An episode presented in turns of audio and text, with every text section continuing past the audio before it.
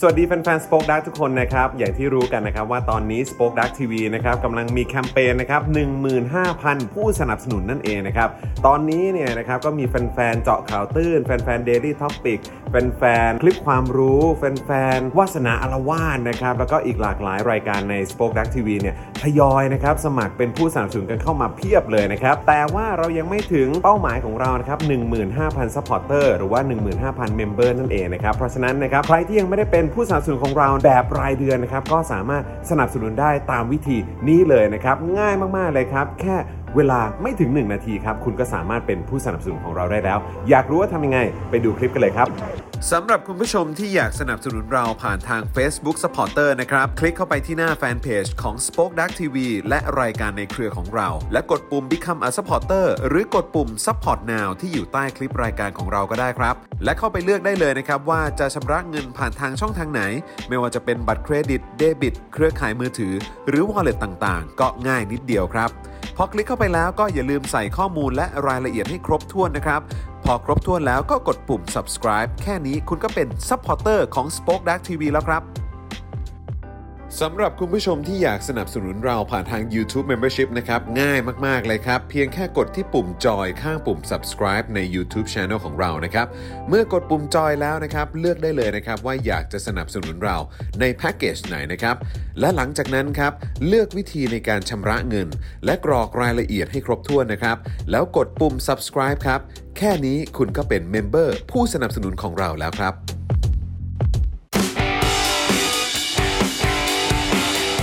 Daily Topics ประจำวันที่ 6 ตุลาคม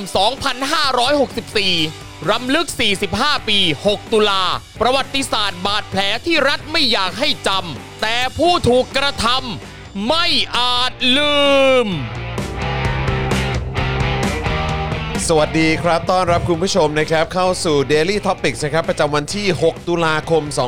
2564 นะครับ อยู่กับผมจอมินยูสตูเป๊ะนะครับนะฮะแล้วก็แน่นอนนะครับวันนี้หนุ่มๆ มาพร้อมหน้าพร้อมตากันแล้วนะครับ ต้อนรับนะครับ คุณปาล์มบิมมาโดนต่อยนะค ส รับ วัสดีครับคุณผู้ชมครับ เอ่อ สวัสดีครับ ครูทอมมิสเตอร์ไฟเซอร์นะ สวัส ครับ ดีครับผม สวัสดีครับ นะฮะสวัสดีคุณทอมด้วยนะครับนะ สวัสดี ฮะ ครับ แล้วก็แน่นอนนะครับดูแลการไลฟ์และร่วมจัดรายการไปพร้อม ๆ กันนะครับ อาจารย์แบงค์มองบนถอนหายใจไปพลางๆนะครับะฮะ วันนี้เราบอกได้หรือ สวัส ยังครับว่าอาจารย์แบงค์เป็นใคร ฮะ บอกได้แล้วใช่ไหมบอกได้แล้วนะ เอ่อมีเสียงมือถือใครเปิดอยู่หรือ เปล่า ต้องถามก่อนเออนะครับ ไม่มีไม่มีไม่มี ใช่ไหมไม่มีใช่ไหมเออ ไม่มีครับ ไม่รู้ไม่รู้ นะคบ ไม่รู้ไม่รู้ นะฮะอ่ะโอเคนะครับนะฮะอ่ะใครใครมาแล้วทักทายเข้ามาได้นะครับ วันนี้ก็วันที่ 6 ตุลานะครับ อ่า นะก็ 45 ปีนะครับเหตุการ ครับ ณ์ที่เอ่อสร้างเขาเรียกว่าอะไรอะความสั่นสะเทือนนะครับ ครับ นะฮะแล้วก็คือเป็นเรื่องราวที่แบบมันมันน่าสะเทือนใจอีกเหตุการณ์หนึ่ง ครับผม ใช่ นะ ครั ฮะ บ ในในประวัติศาสตร์ไทยเลยก็ว่าได้นะครับ เป็นเหตุการณ์ที่วีรชนเสียชีวิตนะครับ อืมใช่ครับผม ในปี ถูกต้อง 19 นะครับ ถูกต้องครับนะฮะแล้วก็จริงๆ แล้วก็มีหลากหลายเหตุการณ์นะครับที่เดี๋ยวเราจะมาคุยกันนะครับนะฮะแล้วก็เอ่อวันนี้เนี่ยนะครับจริงๆ แล้วก็มีการรำลึกกันด้วยใช่ไหมฮะ ใช่ครับ ที่เอ่อธรรมศาสตร์ท่าพระจันท ครับผม ร์ เออ ซึ่งเอ่อเท่าที่ทราบมาเนี่ยก็รู้สึกว่าจะมาแจ้งว่าสามารถ เออ ทำกิจกรรมได้นะเมื่อตอนเที่ยงคืนนะฮะ 00.03 ครับ เออประมาณ เรื่ นั้ อน ง ประมาณนั้น ครับ นะฮะส่งมาต้องเที่ยงคืนเลยเนาะ ใช่ เร่งด่วนไง เร่ เร่ ง ง ด่ ด่ ว วน น เล เลย ยต้องรีบบอกตั้งแต่ดึกไงไม่ต้องรอถึงเช้า ครับผม โอ้โห ก็ไม่เข้าใจเหมือนกันนะฮะว่าเออนะครับทำไมถึงไม่ไม่ไม่ไม่บอกมา ครับ เอ่อ แต่เนิ่นๆ คือเออแต่ ใช่ เนิ่นๆนะนะครับนะฮะแล้วก็เอ่อวันนี้ก็มีเพลงนะครับมีเอ่อหลากหลายเพลงนะครับ เยอะมาก ที่ถูกปล่อยออกมานะครับ ครับ อย่าง ครับ จากกิจกรรมที่เราคุยกันเมื่อวานนี้นะครับ ผม ครับนะที่เอ่อบอกไว้ตั้งแต่เมื่อวานว่าลองเข้าไปดูที่ม็อบเฟสได้ ครับครับ นะครับแล้วก็มีหลากหลายเพจด้วย แล้วก็เห็นวันนี้ก็มีเอ่อหลายคนก็รู้สึกเอ่อประทับใจกับเพลงของคุณยังโอมด้วยนะ อ่า ซึ่งจริง จริงๆแล้วก็ก็เหมือนว่าเป็นเพลงที่เคยปล่อยออกมาแล้วปะ คือจริงๆ เนี่ยเป็นเพลงที่ปล่อยมานานบ้างแล้ว เรา ครับ กำลังพูดถึงเพลง Bangkok Legacy นะ อ่า ครับ ครับ ใช่ ผม ใช่ใช่ จริงๆ เนี่ย ใช่ ปล่อยมานานมากแล้วในแง่ของ ออดิโอ ครับผม เราได้ฟังเพลงนี้กันมานานมากแล้ว ผมก็ยังเคยพูดในรายการ ครับ ครับ เพราะว่าเนื้อหาอะไรต่างๆ นานา อ่า ก็แบบ โอ้ แซบดี ก ครับ ล้า ผม หาญดี อืมใช่ใช่ กล้าหาญดี ใช่ นะครับ แล้วก็แล้วแต่ว่าเราไม่นึกว่าเพลงนี้จะถูกกลายมาเป็น MV ด้วย ครับ นะครับผมเพราะว่ามันดูแล้วมันเป็นเพลงที่ คือปกติแล้วเพลงขายอ่ะ ครับ เพลงที่ต้องการทำให้แมสอ่ะมันก็จะมีเนื้อหาและดนตรีอีกรูปแบบหนึ่ง อ่า ค ใช่ รับ ใช่ใช่ แล้วเนื้อหาพวกนั้นโดยปกติแล้วหลาย ๆ ครั้งก็จะได้มานำไม่ไม่ได้นำมาทำ MV ครับผม แต่อันเนี้ยทำ ใช่ใช่ เออ ใช่ใช่ซึ่งซึ่งเรามีคือคือสำหรับส่วนตัวผมเองผมมีความรู้สึกว่าเออมันเป็นเรื่องดีนะ เพราะว่าคือ อ่าน อกจากเอ่อเพลงจะ ครับเป็นเหมือนศิลปะแล้วเนี่ย ใช่ นะค ครั รับบ ผมเชื่อว่าเอ่อคือศิลปะก็มีหน้าที่ในการสะท้อนสังคม ใช่ หรือว่า ใช่ สะท้อน ครับ สิ่งที่มันกำลังเกิดขึ้นในสังคมด้วย ใช่ แล้วก็ ครับอ่ายิ่ ยิ่งเป็นแบบว่าเพลงแนวฮิปฮอปด้วยไง ครับครับ เออใช่ไหมพอเป็นแนวฮิปฮอปปุ๊บเนี่ยมันก็มันก็หลาย ๆ ครั้งเราจะมองว่าเพลงฮิปฮอปมันคือเพลงที่สะท้อน ใช่ การกดขี่การเอ่อหรือว่าสิ่งที่มันเกิดขึ้น ครับ ในสังคม โดยเฉพาะกับคนผิวผิวสี ครับผม ใช่ไหมครับนะฮะแล้วก็พอมันถูกนำเข้ามาในในเมืองไทยเนี่ยเราก็รออยากจะเห็นเพลงแนวนี้เยอะๆใช่ที่ที่มีการพูดถึง ใช่ สังคมและการเมืองอะไรแบบเนี้ย เออ ใช่ครับ ที่ผ่านมาก็ไม่ค่อยเห็นเท่าไหร่ ใช่ นะครับอาจจะเห็นเอ่อ rap against dictatorship ที่ ครับ ชัดเจนมาก อัๆนนี้โดยตรงเล ใช่ ยแห แล้ ละ วฮะเออแล้วก็อยากจะเห็นศิลปินที่มีความเขาเรียกว่าอะไรอ่ะก็ไม่อยากจะใช้คำว่าแมสนะแต่ว่า ครับ ก็คือเป็นที่รู้จักในวงกว้าง ครับผม เออนะฮะหยิบยกประเด็นเหล่านี้ขึ้นมา ครับ ทำเพลงบ้างแล้วเราก็ได้เห็นด้วยเหมือนกัน คือจริง ๆ เท่าที่ผมรู้มาเนี่ยมีศิลปินอีกหลายคนนะครับ ที่เขาสามารถที่จะหยิบยกประเด็นเกี่ยวกับเรื่องการคั ร บ เมืองเนี่ยแหละ ครับ แล้วก็สามารถนำไปแต่งเพลงได้ ครับ หลาย ๆ ครั้งเอ่อคนที่ผมรู้จักเป็นนักแต่งเพลงคนหนึ่งก็ฟังการอภิปรายในสภาเมื่อนานมาแล้ว ครับครับผม แล้วก็นำมาทำเป็นเพลง แต่ทีนี้รูปแบบการทำเป็นเพลงให้มันขายได้เนี่ ครั ย บ มันต้องบิดมุม อ่า บิดคอนเทนต์ อ่าอ่าอ่า จาก เข้าใจ จริง ๆ แล้วหัวเรื่องเป็นเรื่องของคนคนหนึ่งที่พูดไปเรื่อย ครับ ในสภา แต่ก็ต้องบิดกลับมาให้เป็นความรักซะหน่อย อ่ะ แต่ทีนี้พอเป็นฮิปฮอปมันไม่จำเป็นนี่ ครับ ฮิปฮอปก็พูดตรงๆ เพราะจริง ๆ แล้วจุดเริ่มต้นของฮิปฮอปที่เรารู้กันมันเป็นการต่อสู้กับ authority อยู่แล้ว เป็นการต่อสู้กับอำนาจที่มันเหนือกว่าเรา ครับผม นึกออกไหมแล้วพอเป็นเพลงนี้คุณยังโอมก็แต่งมา และดนตรีก็มัน จังหวะคำพูดก็มั คน รับ มาตมาตฟักวอตอะไรเนี่ย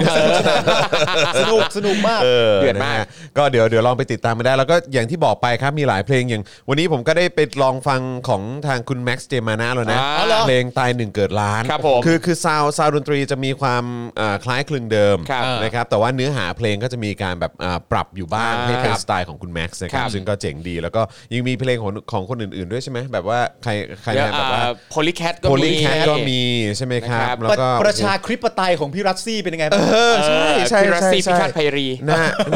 น่าติดตามมากน่าติดตามมาก ครับ นะครับนะฮะอ่ะยังไงก็เอ่อทักทายคุณผู้ชมอีกครั้งนะครับนะฮะแล้วก็เดี๋ยววันนี้เอ่อจริง ๆ แล้วเดี๋ยวจะมีความพิเศษด้วย ครับ เพราะว่า ผม เดี๋ยวเอ่อครูทอมเนี่ยวันนี้จะมีเขาเรียกว่าเป็นกล่อง กล่องฟ้าสางครับ กล่องฟ้าสาง อ่าครับ เออ ฟ้าสาง นะครับซึ่งจริง ๆ แล้วมีจำนวนแบบเป็นลิมิเต็ดด้วยนะ ใช่ครับ หนึ่งเท่าไหร่ฮะหนึ่งร้อยห้าสิบใช่ไหมฮะ ใช่ครับประมาณ เ 150 หนึ่งร้อยห้าสิบกล่องเท่านั้นนะครับนะฮะ ครับ แล้วก็เอ่อเท่าที่ทราบมาก็คือข้างในกล่องนี้มันก็จะมีเรื่องราวที่เกี่ยวข้อง ใช่ครั กับบ กับวันวันเนี้ย ใช่ครับ ไหมฮะแล้วก็เรื่องราวที่มันสะท้อน ครับผม เอ่อถึงเหตุการณ์วันนั้นด้วย ครับ เออนะครับนะฮะก็เอ่อโอ้โหมีทักทายมาเยอะมีคนทักทายจากเวอร์จิเนียด้วยนะครับสวัสดี สวัสดี นะค ครั รับ บ สวัสดีครับ เอ่อบอกวิธี iPad หน่อยครับ ใน YouTube สมัครไม่ได้ครับ อ่าโอเคนะครับ คุณอดิเทพครับ อันนี้รบกวนนิดนึง พอมันเป็น iOS ครับนะฮะก็ต้องสมัครนะครับเอ่อคือใต้คลิปเนี้ยจะมีแถบสีฟ้านะฮะที่อยู่ตรงบริเวณ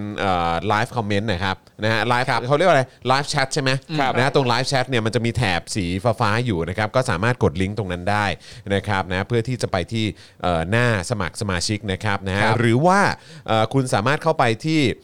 ซัฟฟารีของคุณนะครับหรือว่าเบราว์เซอร์ของคุณเนี่ยแล้วก็เข้าไปใน YouTube นะครับแล้วก็ไปที่ช่องของ Spoke Dark ช่องของ Daily Topics ก็ได้นะครับ ครับ แล้วมันก็จะมีปุ่ม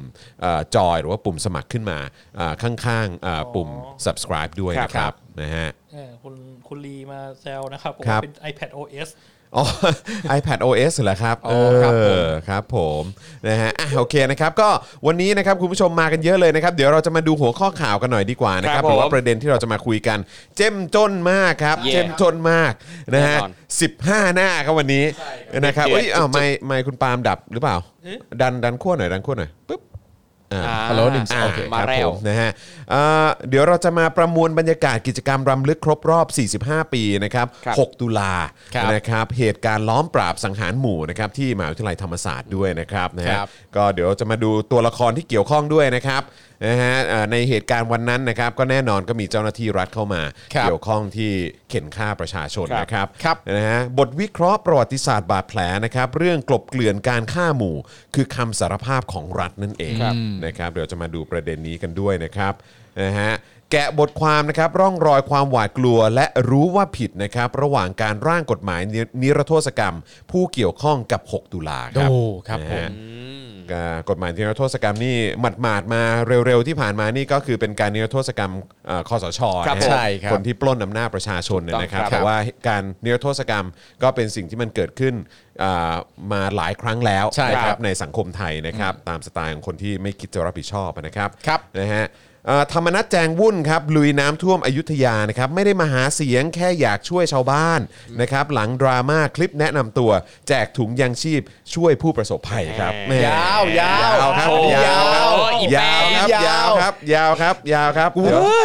อันนี้กูบอกกูกดมิดอ่ะ กดมิดเลยใช่ไหม กดมิดอะ กดมิดเลยนะฮะกดมิดเลยนะครับ นี่คืออะไรน้ำท่วมเหรอ เออนะฮะ มิดลำมิดลำ มิดลำเลย ออกออก นะฮะเอ่อประยุทธ์เซ็นคืน 4 กรมในกระทรวงเกษตรและสหกรณ์ให้กับจุรินทร์เหมือนเดิมครับแหม ครับ สงสัยกลัวแมลงสาบจะหนีหรือเปล่า เออ เออนะครับหลังพักประชาธิปัตย์เรียกร้องหนักขอให้ทบทวน เออ นะครับปมยกให้พลเอกประวิทย์ไปดูแล ครับผม นะครับแล้วก็ได้ข่าวว่าวันนี้หลังจากเอ่อเอ่อไม่ไม่ใช่วันนี้สิ ตอนตอนเออวันนี้เปล่าวะเออที่ที่เขาที่เขามีการแบบเซ็นให้ให้ยกให้กับทางประชาธิปัตย์เหมือนเดิมอะเออก็คือหมายความว่า แล้วก็แล้วก็ปกติแล้วประยุทธ์ก็จะเดินมาส่งประวิทย์ขึ้น ครับ รถอะไรไง ครับ เออแต่วันนี้ไม่ไงประวิทย์มาเดี่ยวเลย ใช่ เรื่องใหญ่แล้วแหละ ไม่รู้งอนกันหรือเปล่า เออเอาแล้ว นะครั เอา บ งี้เลยกูยืนยันเลยแตกกันแล้ว แตกแล้วเขาแตกกันแล้วเขาแตกกันแล้วเขาทะเลาะกันแล้ว ยังไม่ทันเริ่มก็แตกเลยล่ะครับ เออยังไม่ทันเริ่มก็แตกแล้วเหรอนี่ แตกสวยพี่สวยอย่างเงี้ย ครับผมนะฮะ มิดจนแตกล่ะ อ่าเอกสารอันนี้ก็น่าน่าสนใจครับ อ่า Pandora Papers นะครับเจาะฐานข้อมูลบริษัทนอกอาณาเขตนะครับเอ่อทั่วโลกเลยนะครับ ครับ มหาเศรษฐีไทยก็มีอยู่หลายตระกูลเหมือนกั ว้าว ผมนะครับ ชื่อ นะฮะ Pandora Paper เลยแหละครั ใช่ บ Pandora ผม Paper ว่าก็คงจะคล้าย ๆ กับที่เราเคยได้ยินนะเนอะเออไอตัวเอ่อของปานามา เออ เออ ครับ อันนี้ก็คงจะมีความใกล้เคียงกันนะครับ แต่ว่ามีอะไรบ้างเดี๋ยวเรามาว่ากันนะครั ครับ บ แล้วก็สถานการณ์ในต่างประเทศนะครับ ก็อย่างอินเดียเนี่ยตอนนี้ทุ่มหมื่นล้านนะครับเยียวยาทายาทนะครับผู้เสียชีวิตจากโควิด -19 นะครับ 4.4 แสนรายครับ อืมทุ่มเป็นหมื่นล้านเลยนะ หมื่นล้านเลยนะครับเออนะฮะ ตายตาย ก็ ตายตาย เดี๋ยวครอเอ่อคอยติดตามกันนะครับนะฮะอ่ะคุณผู้ชมนะครับ ครับ ใครมาแล้วทักทายเข้ามาได้นะครับคอมเมนต์กันเข้ามานะครับแล้วก็อย่างแรกที่อยากจะให้ทำนะครับก็คือช่วยกันกดไลค์กดแชร์ด้วยนะครับนอกจากจะทักทายคุณผู้ชมกันแล้วเนี่ยนะครับที่เป็นแฟนๆของเราทั้งทาง YouTube Facebook นะครับแล้วก็ที่ฟังกันอยู่ใน Clubhouse ด้วยนะครับก็ทักทาย IO แล้วก็สลิมด้วยนะครับ ครับ นะฮะ ผม ที่แวะเวียนกันเข้ามานะครับ ใช่ ต้อนรับทุกคนนะครับที่เข้ามาแล้วนะครับ ครั ก็ บ ช่วยทำให้รายการของเรามีคนดูเยอะขึ้น Yeah มี engagement เยอะขึ้นนะครับ รายการของเราก็จะได้ไปไกลได้มากยิ่งขึ้น ครับผม ด้วยนะครับ ขอบคุณเอ่อสลิมแล้วก็ IO ด้วยนะครับ ที่เข้ามาก็เข้ามาแล้วก็อย่าเพิ่ง อ่า ออกไปไหน ช่วยกันเม้นต์กันเยอะ ครับ ๆ แล้วก็แชร์ไปด่าได้นะค ครั รับบ นะเพราะว่ามันจะทำให้รายการของเราเนี่ยโอ้โหแบบเอ่อเขาเรียกว่าอะไร engagement เยอะขึ้น ครับ นะครับนะครับ คนก็จะเห็นมากขึ้นด้วยนะ เมื่อ ครับ กี้มีมีน่าจะเป็นสลิมนะฮะ ครั เข้า บ มาที่บอกว่าเอ่อรายการชังชาติกำลังจะหายไปแล้ว เอาเหรอฮะ เออเพราะฉะนั้นเนี่ยผมขอแนะนำเลยนะฮะว่าการพิมพ์เข้ามาในคอมเมนต์เนี่ยมันอาจจะไม่สะใจ ครับ ผมรบกวน แชร์ แชร์อันนี้ออกไป แชร์เลย แชร์อันนี้ออกไปเยอะๆใน ใช่ ในกรุ๊ปในอะไรต่างๆนานาเรียก ใช่ เพื่อนสลิมเพื่อน I.O.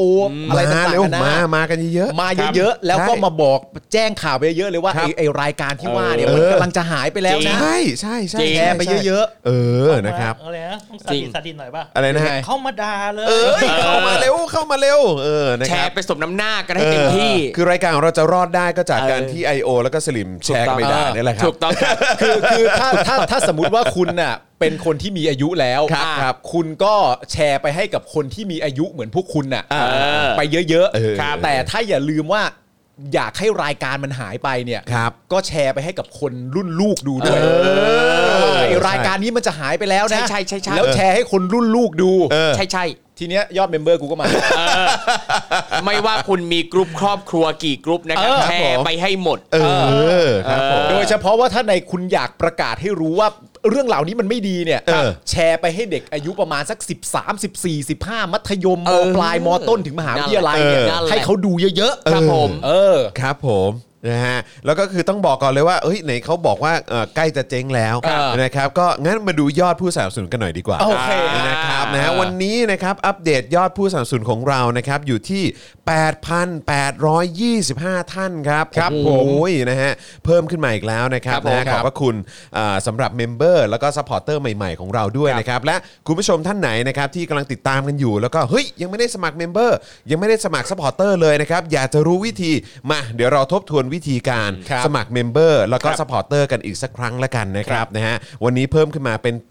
8,825 ท่านแล้วนะครับ เริ่มต้นจาก YouTube ก่อนดีกว่านะครับนะฮะคุณผู้ชมก็สามารถอ่ากดนะฮะปุ่มจอยหรือปุ่มสมัครนะครับที่อยู่ข้างปุ่ม subscribe ได้เลยนะครับ หรือว่าใต้ไลฟ์นี้นะครับเอ่อเขาเรียกว่าอะไรในในช่องไลฟ์แชทเนี่ยมันจะมีแถบสีฟ้าๆอยู่นะครับกดแถบนั้นได้เลยนั่นก็คือปุ่มเมมเบอร์นั่นเองนะครับกด ครับ ปุ่ม ปุ่มจอยนะครับหรือว่าปุ่มสมัครนะฮะแล้วก็พอกดเข้าไปปุ๊บก็จะไปที่หน้าเลือกแพ็กเกจนะครับเลือกแพ็กเกจที่คุณอ่ารู้สึกว่าเขาเรียกสะดวกในการสนับสนุนเราทุก ๆ เดือน อย่างต่อเนื่องกันทุก ๆ เดือนนะครับก็เลือกแพ็กเกจนั้นไปนะครับแล้วก็กดปุ่มจอยแล้วก็เข้าไปกรอกรายละเอียดนะครับนะฮะซึ่งใช้เวลาแค่แป๊บเดียวครับนะฮะเอ่อแค่ไม่กี่คลิกก็เสร็จเรียบร้อยแล้วนะครับแล้วก็กดยืนยันตอนท้าย คุณก็เป็นเมมเบอร์ของเราแล้วครับทาง Yeah YouTube นั่นเองนะครับนะฮะรวมถึงทาง Facebook ด้วยนะครับ Facebook เนี่ยเราก็มีด้วยเหมือนกันนะครับยิ่งง่ายเข้าไปอีกนะครับนะถ้าเกิดว่าคุณผู้ชมอ่าดูอยู่ใต้ไลฟ์นี้นะครับข้างกล่องคอมเมนต์จะมีปุ่มสีเขียวอยู่ครับอ่าที่มีรูปหัวใจอะครับ ครับ นั่นคือปุ่ม Become a supporter นะครับเหมือนกันเลยพอกดเข้าไปก็ไปเลือกวิธีการชำระเงินนะครับเลือกช่องทางที่คุณสามารถสนับสนุนเราได้ต่อเนื่องทุก ๆ เดือนนะครับพอเลือกได้แล้วนะครับก็กดปุ่มเข้าไปนะครับแล้วก็เข้าไปกรอกรายละเอียดนะครับนิดๆหน่อยๆครับก็เสร็จแล้วนะครับสามสี่คลิกก็เสร็จแล้วนะครับแล้วก็กดยืนยันส่งท้ายนะครับแค่นี้คุณก็เป็นซัพพอร์เตอร์ของเราทาง Facebook แล้วนะครับ ครับ นี่คือ 2 ช่องทางนะครับที่คุณสามารถสนับสนุนเราได้นะครับแบบต่อเนื่องทุก ๆ เดือนเลยนะครับนะฮะอ่าอัปเดตอีกครั้งนะครับก็คือ 8,825 ท่านนั่นเองนะครับขอบพระคุณเมมเบอร์ของเรามากๆเลยนะครั ครับ บครับผม นะฮะแล้วก็อย่าลืมช่องทางอื่นๆด้วยนะครับนะก็มีสนับสนุนเราแบบรายวันก็ได้นะครับ ผ่านทางบัญชีกสิกรไทยนะครับ 0698975539 หรือสแกน QR Code นะครับนะฮะรวมถึงเอ่อส่งดาวเข้ามาก็ได้นะครับ ไปช้อปปิ้งกันที่ Spoke Dark Store ก็ได้ และคุณผู้ชมท่านไหนที่อยู่ต่างประเทศนะครับติดตามของเราเนี่ยนะครับนะฮะแล้วก็อยากจะสนับสนุนแบบรายวันก็สนับสนุนได้ผ่านทางเพย์เพนั่นเอง เดี๋ยวอาจารย์แบงค์จะแปะลิงก์ไว้ให้ในช่องคอมเมนต์นะครับ ครับ นะฮะ ผม อ่ะวันนี้ก็ประทับใจชื่อตอนมากเลยนะครับ ครับ ฮะ นะฮะรำลึก 45 ปี 6 ตุลานะครับ ประวัติศาสตร์บาดแผล และความรุนแรงที่รัฐไม่อยากจำแต่ผู้ถูกกระทำไม่อาจลืมครับ ะ อันนี้ แล้ว เป็น ได้ สิ่ง ได้ สำ ครู คัญ ทอมมาอ่านให้ด้วย ใช่ โอ้โห ใช่ใช่แล้วก็คือจริง ๆ วันนี้นี่ต้องบอกว่าเข้มข้นมาก ครับ นะ ผม อ่า ใช่ครับ คืออันเนี้ยมันยิ่งตอกย้ำได้เนะว่า รัฐพยายามจะปิดหรื ค อ รับ ว่าเอ่อผู้มีอำนาจพยายามจะแบบว่าขัดขวางไม่ให้มีการจัดกิจกรรมรำลึก ครับ เหตุการณ์ต่าง ๆ เหล่านี้เนี่ยยิ่งกลับกลายเป็นว่ากระแสมันมาแรง โอ้ มาก โห ยิ่งขึ้น ยิ่งปิดยิ่งเปิด จริง ใช่ จริงมัน ผม แบบมัน อย่างที่บอกนะ โโห เขาถึงขนาดมีคนคิดว่า หรือว่าคนปิดคือนาตาชาไง นั่นแหละดิ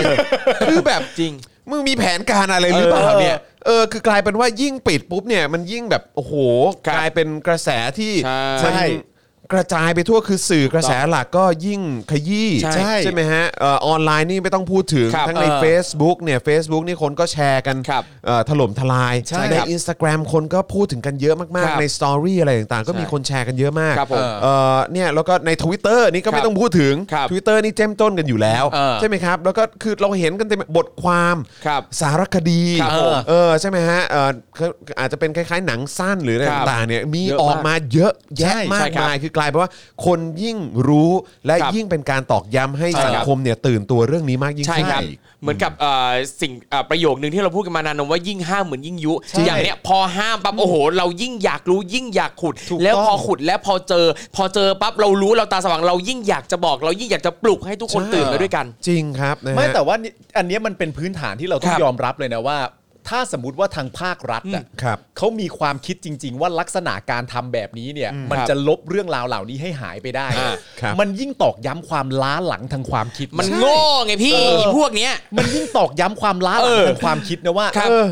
มันไม่ใช่ยุคของพวกคุณ ใช่ แล้วแหละฮะ มัน จริง ยุคไหนสมัยไหนแล้ว ไม่รู้เรื่องจริงๆนะ ไม่รู้เรื่องจริง จะไม่รู้ น เรื่อง ตอก จริง ย้ำความล่าหลังมัน ครับ มันคืออารมณ์ประมาณว่า ไม่รู้เหรอว่าณปัจจุบันนี้มันอยู่ในมวลของการที่ว่าอยากปิดอะไรกูเหรอ ครับ กูจะรู้เดี๋ยวนี้เลยนะครับ ถ้ามึงอยากปิดอะไรกูก็ตามอะ ใช่ กูจะต้องรู้เดี๋ยวนี้เลยนะ ใช่ ครับ แล้วก็ยังคิดไม่ได้ เออแล้วคือแบบว่าสมมุติว่ามีประเด็นขึ้นมาว่า เอ้ยแบบเอ่อเขาห้ามจัดงาน ครับ ตุลา อ่า คือแค่เนี้ยเด็กก็หยิบโทรศัพท์มือถือ ใช่ ขึ้นมาเ e ิร์ช Google แล้วว่ามันเกิดอะไรขึ้นเหรอ ยังไงเออ หกตุลา ครับ เขาเออใช่ พิมพ์แค่ 6 เว้นวรรคเอ่อเคาะหนึ่งทีตุลาคมอะไรแบบเนี้ยแล้วก็ ครับ กด Search ใน Google ขึ้นมาพรึดฮะ พืช ครับ พรึดฮะ พืชครับ จริง ๆ นะตอนนี้สิ่งที่คุณทำเนี่ยมันเป็นการช่วยให้ ครับ เด็กรุ่นใหม่เนี่ยเข้าไปค้นหาค้นหาคว้าข้อมูลกันมากขึ้น ใช่ครับ นี่คือสิ่งที่มันเกิดขึ้น ใช่ ก็เลยแบบ เพราะฉะนั้นแบบไอเทอรี่นาตาชาผมว่ามีสิทธิ์ ก็น่าสนใจนะ ใช่ แล้วก็ยังมีประเด็นแบบอย่างตอนปี 53 ครับ การสังหารหมู่กลาง ครับ ก ผม รุงเทพ ครับ อะไรแบบนี้ใช่ไหมฮะก็คือสิ่งเหล่านี้ก็มีความพยายามจะไปแบบไม่ให้รำลึก ครับ จัดงานรำลึกอะไรต่างๆ แบบเนี้ยเออก็คือแบบคนก็ยิ่งเสิร์ชคนก็ยิ่ง ครับ ตามว่ามันเกิดอะไรขึ้น ครับ นะครับแล้วก็หลายๆ ภาพที่เราเห็นเนี่ยการที่มีคนไปรำลึกเหตุการณ์เดือนตุลาเนี่ยเด็กมัธยมเยอะมาก ก็ใช่ เลยนะ ใช่ใช่ ผมนี่ขนลุกเลยนะครับ จริง ๆ เด็ก เออ มัธยมทั้งนั้น ครับ เลยฮะ เผลอๆจะเป็นเด็กมัธยมที่ไอประยุทธ์มันตบไหลก็ได้นะ ใช่ใช่ ไม่รู้ไม่รู้กลุ่มนั้นหรือเปล่า ได้ ไม่รู้กลุ่มนั้นหรือเปล่า เอาจริง เ พอพอพูดถึงประเด็นเนี้ยจริงผมนึกถึงเนื้อเพลงมันแน่นอกอะ อ๋อ มันแน่นอกเหรอ เออ เดี๋ยว ไม่ ออก แล้วแล้วเมื่อเมื่อแล้วเมื่อกี้พอพูดถึงปิดปิดเปิดเปิดอ่ะนี่เลยลองลองเซิร์ชเนื้อ เออ แล้วก็ เออแล้ว มันมี ไง ท่อนหนึ่งอ่ะที่ เออ บอกว่ามันแน่นอกต้องยกออกเรื่องใหญ่อย่างนี้บังยังไงก็ยิ่งกระชอก โอ้ย เออ แม่งใช่เลยเนาะ เออ ใช่เลย เตยเตยมาก่อนการนะเตยเตยมาก่อนการจริงๆเตยรู้อยู่แล้วว่ามันต้องเกิดเหตุการณ์แบบนี้ เออ ในฐานะผู้เคยร่วมงานกันใช่ไหมฮะ ใช่ เออครับผม เอ้ย ครับ แต่ว่า ผม วันนี้สรุปมันเป็นภาพภาพมันมันมันคือภาพวันนี้ป่ะ ไม่รู้อาจารย์แบงค์หรือว่าเอ่ออน ไหนนะ ทั้งหนุ่มๆเห็นหรือเปล่า ที่มีเอาคอนเทนเนอร์ไปวางแถวแถวๆแบบรอบๆสนามหลวงด้วย แล้วก็เอ่อตรงแถวแถวๆแบบใกล้ๆเอ่อธรรมศาสตร์ท่าพระจันทร์นะ ผมยังไม่เห็น ยัง เ ยังเหมือนกันฮะ ไม่ทราบว่าคุณผู้ชมเห็นหรือเปล่านะครับ แต่ ครับ แต่ถ้าถ้าผมจำไม่ผิดเข้าใจว่าน่าจะเป็นวันนี้แหละ เพราะมีเพราะมีคนแชร์กันเยอะว่าเฮ้ยนี่ก็ยังเอาแบบคอนเทนเนอร์ไปกั้นอยู่อีกเหรอ ครับ อะไรอย่างเงี้ยก็เลยแบบเดี๋ยวอาจจะรบกวนคุณผู้ชมนิดนึงนะครับ มีมีใครได้เห็นเอ่อภาพหรือว่าสถานที่วันนี้หรือเปล่านะค ครั รับบ ว่ามีการเอาคอนเทนเนอร์ไปตั้งอีกหรือเปล่าเนี่ย ครับ เออนะครับนะฮะคุณเวจเจตถามว่าเอ่อคุณใบเตยนี่เป็นสามขีดหรือเปล่าฮะ เออ นะครับอ่ะคุณมุกบอกแล้วว่าเป็นภาพวันนี้ เราก็ไปถ่ายมาเดี๋ยวส่งให้นะคะ ขอบคุณ เนี่ย มากเลย คุณ นะครั มุ บ กก็คือ ใช่ จริง ชีวิตของเรา ต้องยอม เ ต้องยอม นะฮะ คุณ ขอบพระคุณ จริงๆ คุณมุกมากเลย ครับ นะครับนะฮะอ๋อแล้วก็คุณมุกเหมือนเหมือนว่าจะออกเป็นโฟโต้บุ๊กอันใหม่ป่ะฮะ ใช่ เออไปอุดหนุนกันได้นะฮะ ครับ ใช่ไหมใช่ไหมเออนะฮะภาพสวยมากภาพสวยมากเดี๋ยวติดตามกันได้นะครับ โอ้โห วันหลังควรจะทำโฟโต้บุ๊กกับทางอะโวคาโด ได้ครับ ยินดีครับ น่าสนใจ ยินดี นะครับ ยิดี เนี่ยเห็นไหมบอกแล้วนะครับเออนะคุณดักกี้บอกว่าเห็นมีคอนเทนเนอร์ตรงสนามหลวงเหมือนกัน อ๋อ ครับผม นะครับ แล้วตงสนามหลวงเนี่ยเหมือน เขาวางไว้ทุกวันเหรอ เขาก็ยังไม่ได้ย้ายจากตั้แต่ ยังไม่ย้ายเหรอ ตั้งแต่วันนั้นอะ ไม่แต่เห็นแต่เห็นมีไปขวางถนนด้วยนะ คือคือถ้าเอาไปวางหลบ อ๋อ ทางเพื่อให้รถวิ่งได้อันเนี้ยเข้าใจ ฝั่งถนนน่ะ ครับ ไม่แน่ไม่แน่ใจ เอ แต่ อ ไอ้ที่อยู่ตรงแนวเดียวกับไอ้รถน้ำมันอะ ครับ อืม ครับ อันนั้นไม่ได้ย้ายไปไหน อันนั้นไม่ได้ย้ายใช่ไหมครับ เออนะครับ อันนี้ ก็ กั้นกั้นสนามหลวง อ่าแต่เหมือนว่าจะมีกั้นเออเหมือนเหมือนว่าวันนี้จะมีกั้นเหมือนกันนะเออนะครับสงสัยคงจะกลัวเกิดเหตุการณ์อะไรหรือเปล่าอืมกลัวทำไมอ่ะอืมนะครับ เนี่ย ะ ค ฮะ อนเทนเนอร์มึงอะ ครับ ก็เป็นจุดกระตุ้นให้คนตาม ถูก หาความจริงนะกู แบ จะ บ บอกให้ ทำไมถึงขั้นว่าต้องเอาคอนเทนเนอร์ไปขวางถนน เออ แล้วอะไรแบบเนี้ย ยิ่ มัน งเล่นใหญ่อ่ะ มั มัน น ยิ่ง เออแล้วก็คือมันก็มันก็จะมีการตั้งคำถามไง ครั ว่า บ 6ตุลาเกี่ยวข้องอะไรกับม็อบปัจจุบันเหรอ ใช่ 6ตุลา มัน เกี่ยว ต้ ข้ออง ง เชื่อมโยง เกี่ยวข้องอะไรกับการ ครับ ทำรัฐประหารเหรอ ครับ 6ตุลาเกี่ยวข้องอะไรกับเผด็จการเหรอ เออ 6ตุลาเกี่ยวข้องอะไรกับประชาชนเหรออะไรแบบเนี้ยคือเนี่ยมันจะถูกมันมันจะมีคำถามแบบเต็ม ใช่ ไปหมดเลยฮะ 6ตุลานะ เพิ่มเมขึ้ม ตอนนั้นกำลังต่อสู้กับประชาธิปไตยยังไงกันอยู่บ้าง ครับ ผ่านมาแล้ว 45 ปี ประชาชนยังต้องออกมาสู้มาต่อสู้เพื่อเรียกร้องประชาธิปไตยกันอยู่ ครับ เอ๊ะเรื่องมันเป็นมายังไง เออ เนี่ยเห็นไหม ครับ ได้ ผม หาข้อมูลกันมากมาย ครับก็จริง ๆ ก็ต้องขอขอบคุณอำนาจรัฐนะฮะแล้วก็อำนาจเผด็จการด้วยนะครับที่ที่ยิ่งกดแบบนี้ก็ยิ่งทำให้มันดังมากยิ่งขึ้น ใช่ ครับนะฮะก็นะมันมันคล้ายๆกับอะไรรู้ป่ะ มันก็ อะ ค ไร ล้ายๆกับไอ้ที่มี I.O. มีสลิป อ่ะ เข้ามา ถูกต้อง ใช่มาป่วนในของเรา ครั อ่ะ บ ก็ยิ่งทำให้คนให้ให้เราแบบว่านอกจากจะมียอดคนดูมากขึ้น ครับ ใช่ ยอด engagement มากขึ้นแล้วเนี่ยก็ยิ่งทำให้คนที่อยู่ในไลฟ์ของเราก็ยิ่งแบบว่าสนุกสนานมากยิ่งขึ้นด้วย ครับผม คือจริง เออ ๆ ต้อง นะครับ ยอมรับนะสมัยที่เราจัดรายการหาเรื่องกันนะครับและณตอนนั้นที่เอ่อประเทศของเราในแง่ของการสื่อสารเนี่ย ครับ เรื่องที่พูดได้มันยังน้อยกว่านี้ ครับ ก็ต้องยอมรับ ครับ ณตอนนั้นเนี่ยพอผมย้อนระลึกกลับไป เราจำได้เลยนะว่าสลิมกับ I.O. เนี่ยจะเข้ามาเมื่อไหร่จำได้เลยนะ ใช่ แล้วเรา ใช่ใช่ ณตอนนั้นเรา ใช่ ย้อนไปเราจำได้เลยว่า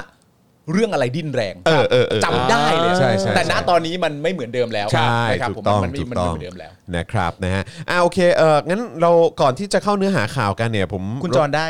ครับ ขอบคุณมุกส่งไปยัง อ๋อมาแล้วใช่ไหมฮะ อ่า คุณมุกส่งมาแล้วอ่าเดี๋ยวเดี๋ยวเดี๋ยวอ๋อยังยัง ได้ค ยั รั ง บ ยัง อ๋อเขา ยัง ส่งมาให้ผม อ่าโอเคงั้นเดี๋ยวเดี๋ยวเอ่อคุณปาล์ม เดี๋ยวผมส่งเข้ากรุ๊ปไปแล้วกันนะครับ ส่งให้กรุ๊ปแล้วกัน อ่าน นะครับนะฮะขอบคุณครับคุณมุกครับ ขอบพระคุณ า ครับ แต่ว่าระหว่างนี้เราจะมาดูกล่องอะไรนะครับ อ่ะกล่องฟ้าสาง กล่องฟ้าสาง อ่ะ อ่ะงั้นเดี๋ยะควรับ คุณมุกรอแป๊บ ได้อ่ะ ขอบพระคุณคุณมุกนะ ผ ครั ม บ ให้ ครับผม คุณปาคุณจร ได้ค ล รั อบ งดู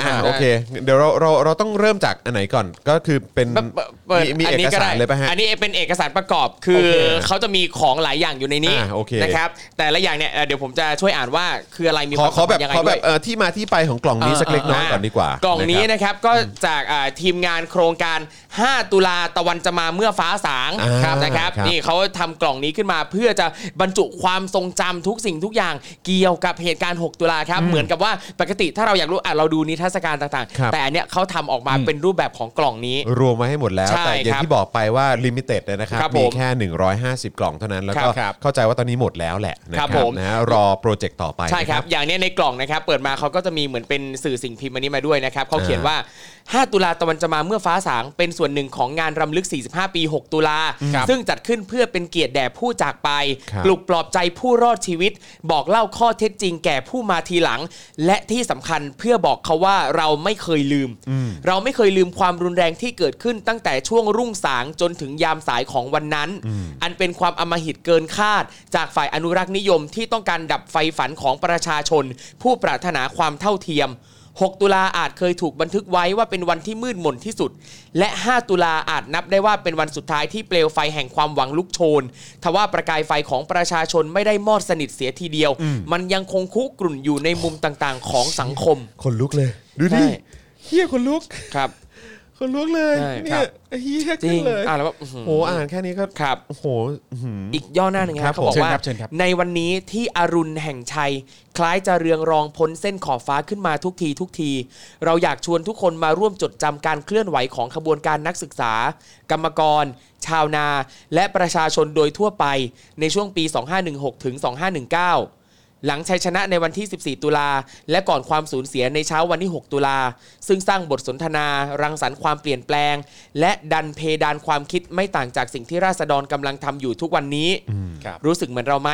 ว่าฟ้าใหม่ใกล้เข้ามาแล้ว รู้สึกครับ รู้สึกจริง ๆ ครับ ครับ รู้สึก ผม จริง ๆ ครับ รู้สึกจริง ๆ เลยครับ ใช่ครับ นะครับ เนี่ยมัน แล้วก็ สัตว์มันคือคน มันสุดยอดมากเลยนะก็ ครับ คือณเวลานั้น ค คื รั อบ จ ผม ริงๆ ถ้าใช้คำก็คือเป็นการดันเพดาน ใช่ครับ ในการต่อสู้เหมือนกั คน รับผม แล้วก็จนทุกวันนี้เราก็ ครับ ยังเห็นการต่อสู้ที่ที่คือจริง ๆ ก็ก็ไปไกลกว่าเดิม ครับ มาก ผม แล้วนะครับนะ ครั ถื บ อว่าสุดจริง ๆ นะครับ ครับ คำว่าเอ่อจะเห็นจะเห็นปลายทางแล้วหรือยังก็ ครับ เริ่ม ครับ แล้วนะครับ เริ่ม ครับ เห็นปลายทางแล้วเหมือนกันนะค ใช่ รับ ครับแต่ได้อย่างที่บอกไปคือณตอนนั้นในปี 19อ่ะ ครับ การต่อสู้มันก็เริ่มต้นแล้วอ่ะ ครับ แล้วเรามาสู้ตอนปี 64เนี่ย ครับ หรือ ผม ว่า 63 ก็ตามเนี่ย ครับ เราจะไม่สู้เชียวเหรอวะ อ่า ครับ ใช่ใช่ใช่ เราจะไม่สู้กันเชียวเหรอวะ ใช่ครับ นะฮะ แต่ว่าก็สิ่งที่สำคัญมาก ๆ เลยก็คือเราได้เห็นคนรุ่นใหม่ ใช่ครับ นะครับออกมาร่วมต่อสู้ในครั้งนี้ แล้วก็เยอะขึ้นกว่าเดิม ครับ หลาย ผม เท่าเลยนะครั ครับ บ นะก็ถือว่าคือเมื่อวานเมื่อวานดูคลิปเอ่อที่เป็นทางกลุ่มแคร์ ครับ ใช่ไหมครับเอ่อเขาแชร์ออกมาแล้ว ครับ ก็ ผม เห็นแบบเอ่อเหมือนเอ่อเราอย่างคุณภูมิธรรมแล้วก็ ครับ ท่านอื่น ๆด้วย ครับ แล้วก็แบบได้เห็นแบบน้ำตา ครัขบอง ผม คนในรุ่นนั้นที่บอกว่าเออแบบเพื่อนๆของเรา คไม่รับ ได้ ผม ไม่ได้ไม่ได้จากไปแบบแบบเสียเปล่าอ่ะเออ ครับ นะครับแล้วก็ได้เห็นการต่อสู้ของคนรุ่นใหม่แล้วมันมันแน่นอนมันย่อมสะเทือนใจกับ ครับ การกับการที่ที่เราแบบความความทรงจำของเราคือ คือสัมผัสถึงการสูญเสียของคน ครับ ที่เรารัก และคนที่ ครับ เป็นเป็นเพื่อนเอ่อแล้วก็คนใกล้ชิดนะนะครับ ครับผม แต่ว่าเวลาผ่านไปเขาได้เห็น ครับ แบบประที่เขาที่เขาใช้ว่าเป็นประกายไฟ ครับผม ใช่ไหมแห่งความหวัง ครับ เนี่ยมัน ใช่ครับ มันลุกโชนขึ้นมาอีกครั้ง ใช่ หนึ่ง ครับ อ่ะมันก็เป็นความรู้สึกที่มันมันตื้นตันใจเหมือนกัน ครับ เนาะ ใช่ครับ นะครับนะฮะอ่ะแล้วข้างเอ่อข้างในล่ะมีอะไรบ้าง ลองดูเลยครับ ลอง ผม ดูกันนะครับ อ่า ในกล่องฟ้าสางนี้นะครับนะฮะ อ่ะ จริงลๆปิด มีเยอะ ได้ลครับ มาก มี พี่ เย ป อะใช่ไหม เยอะมาก โอเคอ่ะค่อยๆค่อยๆค่อยๆหยิบขึ้นมาตัวอย่าง อ่ะพี่ปาล์มล โ องดูซองแรกซองแรกนี่ อ่ะ คื ซอง อ เนี่ยเชื่อปะ เออ จะจับยังเกรงใจเลยอะ เออครับผมเพราะมันลิมิเต็ด ได้ ไง ใช่ เออ ไม่ รับ แล้วคืผอม อันเนี้ยคือผมได้มาใช่ไหมผมเ อ่าดูจากที่คนอื่นแกะ เพราะคไม่รับ กล้าแกะเอง เออ แต่นี่เอามาแกะเอามาให้แกะกันในรายการนี้ แล้วครูทอมก็น่ารักมากครูทอมก็ส่งข้อความเข้ามาในกลุ่มว่าเนี่ยวันนี้มีกล่องอันนี้นะครับ เออเปิดในรายการไหมเราก็เอาเปิดสิครับ อ่า เออ มา ครับ ไอ้ ผม เปิดน่ะมันเปิดอยู่แล้ว แต่คสิ่รั ง บ ที่กูทอมบอกก็คือว่าไม่กล้าแกะเอง เลยดูคนอื่นแกะ เข้าใจ แล้วก็ยื่นให้กู พี่ปาล์มแกะดิ ไม่ได้สิครูทอมนำ ได้ได้ นำ เอาเลยเอาเลยพี่ ครูทม เอาเลย นำก่นดิ อ่ะงั้นผมแกะซอง ครูทมนำโเคซองแรกขึ้นมา โอเ นะครับ ผมนะฮะ ซอง ด้านหน้า แรก คืออะไรฮะ ตอนนั้น ซน่ะงะไรฮะ อันนี้เป็นซองจากร้านฉายาสหรัฐครับ ครับ อ่าเป็นร้านถ่ายรูปนะครับหยิบออกมานะครับ เป็นรูปถ่าย โอ้โห เนี่ยเป็นรูปถ่าย โอ้โหสุด นะครับ จะอื้อหือเนี่ยขนลุกอีกแล้วเนี่ย แล้วก็ด้านหลังรูปอะครับ เนี่ย เอ่อเอ่อรูปรูปบางรูปเนี่ยนะครับ คือเหมือนกับเขาเขาทำจำลองมาเสมือนของจริงเลย ครับ อย่างรูปนี้นะครับเป็นภาพนักศึกษาที่ออกมาชุมนุมกัน แล้วก็เขียนป้ายงดสอบนะครับ ข้างหลังเขียนว่าเปรียเปรียลูกไฟแตกจากขอน รุมรุมสุมไฟฟอนหมกไหมเฉือนเลือดจากอกอ่อน ทรราช โกงแม่ กูจักเร่งเติมให้ เปลวไฟถึงฟ้า อืมโอ้โห สุดจริง อันเนี้ยเขาบอกว่าเขาทำจำลองจากรูปของจริงเลยนะ นะครับ ฮะ ผม อ่ะ นี่ ครูทอม โ สามารถโชว์โชว์โช ครับ ว์ใน ผม จอได้นะ นี่ ครับ นะครับอันนี้ นะฮะ นี่นะครับ อันนี้เป็นรูปเล็กๆนะครับ อ่ะเดี๋ยว แล้วก็ เดี๋ยวสักครู่นะครับอ่าโอเคมาละ นี่ครับ อ่าโอ้โอ้โหครับผม นี่นะครับ โอ้ยทำเสมือนเลย ใช่ค ค รั รั บบ ผมโอ้คุณผู้ชมอยากให้ดูภาพนี้ ภาพนี้ ใช่ครับ นี่ ดูสิครับ ดูสิครับ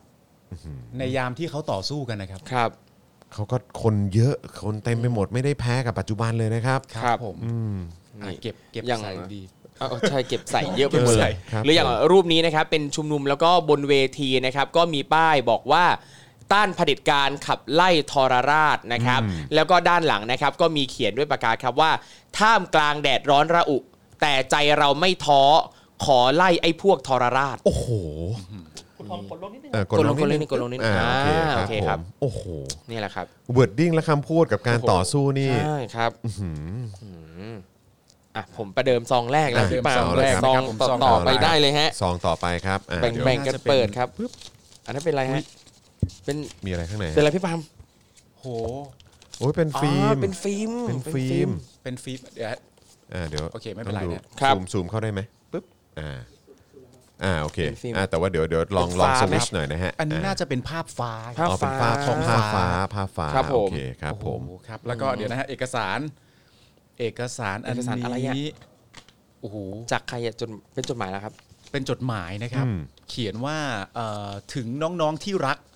ผมเห็นผลการเลือกตั้งขององค์การบริหารสโมสรนิสิตจุฬาลงกรณ์มหาวิทยาลัย ปี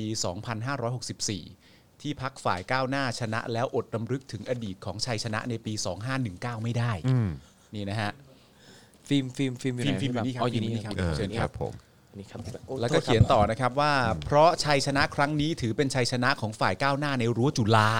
อีกครั้งหนึ่ง ครับ ซึ่งปกติแล้วเป็นสิ่งที่เกิดขึ้นได้ยากเขาว่าอย่างนี้นะฮะ ครับผม เพราะที่นี่มักถูกมองว่าเป็นฐานที่มั่นสำคัญของนิสิตสายอนุรักษ์นิยม อ่าถูกต้อง ยิ่งตั้งแต่หลังเหตุการณ์ปี 2519 เป็นต้นมากิจกรรมของนิสิต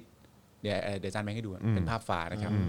กิจกรรมของนิสิตถูกควบคุมเป็นอย่างมาก และกระแสของกิจกรรมของนักศึกษาฝ่ายก้าวหน้าเองก็ค่อย ๆ ถดถอยหายไปกับการเวลา อืมไม่เป็นไรฮะไม่เป็นไรไม่เป็น ไม่ ไร เป็นไรนะครับ น่าจะมองยากอือฮึครับ นะฮะโอเคนะครับอันนี้ก็เป็นเป็นเอ่อเหมือนเป็นการแสดงความยินดี ครับผม นะครับกับผลการเลือกตั้งขององค์การบริหารสโมสรนิสิตจุฬาลงกรณ์เพราะมีความรู้สึกว่า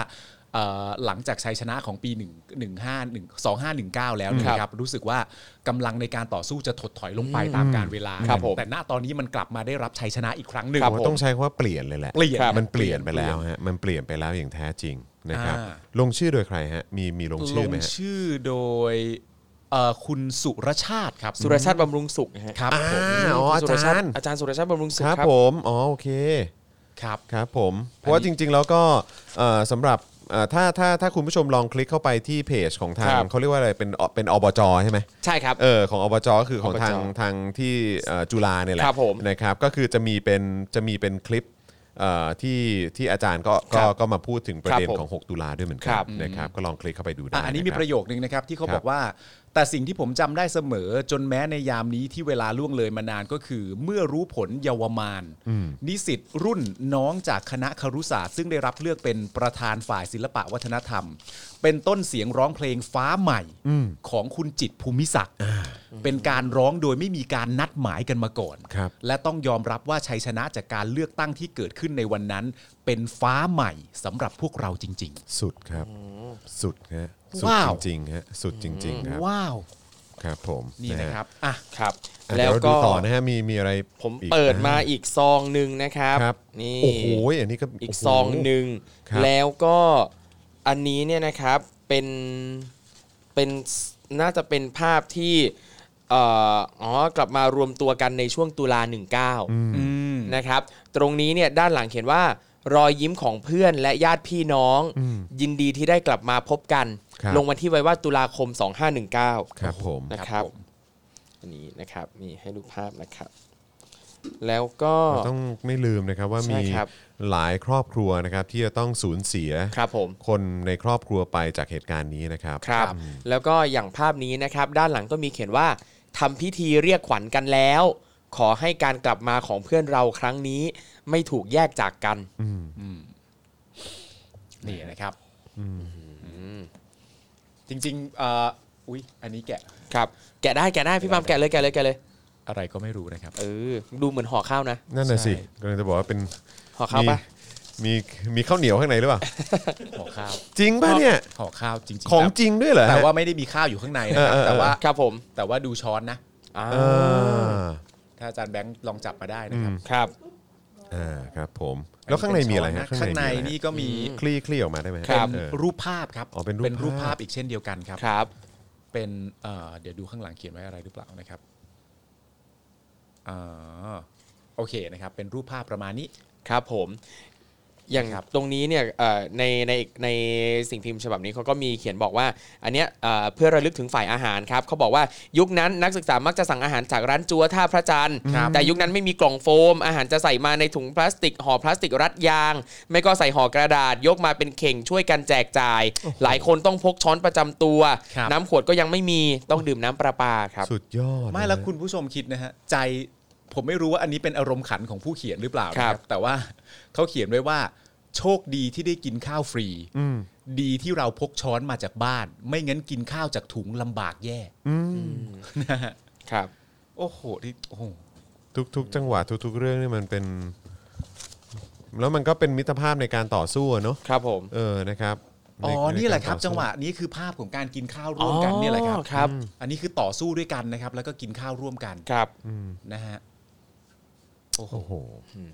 สุดจริง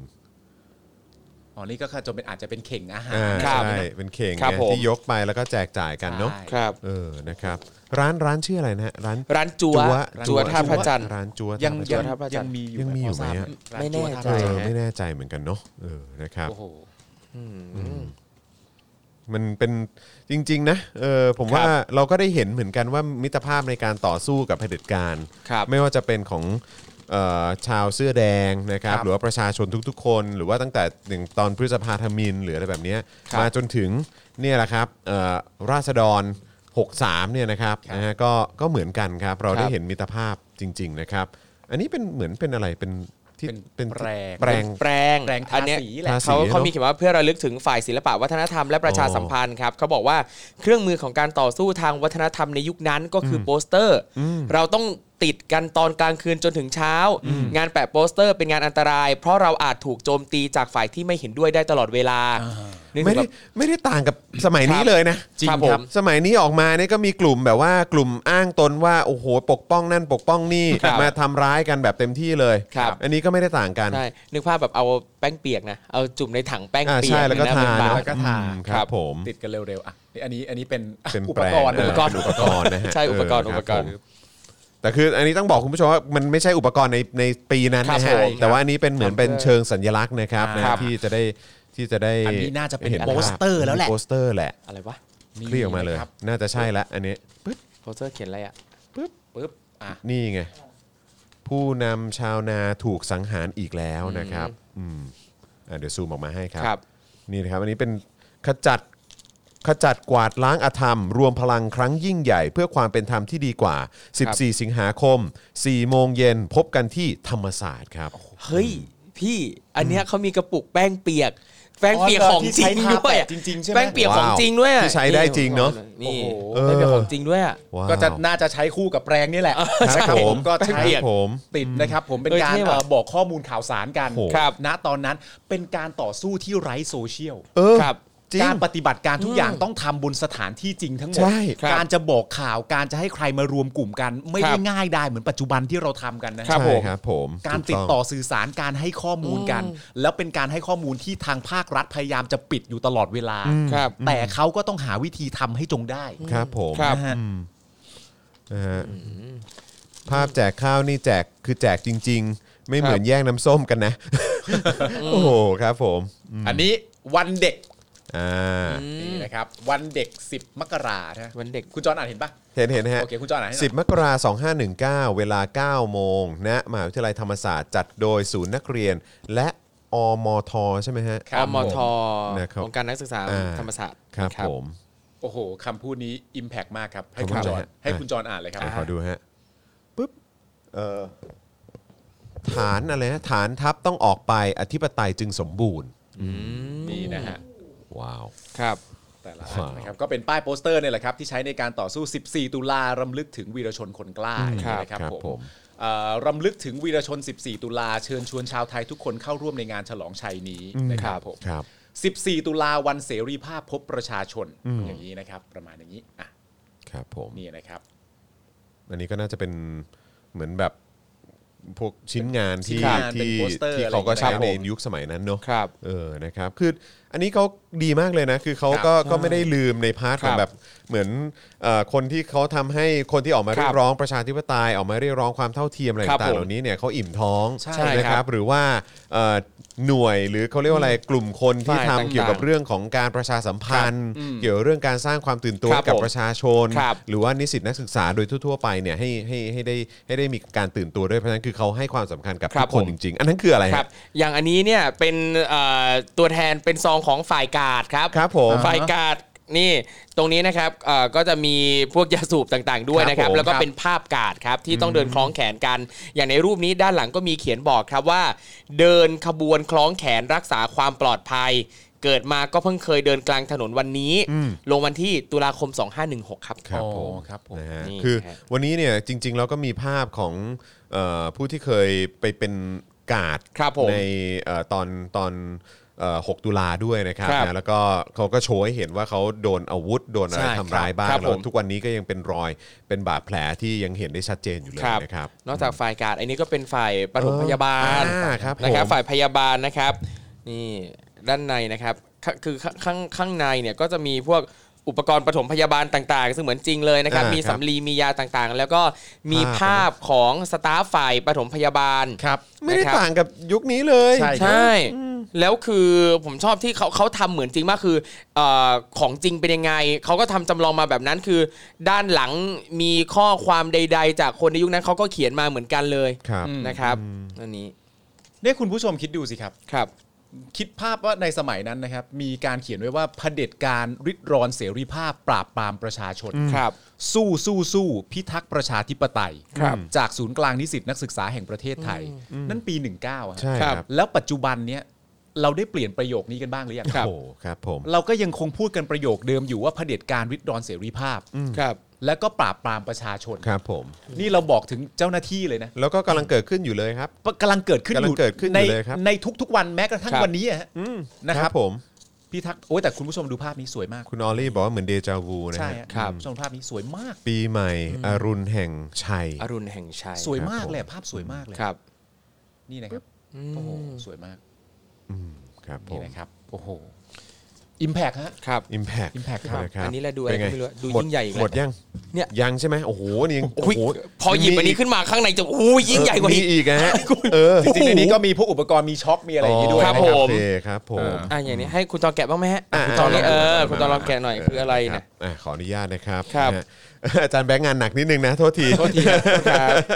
นะฮะต้องต้องต้องซูมเข้าซูมออกนิดหน่อย อาจารนะย์ครับ แบงค์ครับวุ่นเลย นะฮะเอออ่ะโอเคเดี๋ยวเดี๋ยวขอดูอีกนิดนึงนะครับ ครับ คุณทำเก็บ อ่ะครับพี่ อืมโอเคแหม่เขาก็ทำออกมาดีมาก ครับ ใช่ครับ ถึงว่าลิมิเต็ดนะฮะ150 ชิ้นเท่านั้นนะครั ครับ บ นะฮะอ่าขออนุญาตนะครับ ครับเชิญเลยครับ อ่ะมาแล้วแกะได้แล้วปึ๊บโอ้โห เพลงเพื่อมวลชน เพลงเพื่อชีวิตอืม ครับ นะครับนะอ๋อก็จะมีเป็นเหมือนเป็น อ๋อ โน้ตเพล โน้ต ง เพลง นะครับนะฮะเพื่อที่ว่าจะได้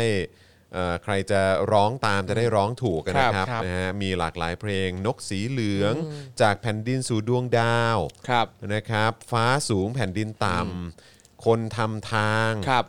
ดอกไม้นะครับเอ่อคนสร้างบ้าน ครับ นะครับโอ้โห เป็นเพลงแล้วก็โน้ตใช่ไหมฮะ ใช่ครับ อย่าง แสงดาว ค แห่ รั ง บ ศรัทธา อืม นะ ครับ ครับอืม อย่างนี้นี่เนี่ยเขาเขียนบรรยายว่าบรรยากาศของการเล่นดนตรีในช่วงนั้น คือเราจะไปที่ไหนก็มีการปราบ เพราะฝ่ายรัฐไม่ชอบให้มีการชุมนุม บางทีก็มายิงเปรี้ยงๆบางทีก็มีระเบิดลงกลางเวที เราก็ต้องถอนเครื่องดนตรี ถอนวง หลบกระสุนไปพร้อมกับชาวบ้านหรือกรรมกรเนี่ยคือศิลปินนักดนตรีก็ ครับ โดนมาทุกยุคทุกสมัยเหมือนกัน เออ ใช่ครับ แล้วก็มีซองนี้ครับซองนี้ ครั ก็ บ เต็มมีภาพเต็มไปหมดเลยนะครับนะฮะก็เป็นภาพแล้วก็มีตลับอันนี้อยู่ข้างใน ซึ่ง ครั คื บ อตลับอะไรฮะ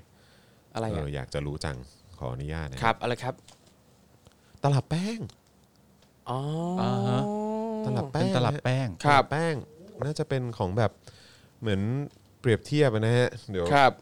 เราขอขอดูภาพข้างในหน่อยละกันนะครับ ครับผม ภาพข้างในก็จะเห็นถึง โอ้โหว่านะครับ การต่อสู้นะครับเนี่ยนะฮะ ครับ ปึ๊บ อืม นี่นะฮะ เอาอันใหญ่หน่อยแล้วกันจะได้เห็ คน รับ ภาพชัดๆ ดูสิครับ อ๋ออันนี่เป็นอ่าการแสดงต่าง อืมครับ การแสดงต่าง ครับ ๆนะครับ อันนี้น่าน่าจะหมายถึงเอ่อเหมือนทีมกิจกรรมไหม ครับ อืมนะฮะทีมการแสดงนี่ไง อ่า นี่นะครับ ครับผม เออแบบสายนันทนาการเนอะ ครับ เออนะครับ ละครอะไรแบบนี้นะครับ การ ครับ แสดงนะครับ เอาประชาชนคืนมาเนี่ยนะครับ นี่อย่างภาพนี้นะครับ อืมพี่บอม เราก็จะได้เห็นกัน เก็บเรียบร้อยเลย โอ้โหมือเก่งไปหมด นะครับอืมแล้วก็จะมีเป็นอันนี้เป็นคล้าย ๆ เป็นใบแนวทางแห่งมวลชนนะ ค ฮะ รับ อ๋อเนี่ยก็จะมีว่าด้วยประชาธิปไตยแบบไทยๆนะครับ ด้วยเลือดและชีวิต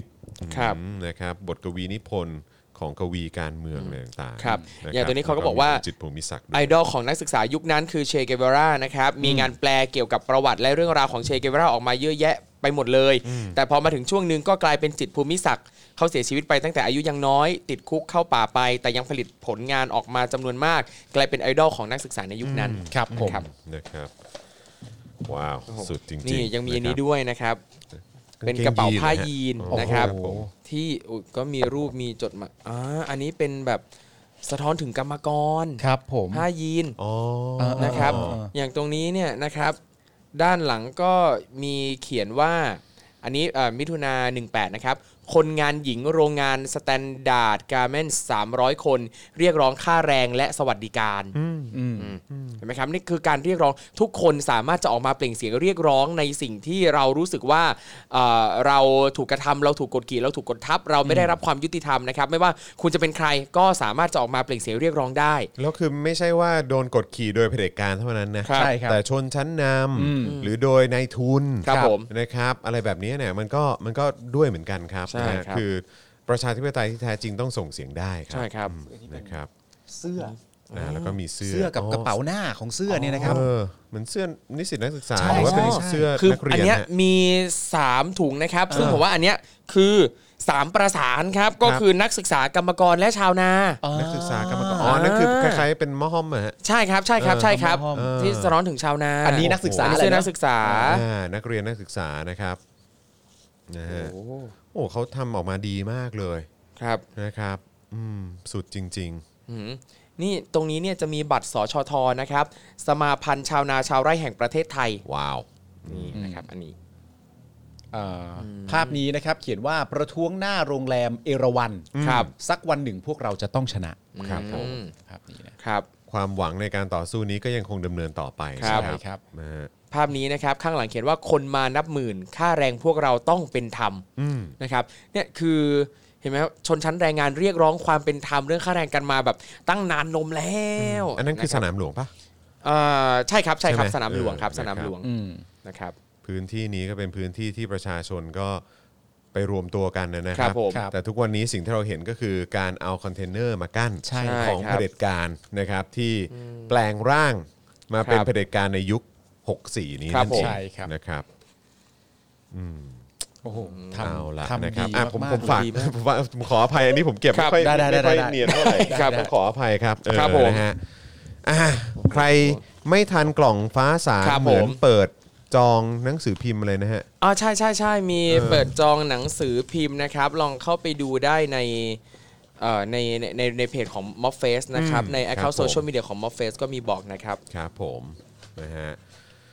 อ่ะโอเคนะครับก็ขอบคุณครูทอมด้วยนะครับ ขอบคุณ ที่ ครูทอม ที่ ครับ เอามาแชร์ให้พวกเราได้ ยินดีครับ เห็นกันนะครับ แล้วก็ผมเชื่อว่ามันมันมันสร้าง Impact นะฮะ ครับ ไม่ว่าจะสำหรับพวกเราเองในฐานะผู้ดำเนินรายการเองเนี่ย ครับ คุณผู้ชมเองผมก็เชื่อว่าก็น่าจะน่าจะเอ่อสัมผัสได้นะครับ ค ถึ รั ง บผม การต่อสู้นะครับที่ 45 ปีแล้วนะครับ ครับ มันก็เหมือนเป็นการส่งไม้ต่อ ครับ นะครับให้กับคนรุ่นใหม่ด้วย แต่ว่าคนที่ยังสู้มาตั้งแต่วันนั้น ผมก็เชื่อว่าจนทุกวันนี้ก็ยังสู้อยู่ ใช่ นะค ครั รับบ นะฮะเพราะมีความเชื่อว่าจะเป็นประชาธิปไตยจริง ๆ นะครับ ครับ นะฮะก็ต้องรอติดตามกันเนี่ยอันนี้นี่ไงเอ่อตรงเมื่อสักครู่เนี่ยเอ่อขึ้นไปนิดนึงปุ๊บปุ๊บอีกนิดอ่ะคุณสุสุจิกาใช่ไหมครับบอกว่าใครไม่ทันกล่องฟ้าสางเหมือน ครับ มีเปิดจองหนังสือพิมพ์ชัยประชา อ่าร รวมข้อมูลการเคลื่อนไหวระหว่าง 2526ถึง 2516ถึง19 หนึ่งน่าจะหนึ่งหก 16 อ๋อ ครับ หนึ่งหกเนอะเออส ใช่ อง ครั ห้า บ หนึ่งหกถึงหนึ่งเก้าเนอะ ครับผม ออนะค เห็ รับ น ผม เขาโพสต์อยู่เห็นเห็นผมเห็นโพสต์อยู่ในม็อบม็อบเฟสครับ ว่าให้ อ่า ไปลงลงชื่อใน Gu- Google Form อ่า ได้ โอ นะ เค ครับ นะครับนะก็ไปลงชื่อกันเยอะๆนะครับ ครับ นะ ผ ผม มเชื่อว่าเป็นเป็นเอ่ออีกหนึ่งเรื่องที่ดีๆนะครับ ครับ นะแล้วก็ไหนๆก็วันนี้พูดถึงการเอ่อชุมนุมการเอ่อเขาเรียกว่าการรวมตัวกันเพื่อรำลึกแล้วเนี่ยนะครับแล้วก็เมื่อกี้เราก็เพิ่งพูดไปบอกว่าเออที่สนามหลวงก็ยังมีคอนเทนเนอร์อยู่เนอะนะครับ ครับ เมื่อสักครู่นี้คุณมุกก็ส่งเข้ามาใช่ไหมฮะอาจารย์แบงค์ ใช่ครับ เดี๋ยวขอดูภาพหน่อยได้ไหมฮะเอ่อก็คือยังอยู่ที่เดิมนะ ไม่ได้ย้ายไปไหนสงสัยยังเผื่อเผื่อต้องใช้อีก ครับ นะคมีรับ สองอย่างระหว่างเผื่อกับขี้เกียจเก็บฮะ ไม่แต่อันเนี้ย ครับ ตั้งกลางถนน ใช่ ใช่ไหมเนี่ยคือตั้งกลางถนน ใช่ไหม ก็รู้ว่าเก่ง เออเพราะฉะนั้นก็คงเหมือนจะแบบว่ากั้นไว้เหมือนกันแหละ ครับ เออก็ยังกั้นไว้อยู่เหมือนเดิม ด้วยความกังวลหรือเกรงกลัวอะไรก็ไม่รู้อะนะค ค รั รั บบ นะฮะก็เดี๋ยวเออก็ก็คงยังก็ยังอยู่อย่างนี้ต่อไปอีกสักพักใหญ่นะครับ ครับ นะฮะ อ่า แล้วก็ต้อนรับเมมเบอร์ใหม่ของเราด้วยนะครับ โอ้โห มีเมมเบอร์ใหม่ของเราเข้ามาเพิ่มเติมอยู่เรื่อย ๆ เลยนะฮะ ครับ ตลอดเลยนะครับ ขอบพระคุณมาก ๆ เลยนะครับ นะฮะ ขอบพระคุณนะครับ นะฮะ ก็เดี๋ยวจะทยอย เอ่อ เอาขึ้นจอนะครับ เพื่อเป็นการเถลิงนะฮะ เถลิง ขอบพระคุณเมมเบอร์ของเราด้วย เถลิงนะครับผม ครับผมนะฮะ วันนี้คือ 6 ตุลา ใช่แล้ว ครับผม นะครับ สี่สิบห้าปีให้หลังจาก 6 ตุลา19 นะครับ ใช่ครับผม ใครใครที่ซัพพอร์ตทางเอ่อ Facebook ก็พิมพ์บอกมาได้ แจ้งเข้ามาได้ ลยนะค นะค ครัรับรับบนะผมครับ ครับผม เพราะว่าถ้าเอ่อในในโปรแกรมของเราเนี่ยมันจะเด้งขึ้นมาแค่เฉพาะของทาง YouTube นะฮะ ครับ ต้องขออภัยด้วยเอ่อเดี๋ยวแต่ว่าถ้าถ้าเกิดใครใครสมัครเป็นซัพพอร์เตอร์เข้ามาใน Facebook เนี่ยก็แจ้งมานิดนึงแล้วกันนะครับ ใช่ครับ อยากจะเอาขึ้นครับ เพื่อเป็นการขอบพระคุณด้วยนะครับนะฮะเอาละตอนนี้ 6 โมง ครับ แล้ว ผม ยัง ครับ มีข่าวอยู่อีก 15 หน้านะครับ โอ้โห นะฮะให้ ให้ เรา เราต้องไปกัน ใช่และเพื่อไม่ให้เป็นการเอ่อเขาเรียกว่าอะไรนะ ขัดจังหวะอะไรก็ ครั ตาม บผม ผมขอวิ่งเข้าน้ำก่อนแป๊บนึง ได้ครับ เอาแต่หัวเลยเหรอ ตั้งแต่หัว ไม่ไหว ว่าไป แล้ แล้ว วงงไปหมด เอออ่ะเดี๋ยวเดี๋ยวให้ให้คุยกับคุณทอมกับคุณ ครับผมได้ครับ เอาเล่นเกมไหม อ่ะ อ่ะอ่ะเล่นเล่นเกมได้ตอนนี้แหละพี่อ่ะ เล่นเลยเล่นเลย ได้หมด ยังไงมันไม่เข้าอีกอยู่แล้ว อ๋อ นี่ ใครจะ คุณ ไปรู้ คุณสุติกาแจ้งว่าอ่าสามารถหาฟอร์มจองหนังสือพิมพ์ชัยประชาได้ที่เพจบันทึก 6 ตุลานะครับ ใช่ ทุกท่านสามารถเข้าไปได้เลยนะครับ ดูรายการเราจบปั๊บเข้าไปได้เลยเพจ 6 ตุลานะครับ หรือว่า facebook.com/ 6ตุลา ครับผม นะครับ หกทุลา ใช่เป็นเลข 6 TULA แต่การเปิดกล่องนี้นะ ครับ และสิ่งที่ผมทำให้ผมคิดและย้อนมองถึงปัจจุบันณตอนเนี้ย ครับ คือเนี่ยคือสิ่งที่เกิดขึ้นใช่ไหมฮะ ครับ แล้วเขาก็ต่อสู้กันอย่างหนักหน่ว ค ง รับ มาก แต่ว่าณปัจจุบันเพื่อจะรำเอ่อระลึกถึงพวกเขาเนี่ย ครับ เหมือนมีความพยายามที่จะปิดอ่ะ อืม มันมัน ครับผม นแปลกประหลาด ใช่ มา ครั ก บ เลยฮะ เอาจริงนี่อย่างอย่างเอ่อวันเนี้ยครับดูดูดูคลิปที่เอ่อเอ่อมีบุคคลตั้งแต่ในในสมัยนั้นนะเขามา ครับ เปิดกล่องอะไรเงี้ยเขาเปิดกล่องแล้วแบบเขามาดูรูปแล้วแบบเฮ้ยชี้เนี่ยคนเนี้ยเพื่อนคนนั้นคนนี้อะไรเงี้ยแล้วแบบ ครับ ดูแล้วโอ้ยน้ำตาไหลมากเลย นี่เราก็อดคิดไม่ได้ว่าสมมุติว่าถ้าอีกแบบ 40-50 ปีอย่างเงี้ยเรามาเปิดดู Facebook ถ้ายังอยู่อะไรเงี้ย ใช่ใช่ เห็นว่าเราทำอะไรยังไงบ้างอะไรเงี้ย ไม่ก็ก็มีคุณผู้ชมเขามาบอก ครับ ว่ากล่องนี้เปิดคนเดียวมีน้ำตาร่วงนะฮะ ใช่โอ้โหขนาดเปิดเปิดหลาย ด้วยกัน คนตัก็วเนี้ย จะ ยั ร่ ง วม แบบ อะ น้ำตารื้นเลย ครับผมเฮ้ยคุณจอนรวดเร็วมากเลยว่ะ นั่นดิ เขาอยากเล่นเกมด้วยไง ไม่ เขาอยากเล่นเกมอะ เขาเขาอยาก เแบบ เขาอยากเข้าข่าว อยากเออ เข้าข่าวคุณรวดเร็วมาก อ๋อไม่ก็เกรงใจคุณผู้ชม คุณรวดเร็วมาก อ๋ออืมวัน นี่ นี้ ยังไม่ทันจะเล่นเกมเลยคุณ ใช่ครับ กลัมาแล้ว อ๋อโอเค มาเรามี 15 หน้าให้ไป วันนี้ ครับ ข่าว ผม เยอะไงวันนี้ ยาวๆ ข่เอะ ยาวนะๆครับนะฮะแล้วก็ต้องจัดจัดให้แน่นๆนะฮะ ครับ เพื่อให้คุ้มค่าที่คุณผู้ชมสนับสนุนพวกเราไง ใช่ครับ เ ถูกต้องครับ นะครับนะอ่ะโอเคงั้นเดี๋ยวเรามาประมวลบรรยากาศนะครับกิจกรรมรำลึกครบรอบ40เอ่อ45 ปี 6 ตุลากันหน่อยดีกว่านะค ครั รับบ ครับ นะฮะก็หลังจากที่เราติดตามกันนะครับว่ากิจกรรมรำลึกครบรอบ 45 ปี 6 ตุลา 2519เนี่ย ครับ จะได้รับการจัดขึ้นตามเป้าประสงค์หรือไม่ อืม นะครับหลังจากที่มีท่าทีนะครับจากฝ่ายบริหารของทางธรรมศาสตร์เนี่ยนะครับนะฮะว่าเฮ้ยแบบจะอะไรยังไงนะครับมีการไป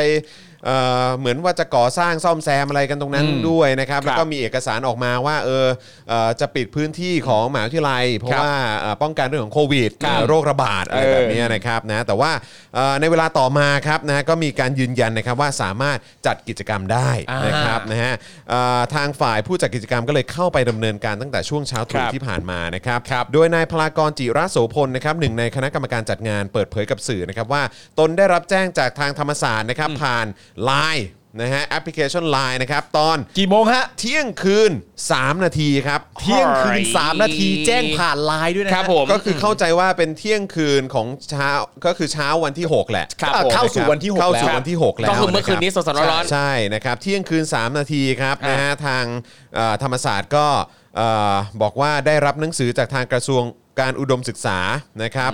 เอ่อในเวลาประมาณ 5 โมงครึ่งของวันที่ 5 ตุลานะครับว่าสามารถจัดงานได้โดยให้ปฏิบัติตามมาตรการสกัดการแพร่ระบาดของไวรัสโควิด -19 อย่างเคร่งครัด ครับ อหมายความว่าได้เอกสารเอ่อเหมือนจากทางกระทรวงอุดม ครับ ศึกษาเนี่ยตั้งแต่ 5 โมงครึ่ง อ่า ของวันที่ 5 แล้ว คือเข้าใจง่ายๆว่าทางมหาวิทยาลัยเนี่ยได้รับการยืนยันว่าจัดได้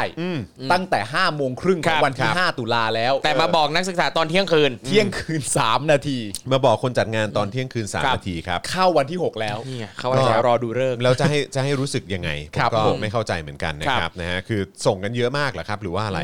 นะครับ โดยนายพลากรยอมรับนะครับว่าตนลุ้นมากอย่างไรก็ดีก็ต้องขอขอบคุณทุกฝ่ายที่เกี่ยวข้องนะค ค รั รับ บ โดยสื่อมวลชนก็รายงานนะครับว่าตั้งแต่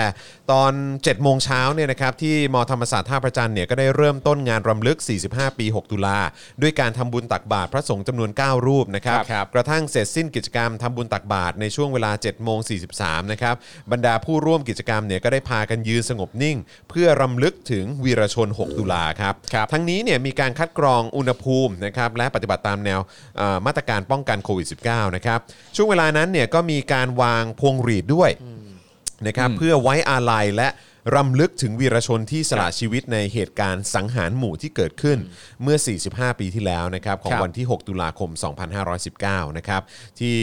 มธรรมศาสตร์และสนามหลวงด้วยนะครับ ต่อมานะครับตอน 8 โมงเช้านะครับตัวแทนคณะกรรมการจัดงานก็มีการกล่าวเปิดงาน โดยน้องอัวใช่ไหม ครับผม เออ ใช่ครับ นะครับนะฮะน้องอั๋วนะฮะคุณจุธาทิพย์สิริขันธ์นะครับประธานสหภาพนักเรียนนิสิตนักศึกษาแห่งประเทศไทย หรือสอนอทอนั่นเอง แล้วก็หนึ่งในคณะกรรมการจัดงานนะครับก็บอกว่าตั้งแต่แรกเนี่ยมหาวิทยาลัยไม่อนุญาตให้จัดงาน ทางทีมจึงมองว่าหากยอมครั้งนี้จะต้องยอมตลอดไป ครับ จึงยืนยันที่จะจัดกิจกรรมในวันนี้ หลังจากนั้นจึงเริ่มอ่านรายชื่อผู้เสียชีวิตจากเหตุการณ์ 6 ตุลานะครับ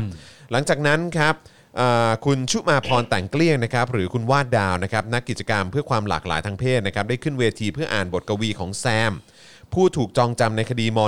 .112 ซึ่งมีเนื้อหาเพื่อสดุดีวีรชน 6 ตุลาครับที่ต่อสู้เพื่อประชาธิปไตยและวีรชนคนรุ่นใหม่นะครับที่สารต่ออุดมการณ์ประชาธิปไตยในวันนี้นะครับ ครับ นอกจากนี้นะครับยังอ่านบทกวีของ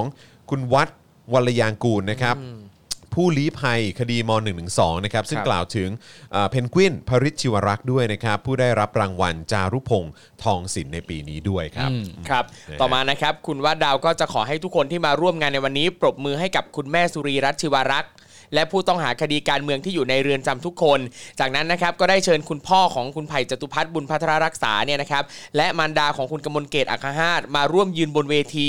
และร่วมกันชู 3 นิ้วท่ามกลางเสียงปรบมือของประชาชนที่มาร่วมงานกันอย่างคับข้างครับ ต่อมาพอเวลาประมาณ8ปดโมงห้นาทีนะครับคุณสมยศพฤกษาเกษมสุขก็ได้ขึ้นวางพวงหรีดรำลึก ในนามกลุ่มราษฎรยกเลิก 112 พร้อมทำกิจกรรมเชิงสัญลักษณ์ด้วยการราดน้ำสีแดง ซึ่งเป็นเลือดหมู ใส่พวงหรีดและตนเองครับ พร้อมกับกล่าวว่ามาตรา 112 เป็นมรดกของเหตุการณ์ 6 ตุลา และจะมีการชุมนุมรณรงค์ยกเลิกม 112 อีกครั้ง ในวันที่ 31 ตุลาคมนี้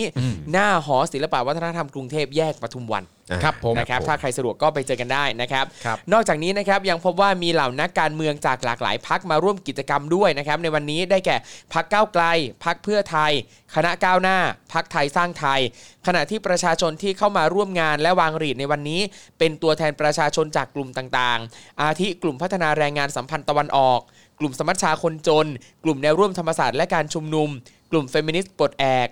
คณะประชาชนเพื่ออิสรภาพ รวมถึงกลุ่มคนเสื้อแดง แล้วก็นายนัทวุฒิใส่เกลือเป็นต้นนะครับผู้สื่อข่าวรายงานเพิ่มเติมครับว่ากลุ่มเยาวชกลุ่มเยาวรุ่นทะลุแก๊ส ได้มีการส่งพวงหรีดมาร่วมไว้อาลัย และรำลึกถึงการครบรอบ 45 ปี 6 ตุลาด้วยเช่นกัน โดยตั้งใจเลือกดอกไม้สีขาว เพื่อสื่อถึงประชาชนผู้บริสุทธิ์แซมดอกไม้สีแดงที่หมายถึงเลือด หลังเสร็จสิ้นกิจกรรมวางพวงหรีดสดุดีวีรชน 6 ตุลาแล้วนะครับ คุณกฤษดางนุจจรัตน์หรือทนายด่าง คณะกรรมการจัดการรำลึก 45 ปี 6 ตุลาหนึ่งในสิทธิ์เก่าที่มีความทรงจำร่วมในเหตุการณ์ 6 ตุลา ได้ขึ้นกล่าวปาศกถาบนเวที เพื่อรำลึกถึงผู้สูญเสีย ในเหตุการณ์สังหารหมู่ 6 ตุลา 2519 ครับ ครับ บอกว่า โดยระบุว่าจุดมุ่งหมายของคนเดือนตุลาก็คือ การนำคนกระทำผิดไปขึ้นศาลอาญาระหว่างประเทศ แม้จะต้องใช้เวลานานแค่ไหนก็ต้องทำอีกทั้งยังกล่าวอีกว่า ภาคีธรรมนูญกรุงโรม ว่าด้วยศาลอาญาระหว่างประเทศ รับรองการพิจารณาคดีเรื่องการฆ่าล้างเผ่าพันธุ์ และการสังหารหมู่ทางการเมืองอยู่ ซึ่งแม้ว่าไทยจะไม่เคยให้สัตยาบันต่อสนธิสัญญาดังกล่าวนะครับ แต่ก็อยู่ในภาคี โดยระบุว่า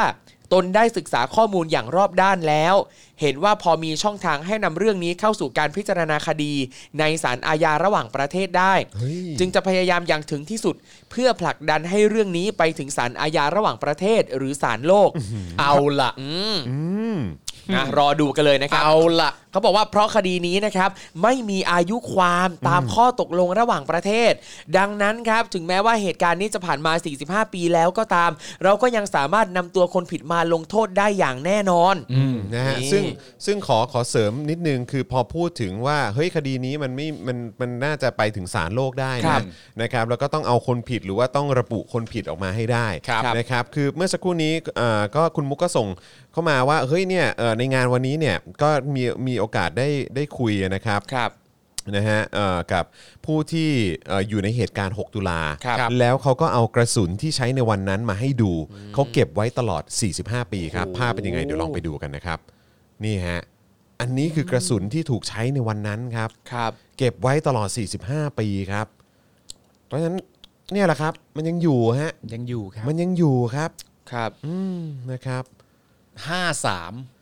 ก็ยังมี ใช่ ผู้เสียชีวิตอยู่ ใช่ครับ ครับ ผม นะครับ นะครับนะฮะส่วนกิจกรรมต่อมานะครับก็เป็นเอ่อพิธีมอบรางวัลจารุพงษ์ทองศิลป์นะค ค รั รั บบ ประจำปี 64 นะครับเอ่อซึ่งเอ่อก็เป็นอย่างที่เราทราบกันนะครับก็คือเอ่อผู้ที่ได้รับรางวัลนี้ก็คือน้องเพนกวินนั่นเองนะครับ ครับ เพนกวินพาริสนะครับโดยวันนี้เนี่ยคุณแม่สุรีรัตน์นะครับเป็นผู้ขึ้นรับรางวัลแทน โดยคุณแม่กล่าวว่าลูกชายนะครับก็คือเพนกวินเนี่ยดีใจแล้วก็ซาบซึ้งใจที่ได้รับรางวัลนี้ แต่ไม่สามารถมากล่าวแสดงความยินดี หรือขึ้นรับรางวัลด้วยตัวเองได้ เนื่องจากถูกคุมขังอยู่ในเรือนจำครับ นี่คือการต่อสู้ของคนรุ่นใหม่นะครับและเขาก็ถูกจองจำโดยเผด็จการ ครับผม นะครับจนตอนนี้เนี่ยนับเป็นเวลาเกือบ 60 วันแล้วนะครับ ครับ ตนซึ่งเป็นมารดาจึงขอเป็นตัวแทนอ่านสุนทรพจน์ รับรางวัลที่บุตรชายฝากมาจากเรือนจำแทน ครับ นอกจากนี้นะครับด้านบนหอประชุมใหญ่ก็มีการติดตั้งนิทรรศการ 6 ตุลา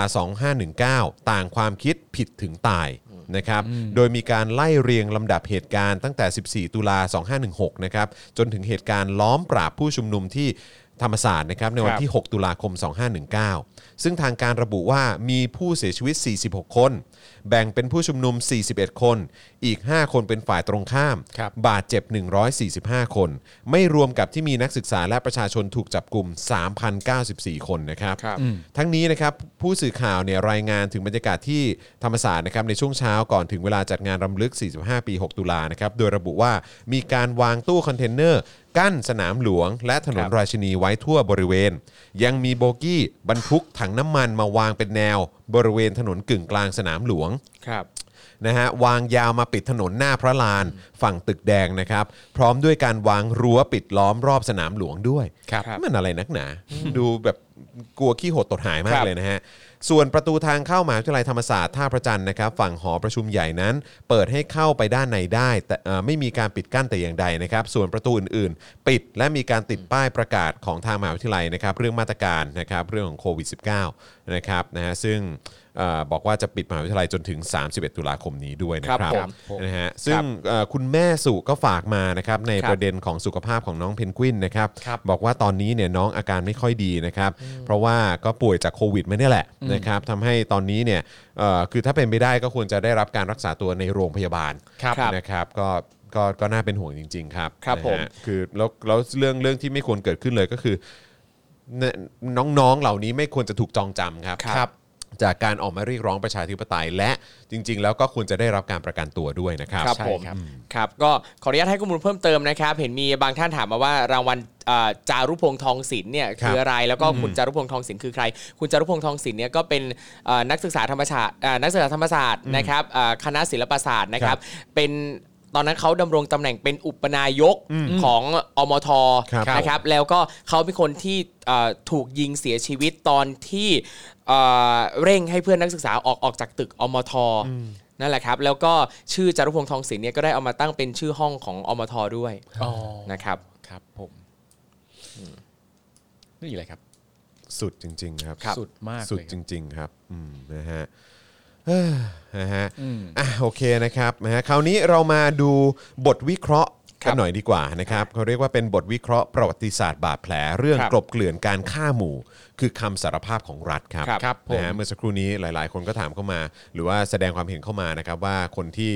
คนที่สั่งยิงนะครับนะหรือคนที่เกี่ยวข้องกับการฆาตกรรมครั้งนี้นะครับนะฮะเอิ่มเป็นใครนะครับความจริงก็ต้องอาปรากฏนะครับและและคืออะไรยังไงคือมันต้องมันต้องถูกเปิดเผยนะครับ ครับ นะฮะแต่ว่านี่เรากำลังจะพูดถึงการความพยายามกลบเกลื่อน ครับ นะครับความพยายามจะปิดบัง รวมไปถึงการพยเอ่อความพยายามที่จะลบล้างประวัติศาสตร์ด้วย ครับ นะครับนะเนื่องในโอกาสครบรอบ 45 ปีนะครับเอ่อ6ตุลา 19 เนี่ยนะครับ ก็อยากจะชวนนะครับเอ่อติดตามบทความสั้นๆ นะครับที่มีความน่าสนใจนะครับ ซึ่งเสนอแง่มุมที่เกี่ยวข้องกับท่าทีของรัฐครับ ครับ นะฮะ ท่าทีของรัฐนะครับ ต่อเหตุการณ์ล้อมปราบ และสังหารหมู่ผู้เห็นต่างทางการเมืองครั้งใหญ่ในประวัติศาสตร์การเมืองไทยนะครับ ครับ จะได้ชี้ให้เห็นนะครับว่าความพยายามใช้ช่องโหว่ทางกฎหมาย กลบเกลื่อนนะครับ ครับ ตลอดจนท่าทีที่เพิกเฉยต่อการเสาะหาความจริง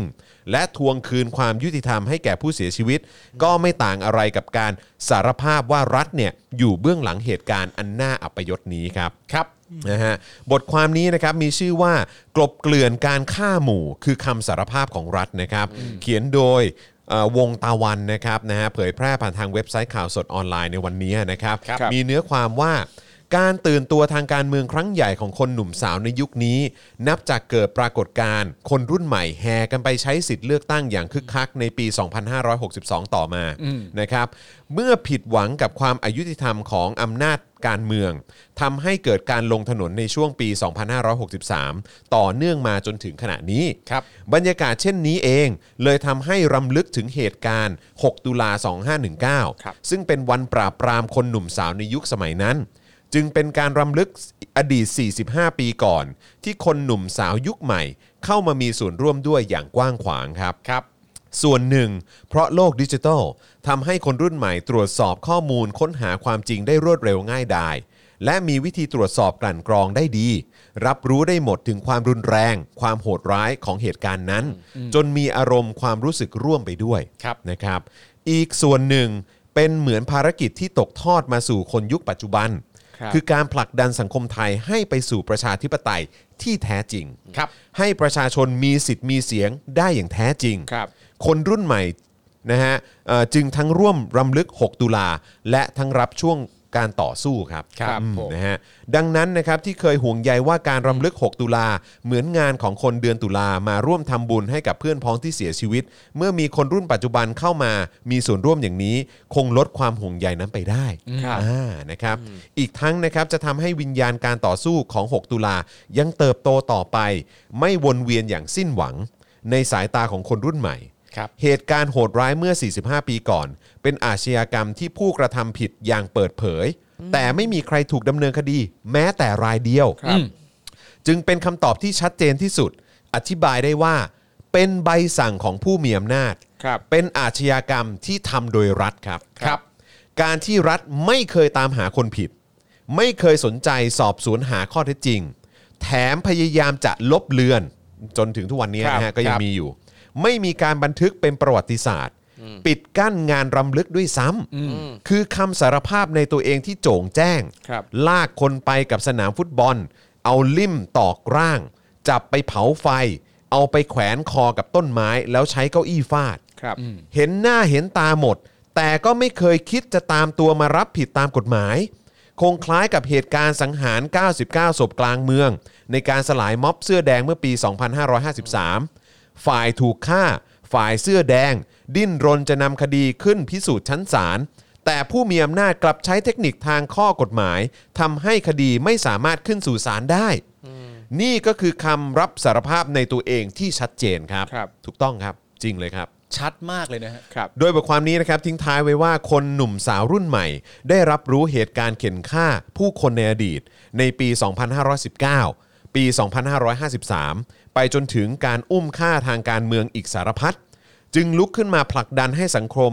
จึงลุกขึ้นมาผลักดันให้สังคมปรับเปลี่ยนไปสู่ความถูกต้อง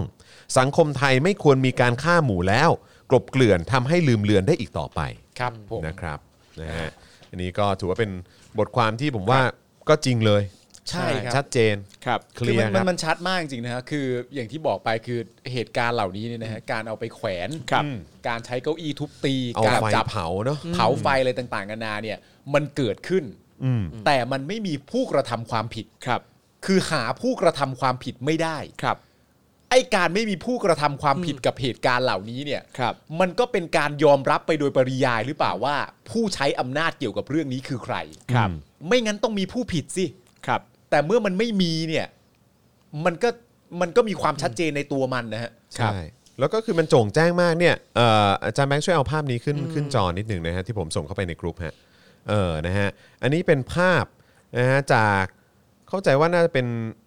ใช่ใช่ใช่ดาวสยามใช่ไหมอันนี้จากดาวสยามนะเข้าใจว่าอย่างนั้น ครับ เขียนว่าวันแห่งชัยชนะของคนไทย ครับ 6 ตุลา 19 เพื่อชาติ ศาสนา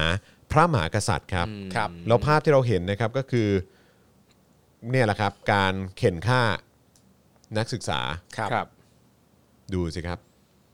นี่นะครับ ลากไปนะครั ลากไปกับพื้นมีใสนามหลวง เผาไฟเผาศพใช่ไหมฮะ นั่งยาง นั่งยางนะครับ นะฮะศพนักศึกษาที่ตาย ศพนี่ผู้เสียชีวิตหมดเลยนะฮะเนี่ย ครับ ครับ แล้วก็มีผู้ที่ถูกทำร้ายร่างกายคนที่บาดเจ็บทั้งหลาย แล้วก็นักศึกษาที่โดนเอามานอนแผ่อยู่ ครับ กลางแจ้งอะนะครับ นี่สุภาพสตรีด้วย ใช่ครับ นะครับ เนี่ยคุณผู้ชม ส่วนผู้ชายก็นอนถอดเสื้อแล้วก็นอนค ครับ ว่ำหน้ากันกลางแจ้ง ครับ นะครับ ดูข้างบนนะฮะขอขอให้ดูข้างบนเลยฮะข้างบนสุดปุ๊บนะครับ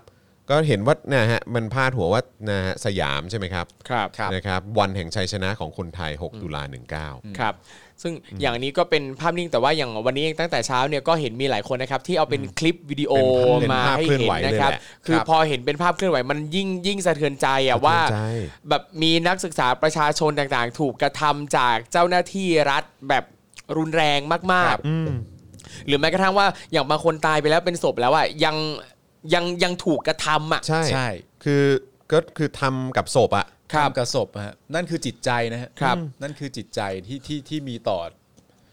ประชาชน ครับแล้วแล้วคือมันเห็นชัดนะในในคือในคลิปอะเห็นชัดเลยว่าคนทำเนี่ยเป็นใครหน้าตาเป็นยังไงเอาจริงคืออยากรู้มากว่าแบบ ถ้าคนเนี้ยถ้าเขายังมีชีวิตอยู่อะได้กลับมาดูคลิปเนี้ยที่ตัวเองทำอะณปัจจุบันอะเขาจะรู้สึกยังไงบ้าง หรือว่าลูกหลานมาดูแล้วจำพ่อจำลุงป้านะอาตัวเองได้ที่เป็นฝ่ายกระทำอะจะรู้สึกยังไงบ้าง แล้วคือที่ผมช็อกมากเลยเนาะก็มีแบบเหมือนพวกสลิมหรือพวกอะไรพวกเนี้ยก็คงสลิมหรือ I.O. แห ครั ละ บ เออนะครับก็ตามสไตล์ก็ออกมาบอกว่าเฮ้ยอะไร เกิดก็ไม่ทันมาทำเป็นลำลึก อันนี้ เออ พูดด้วยความสุภาพเลยนะเกี่ยวคุยอะไร คือแบบ อะไรของมึงเนาะ เออแล้วอีพวกเนี่ยอีพวกที่บอกว่าเกิดก็ไม่ทันทำมาลำลึกเนี่ยเข้าไปดูหน้าเฟซมึงคืออะไรอ่าพระนเรศวร เออ มึงเกิดทันเหรอ แล้วก็บอกว่าก็ต้องแบบว่าโอ้โหต้องมีกิจกรรมถวายนั่น ครับ ถวายนี่อะไรทำนู่นทำนี่เต็มไปหมด แล้วทำไมอ่ะอันนั้นมึงก็เกิดไม่ทันมั้ง เออ เออครับผม ตอน มึงก็ เขายั ยังมึงก็ยังลำลึกของมึงเลย มี ครับ แนวโน้มสูงมากเลยนะว่า ตอนที่เขาแต่งเพลงชาติอ่ะมึงก็เกิดไม่ทัน เออ เออ ก็เห็นร้องกันได้เนี่ย ครับ เออ มนุษย์เราไม่สามารถศึกษาอะไรได้ เพียงเพราะเราเกิดไม่ทันเหรอ ถูกต้อง ครับ มนุษย์เราไม่สามารถศึกษาย้อนอดีต ใช่ ได้ว่ามันเกิดอะไรขึ้น ครับ นี่คือตักกะทาง เออ ความคิด ครับ ไม่ได้แปลกใจเลยนะฮะว่าทำไมเด็กรุ่นใหม่มันมองพวกคุณแล้วมันไม่เคารพเลยแม้แต่นิดเดียวอ่ะ ครับ คือถึงแม้จะเกิดไม่ทันเนี่ย แต่เราสามารถจะหาความรู้ใส่หัวสมองโล่ง ๆ ได้ ใช่ ใช่ นั่นเป็นเรื่องเกี่ยวกับความรู้นะครับ นะครับ ไม่งั้นมันจะมีวิชาประวัติศาสตร์ให้เราร่ำเรียนกันทำไม คุณยังเรียนเลย คุณยังเรียนเลย แต่คุณอาจจะเรียนในระบบการศึกษา ครั ที่ บ ได้รับรู้แต่เรื่องที่คุณชอบไง ใช่หรือว่าคุณอาจจะรับแต่สิ่งที่เผด็จการน่ะ ครับ นะครับยัดเยียดมาในระบบการศึกษาไทย แล้วคุณก็คุณก็ไม่คิดจะหาข้อมูลเพิ่มเติม ครับ แล้วก็เชื่อคือเป็นคนซื่ออ่ะอืมนะฮะคือผมก็ไม่รู้ว่าจะเรียกว่าซื่อหรือโง่เดียนะ ครั ฮะ บ เออก็คือว่าเขาบอกอะไรมากูก็เชื่อหมดเลย ครับ นะครับแล้วก็ไม่คิดจะหาข้อมูลเพิ่มเติม โดยแบบถ้าหาข้อมูลเพิ่มเติมมาแล้วใช้สมองที่คุณมีเนี่ย อืม วิจารณญาณที่คุณก็น่าจะมีเนี่ย ครับผม ในการเปรียบเทียบประเมินประมวล ครับ มาหน่อย ครับ นะครับแต่ผมเชื่อว่าถ้าคนที่พูดอะไรประมาณเนี้ยน่าจะเป็นคนที่เข้าไปในระบบการศึกษาไทยเอ่อโฆษณาชวนเชื่อ เพราะประกันด้าและสิ่งที่เผด็จการยัดเยียดเข้ามาในระบบการเรียนการสอนไทยเนี่ยคุณก็รับมาทั้งหมด แล้วคุณ ครับ ก็ไม่คิดจะขวนขวายหาหาอะไร ครับ เพิ่มเติม คุณก็เลยเป็นเนี่ยแหละครับ เป็นไพร่เป็นทาสแบบที่ ค คุ รั ณ บ ไม่รู้ตัว ใช่ และ ครับ อีกคนพวกเนี้ยชอบมาบอกว่าเด็กรุ่นใหม่เนี่ยถูกล้างส มอง คือแบบ แบบอ่ามึงไปพูดใส่กระจกนะอีควาย ไม่นี่นี่ไงคุณจำได้เปล่าว่าไอ้ตอนที่เขาจะตรวจสอบหนังสืออะ ครับ ของเอ่อวาดหวังป่ะ อ่าใช่ครับ เออที่เขาตรวจสอบ าดห หนังสืออะแล้วมีคำหนึ่งที่พูดขึ้นมาว่า ต้องตรวจสอบหนังสือเล่มนี้ก่อน ครับ ว่ามีการล้างสมองหรือเปล่า เออ ไอ้เหี้ยกล้าเนอะ อืม กล้าก ล้าที่จะ พูดเนอะกล้าพูดที่จะตรวจสอบหนังสือที่ ใช่ มีเพิ่งจะเกิดขึ้นในปัจจุบัน ว่าอาจจะมีการล้างสมองหรือเปล่า มากกว่าหนังสือตำราเรียนที่มี เออ กันมาโดยตลอดว่านั่นน่ะล้างสมองหรือเปล่า ครับ มึงกล้าหาญ ใช่ มาก คือถ้ากล้าแบบเนี้ยไปอยู่กับกร มึงกล้าหาญมาก เอออันเนี้ยผมอยากรู้ว่ามันคือเล่มไหนฮะ อ๋อ มีคนส่งมาให้บอกว่าเป็น อ่ะ ภาษาไทยหลักภาษาและการใช้ภาษาของม .3 อ่าแต่ว่าอย่างอันเนี้ยก็คือ อันเนี้ยก็ต้องเข้าใจว่าแบบเรียนอันนี้เนี่ยมีหลายหลายบริษัททำดูแล้วเนี่ยเป็นของเอกชน อ๋ออันนี้ ทำ เป็นเอกชนใช่ไหม แต่อันเนี้ยเราคือผมหาอยู่อะคือ คนที่เขาถ่ายรูปมาโพสต์อะเขาไม่ได้บอกว่าเป็นของสำนักพิมพ์ไหน อ่าใช่ใช่ เออ ใช่ เราต้องไป คื เปิด คือนี่ หา คือนี่เขาเขาเขามีมีคนส่งมาให้แล้ว อ่า นะ ค ครับรับเออเออแต่ว่าเขาก็ไม่ได้เออเดี๋ยวเดี๋ยวต้องเช็คดูมี ใช่ มีคุณผู้ชมส่งเข้ามาก็คือเล่มนี้ อ่า อ่าอันเนี้ย ครับ แต่ว่าเดี๋ยวต้องเช็คอีกทีว่าเป็น ใช่ ของสำนักพิมพ์ไหน คือถ้าเห็นสันอะ มก็รู้เลย คือพี่ถ่ายสันมาให้ดูด้วย สันอะไร จะได้ด่าถูก ของออก สันดานสันตกหนังสือ ของของอจทคืออะไรฮะ อักษรเจริญทัศน์ อ่า อ่าเป็น นั่นแหละ เป็น เขาบอก บริษัท เล่มนี้ เอ ของ กชน อจทเออครับ เป็น ผม บริษัทเอกชนที่ทำสำนักพิมพ์ทำอันนี้ นะฮะเขาบอกว่าเอ่อก็มีสอนอยู่ในเนี้ยแบบประโยคความซ้อนกับเอ่อแล้วก็แล้วก็เอามาเปรียบเทียบกัน ครับ ว่าสมชายจะเลือกประชาธิปไตยที่นักการเมืองทุจทุจริตคอร์รัปชันหรือสมชายจะเลือกเผด็จการที่เป็นผู้นำที่มี อ่า คุณธรรมประจำใจ ครับผม เย้ แล้วก็ตรวจสอบหนังสือที่ อ่า เป็นหนังสือภาพ ครับ ว่าล้างสมองไหม ใช่ เอ้ย อะไรกันเล่า เนี่ยแล้วแล้วคืออย่างอันเนี้ย คื คือ อคุณจอนมี ไม่ แบบเต็ม ไม่ เต็มเล่มมาหน้าปก ไม่ อะ แต่ถึงถึงมันจะเป็นของเอกชนนะ อ่ะ วาดห ใช่ วังก็เอกชน ใช่ใช่ แล้วทำไมวาดหวังโดนตรวจส ถู อบ ก แล้วแบบนี้ไม่โดนตรวจสอบ แล้วคือ ใช่ อย่างอันเนี้ยคืออยากแนะนำนะถ้าใครเจอหนังสือแบบเนี้ยถ่ายปกมาแบบเต็มๆเพราะว่าด้านล่างที่ถูกตัดออกไปอ่ะคือชื่อคนเขียนหนังสือด้วย ไอ้ยา อ่ อ้าวแจ๋วดิ ไอ้ยา เอาแจ๋วดิ ของมมมสามอะครับ มสามครับ อจทภาษาไทยมสาม ภาษา ก่อน ไทยหลักภาษาและการใช้ภาษา อ่า ของม3นะครับ อ้าวสวยแล้ว อ้าวสวยพี่สวย อ้าว อ่า แกดแพดมาแล้วครับ น่าสนใจอยากรู้เลยว่าใครเขียนนะ เอา ฮะ ได้ดิ อยากรู้เลยว่าใครเขียน อ่า นะครับ นหน้าปกมี 6 รายชื่อ หกรายชื่อ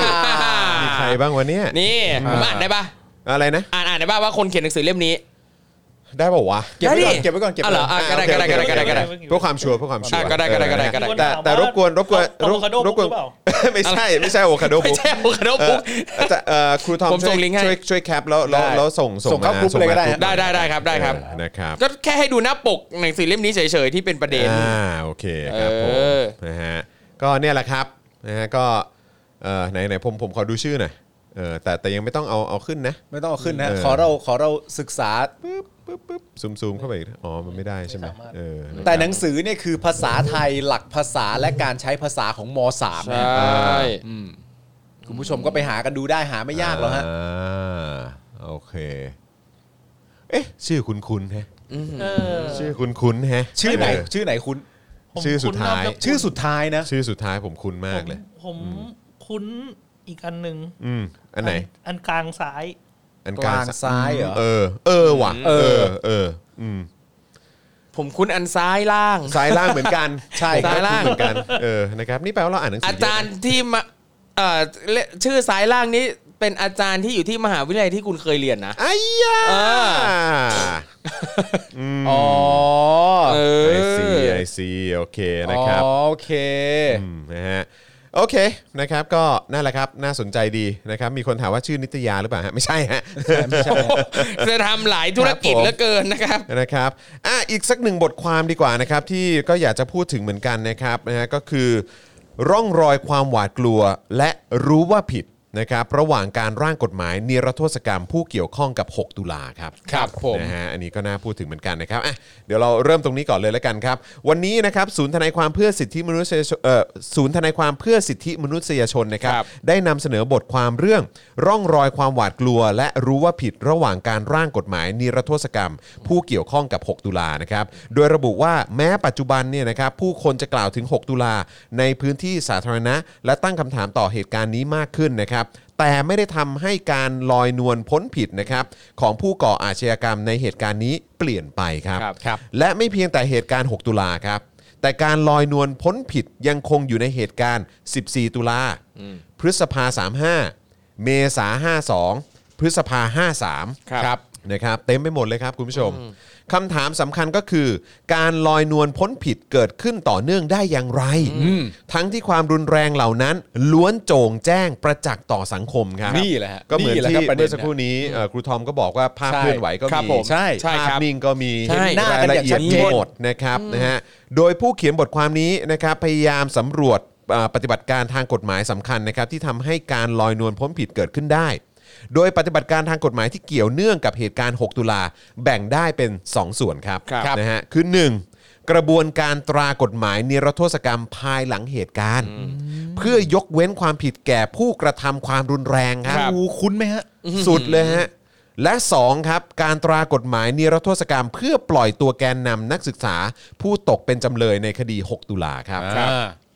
โดยระบุว่าหลังเหตุการณ์ 6 ตุลาเนี่ยนะครับเมื่อระบอบเผด็จการได้กลับขึ้นสู่อำนาจอีกครั้งในวันเดียวกันนะครับกฎหมายนิรโทษกรรม ชื่อว่าพระราชบัญญัตินิรโทนิรโทษกรรม แก่ผู้กระทำการยึดอำนาจการปกครองประเทศ ก็เมื่อไม่กี่ปีมานี้ก็ ครับ ก็ยังมีอยู่นะฮะครับเมื่อวันที่ 6 ตุลาคม 2519 หรือกฎหมายนิรโทษกรรมฉบับที่ 1 ถูกตราออกมาบังคับใช้อย่างรวดเร็วครับ ครับ ทั้งนี้นะครับแม้ว่าจะมีบทบัญญัติมาตรา 29 ของรัฐธรรมนูญฉบับปี 2519 เป็นบทนิรโทษกรรมให้แก่ผู้ก่อการรัฐประหารแล้วก็ตาม แต่ก็ คือเบิ้ลขึ้นมาอีก ซ้ำอีกให้มัน ซ้ำอีก ให้มันมั่นใจ นะฮะ เออ กระบวนการร่างกฎหมายฉบับนี้ประกอบไปด้วย 2 ส่วนครับ ส่วน ครับ แรกก็คือกระบวนการร่างของสำนักงานคณะกรรมการกฤษฎีกา ที่จัดประชุมอย่างรวบรัดเพียง 2 ชั่วโมง โอ้โห ใช้เวลา 2 ชั่วโมงครับ ก็คือจะออกให้ได้นะ เออ ครับเออ เนื้อหาส่วนใหญ่นะครับเป็นการถกเถียงเพื่อบัญญัติกฎหมายยกเว้นความผิด แก่ผู้เกี่ยวข้องกับอาชญากรรม ครับ ย้ำอีกครั้งนะครับนะฮะเนื้อหาส่วนใหญ่ในการประชุมเนี่ยนะครับ เป็นการถกเถียงเพื่อบัญญัติกฎหมาย ยกเว้นความผิด แก่ผู้เกี่ยวข้องกับอาชญากรรม 6 ตุลา ให้ครอบคลุมมากที่สุด ทุกคนทุกการกระทำทุกช่วงเวลาครับ โอ้โห คุณผู้ชมอันนี้ต้องย้ำนะฮะ ประเด็นที่เขาถกเถียงกันเนี่ย ไม่ใช่ประเด็นว่าด้วยเรื่องว่าเราสามารถออกกฎหมายอันนี้ได้ไหม ครับ นะมันประเด็นการถกเถียงมันคือว่าจะทำอย่างไรให้ตัวบัญญัติกฎหมายออกมาเนี่ย มันครอบคลุมไม่ให้ผู้กระทำความผิดไม่ผิดที่สุดอะ เออ ครับเออ นะ แล้ว ครับ ดูนะคือแบบทุกคนทุกการกระทำทุกช่วงเวลานะ ใช่ คือไม่มีอะไรผิดเลย คำนี้แม่งพีคมาก แม่ง นะครับ ก็คล้ายๆกับเนี่ยแหละ อดีตปัจจุบันอนาคต ครับ ที่ ผมใช่ ที่ไอ้กสชแม่งใช้ ครับ แม่งเป็นฟอร์มเดียวกัน ฟอร์มเดียวกัน แต่ในอันเนี้ยคือทุกคนทุกคนไม่เท่าไหร่นะฮะ ครับ ทุกการกระทำของทุกคนเหล่านั้นด้วย ครับ และทุกการเวลาที่คนเหล่านั้นทำด้วยโอ้โห และอันนี้นะครับเป็นการประชุมของใคร เออ นะฮะก็คือสำนักงานคณะกรรมการกฤษฎีกาครับ ครับผม นี่ไง เราจะตัดสินทุกอย่างอย่างยุติธรรม ครับผมนะฮะแม้ว่าข้อเสนอนี้นะครับจะมีผู้คัดค้านนะครับภายแต่ว่าเอ่อภายใต้บรรยากาศความกลัว และวิตกกังวลว่าบทบัญญัติมาตรา 29 จะไม่มีผลเป็นการยกเว้นความผิดครอบคลุมเพียงพออและตนจะถูกลงโทษภายภาคหน้า ผู้มีส่วนร่วมก่ออาชญากรรมในวันนั้น จึงยกเหตุผลมากมาย เพื่อให้กฎหมายนิรโทษนิรโทษกรรมฉบับนี้ผ่านให้ได้ครับ ก็คือชัดเจนในความรู้สึกเลยก็คือเอาตัวรอด คือมีคน ครับ ค้านเยอะแหละ ใช่ แต่ว่าก็คนที่มีส่วนเกี่ยวข้องอ่ะ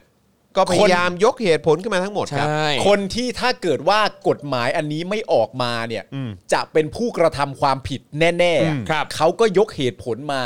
ครับ เพื่อให้ตัวเองมีกฎหมายนี้คุ้มครองอ่ะ ใช่นะครับ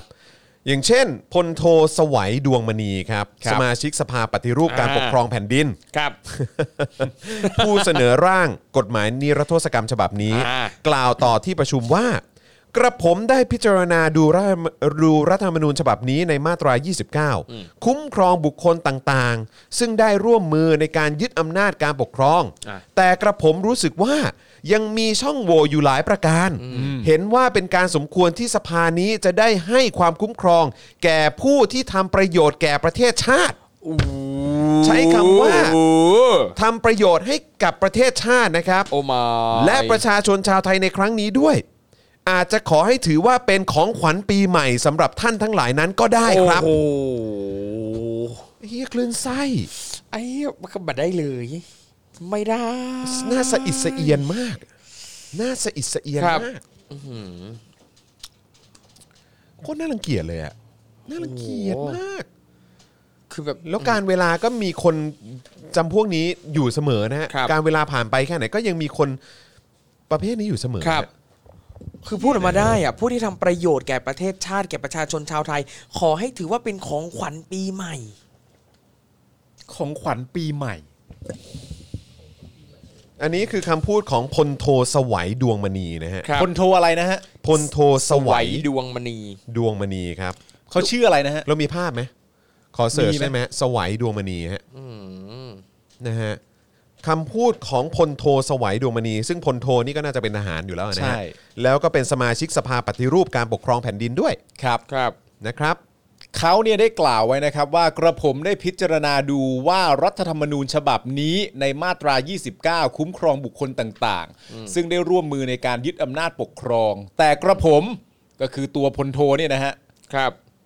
ในอันที่สองฮะลองดูรูปที่สอง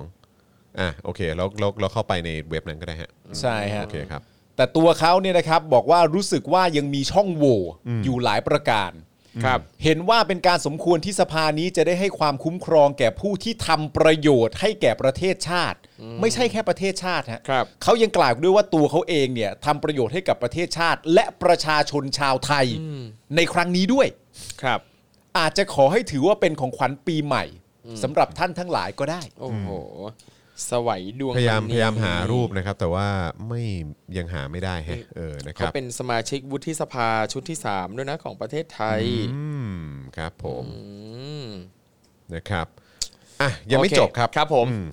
ขณะที่จงกลศรีการจนานะครับ สมาชิกสภาปฏิรูปอีกคนหนึ่งฮะได้ออกอาการหวาดกลัวและวิตกอย่างเห็นได้ชัด หากไม่มีการตรากฎหมายนิรโทษกรรมฉบับนี้ขึ้นอ่า ครับ แปลว่าอันเนี้ยอาจจะเกิดฮิริโอต ปะ ความละอายและเกรงกลัวต่อบาปเหมือนกันนะครับ ครับ ถ้าไม่มีการตรากฎหมายนิรโทษกรรมฉบับนี้ขึ้น โดยคุณจงกลเนี่ยได้กล่าวว่า ไม่ใช่เป็นเพราะดิฉันเป็นผู้หญิงขี้ขลาดตาขาว หรือคิดว่าเมื่อตะกี้นี้ท่านพลโทสวัยบอกว่าโทษนั้นถึง 20 ปี ดิฉันก็ไม่รู้หรอกค่ะ ตัวบทกฎหมายอะไรอะไร แต่มาเสียวไส้ว่าถึงกับประหารชีวิต ดิฉันเคยสงสัยเหลือประมาณว่าเหตุไฉนเวลาผ่านมาตั้งสองเดือนเศษแล้ว ไม่มีผู้ใดที่จะขอนิรโทษกรรม ให้แก่ผู้ซึ่งได้ร่วมทำงานในครั้งนั้น ดิฉันก็เป็นประชาชนแม่บ้านธรรมดา ซึ่งไปร่วมเต้นเหย่งๆอยู่กับเขาตอนนั้นด้วยอืม เหรอครับ นะอาการหวาดกลัวดังกล่าวได้แสดงว่า จงกลย่อมรู้ถึงลักษณะของการกระทำและผลของการกระทำที่จะตามมาเป็นอย่างดี ประกอบกับคำพูดที่ว่า เธอได้ไปเต้นเหยงเหยงๆกับเขาตอนนั้นด้วย อย่างอันนี้ก็เข้าข่ายว่าเป็นการยอมรับว่าตนได้ไปร่วมชุมนุมกับกลุ่มพลเรือนฝ่ายขวาฝ่ายขวา ซึ่งอาจจะรู้ถึงขนาดที่ว่าการกระทำความรุนแรงครั้งนั้น เกี่ยวโยงกับกลุ่มพลเรือนฝ่ายขวาอย่างไรบ้าง อืม สุดจริง ครับเมื่อสิ้นสุดในวาระแรกนะครับ การลงมติรับหลักการและเหตุผลของสภาปฏิรูปการปกครองแผ่นดิน มีเสียงเป็นเอกฉั นท์ ให้รับหลักการดังกล่าวนั้นไว้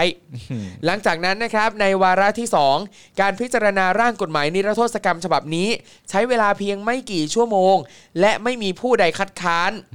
กฎหมายนิรโทษกรรมฉบับนี้จึงผ่านออกมาโดยมีมติเป็นเอกฉันท์ ๆ เอกฉันท์นะฮะ เอกฉันท์ เอกฉันท์เลยฮะ คือทุกคนแบบออกเสียงเห็นพ้องต้องกันหมดนะครับ ไม่มีใครคัดค้านเลยนะครับ คือวาระที่หนึ่งอ่ะก็เอกฉันท์ ครับ เข้าสู่วาระที่สอง อืม ก็เอกฉันท์ครับ เพราะฉะนั้น ใช่ครับ คือจริง ๆ แล้วอ่ะในความรู้สึกผมนะ ทุกคนที่ที่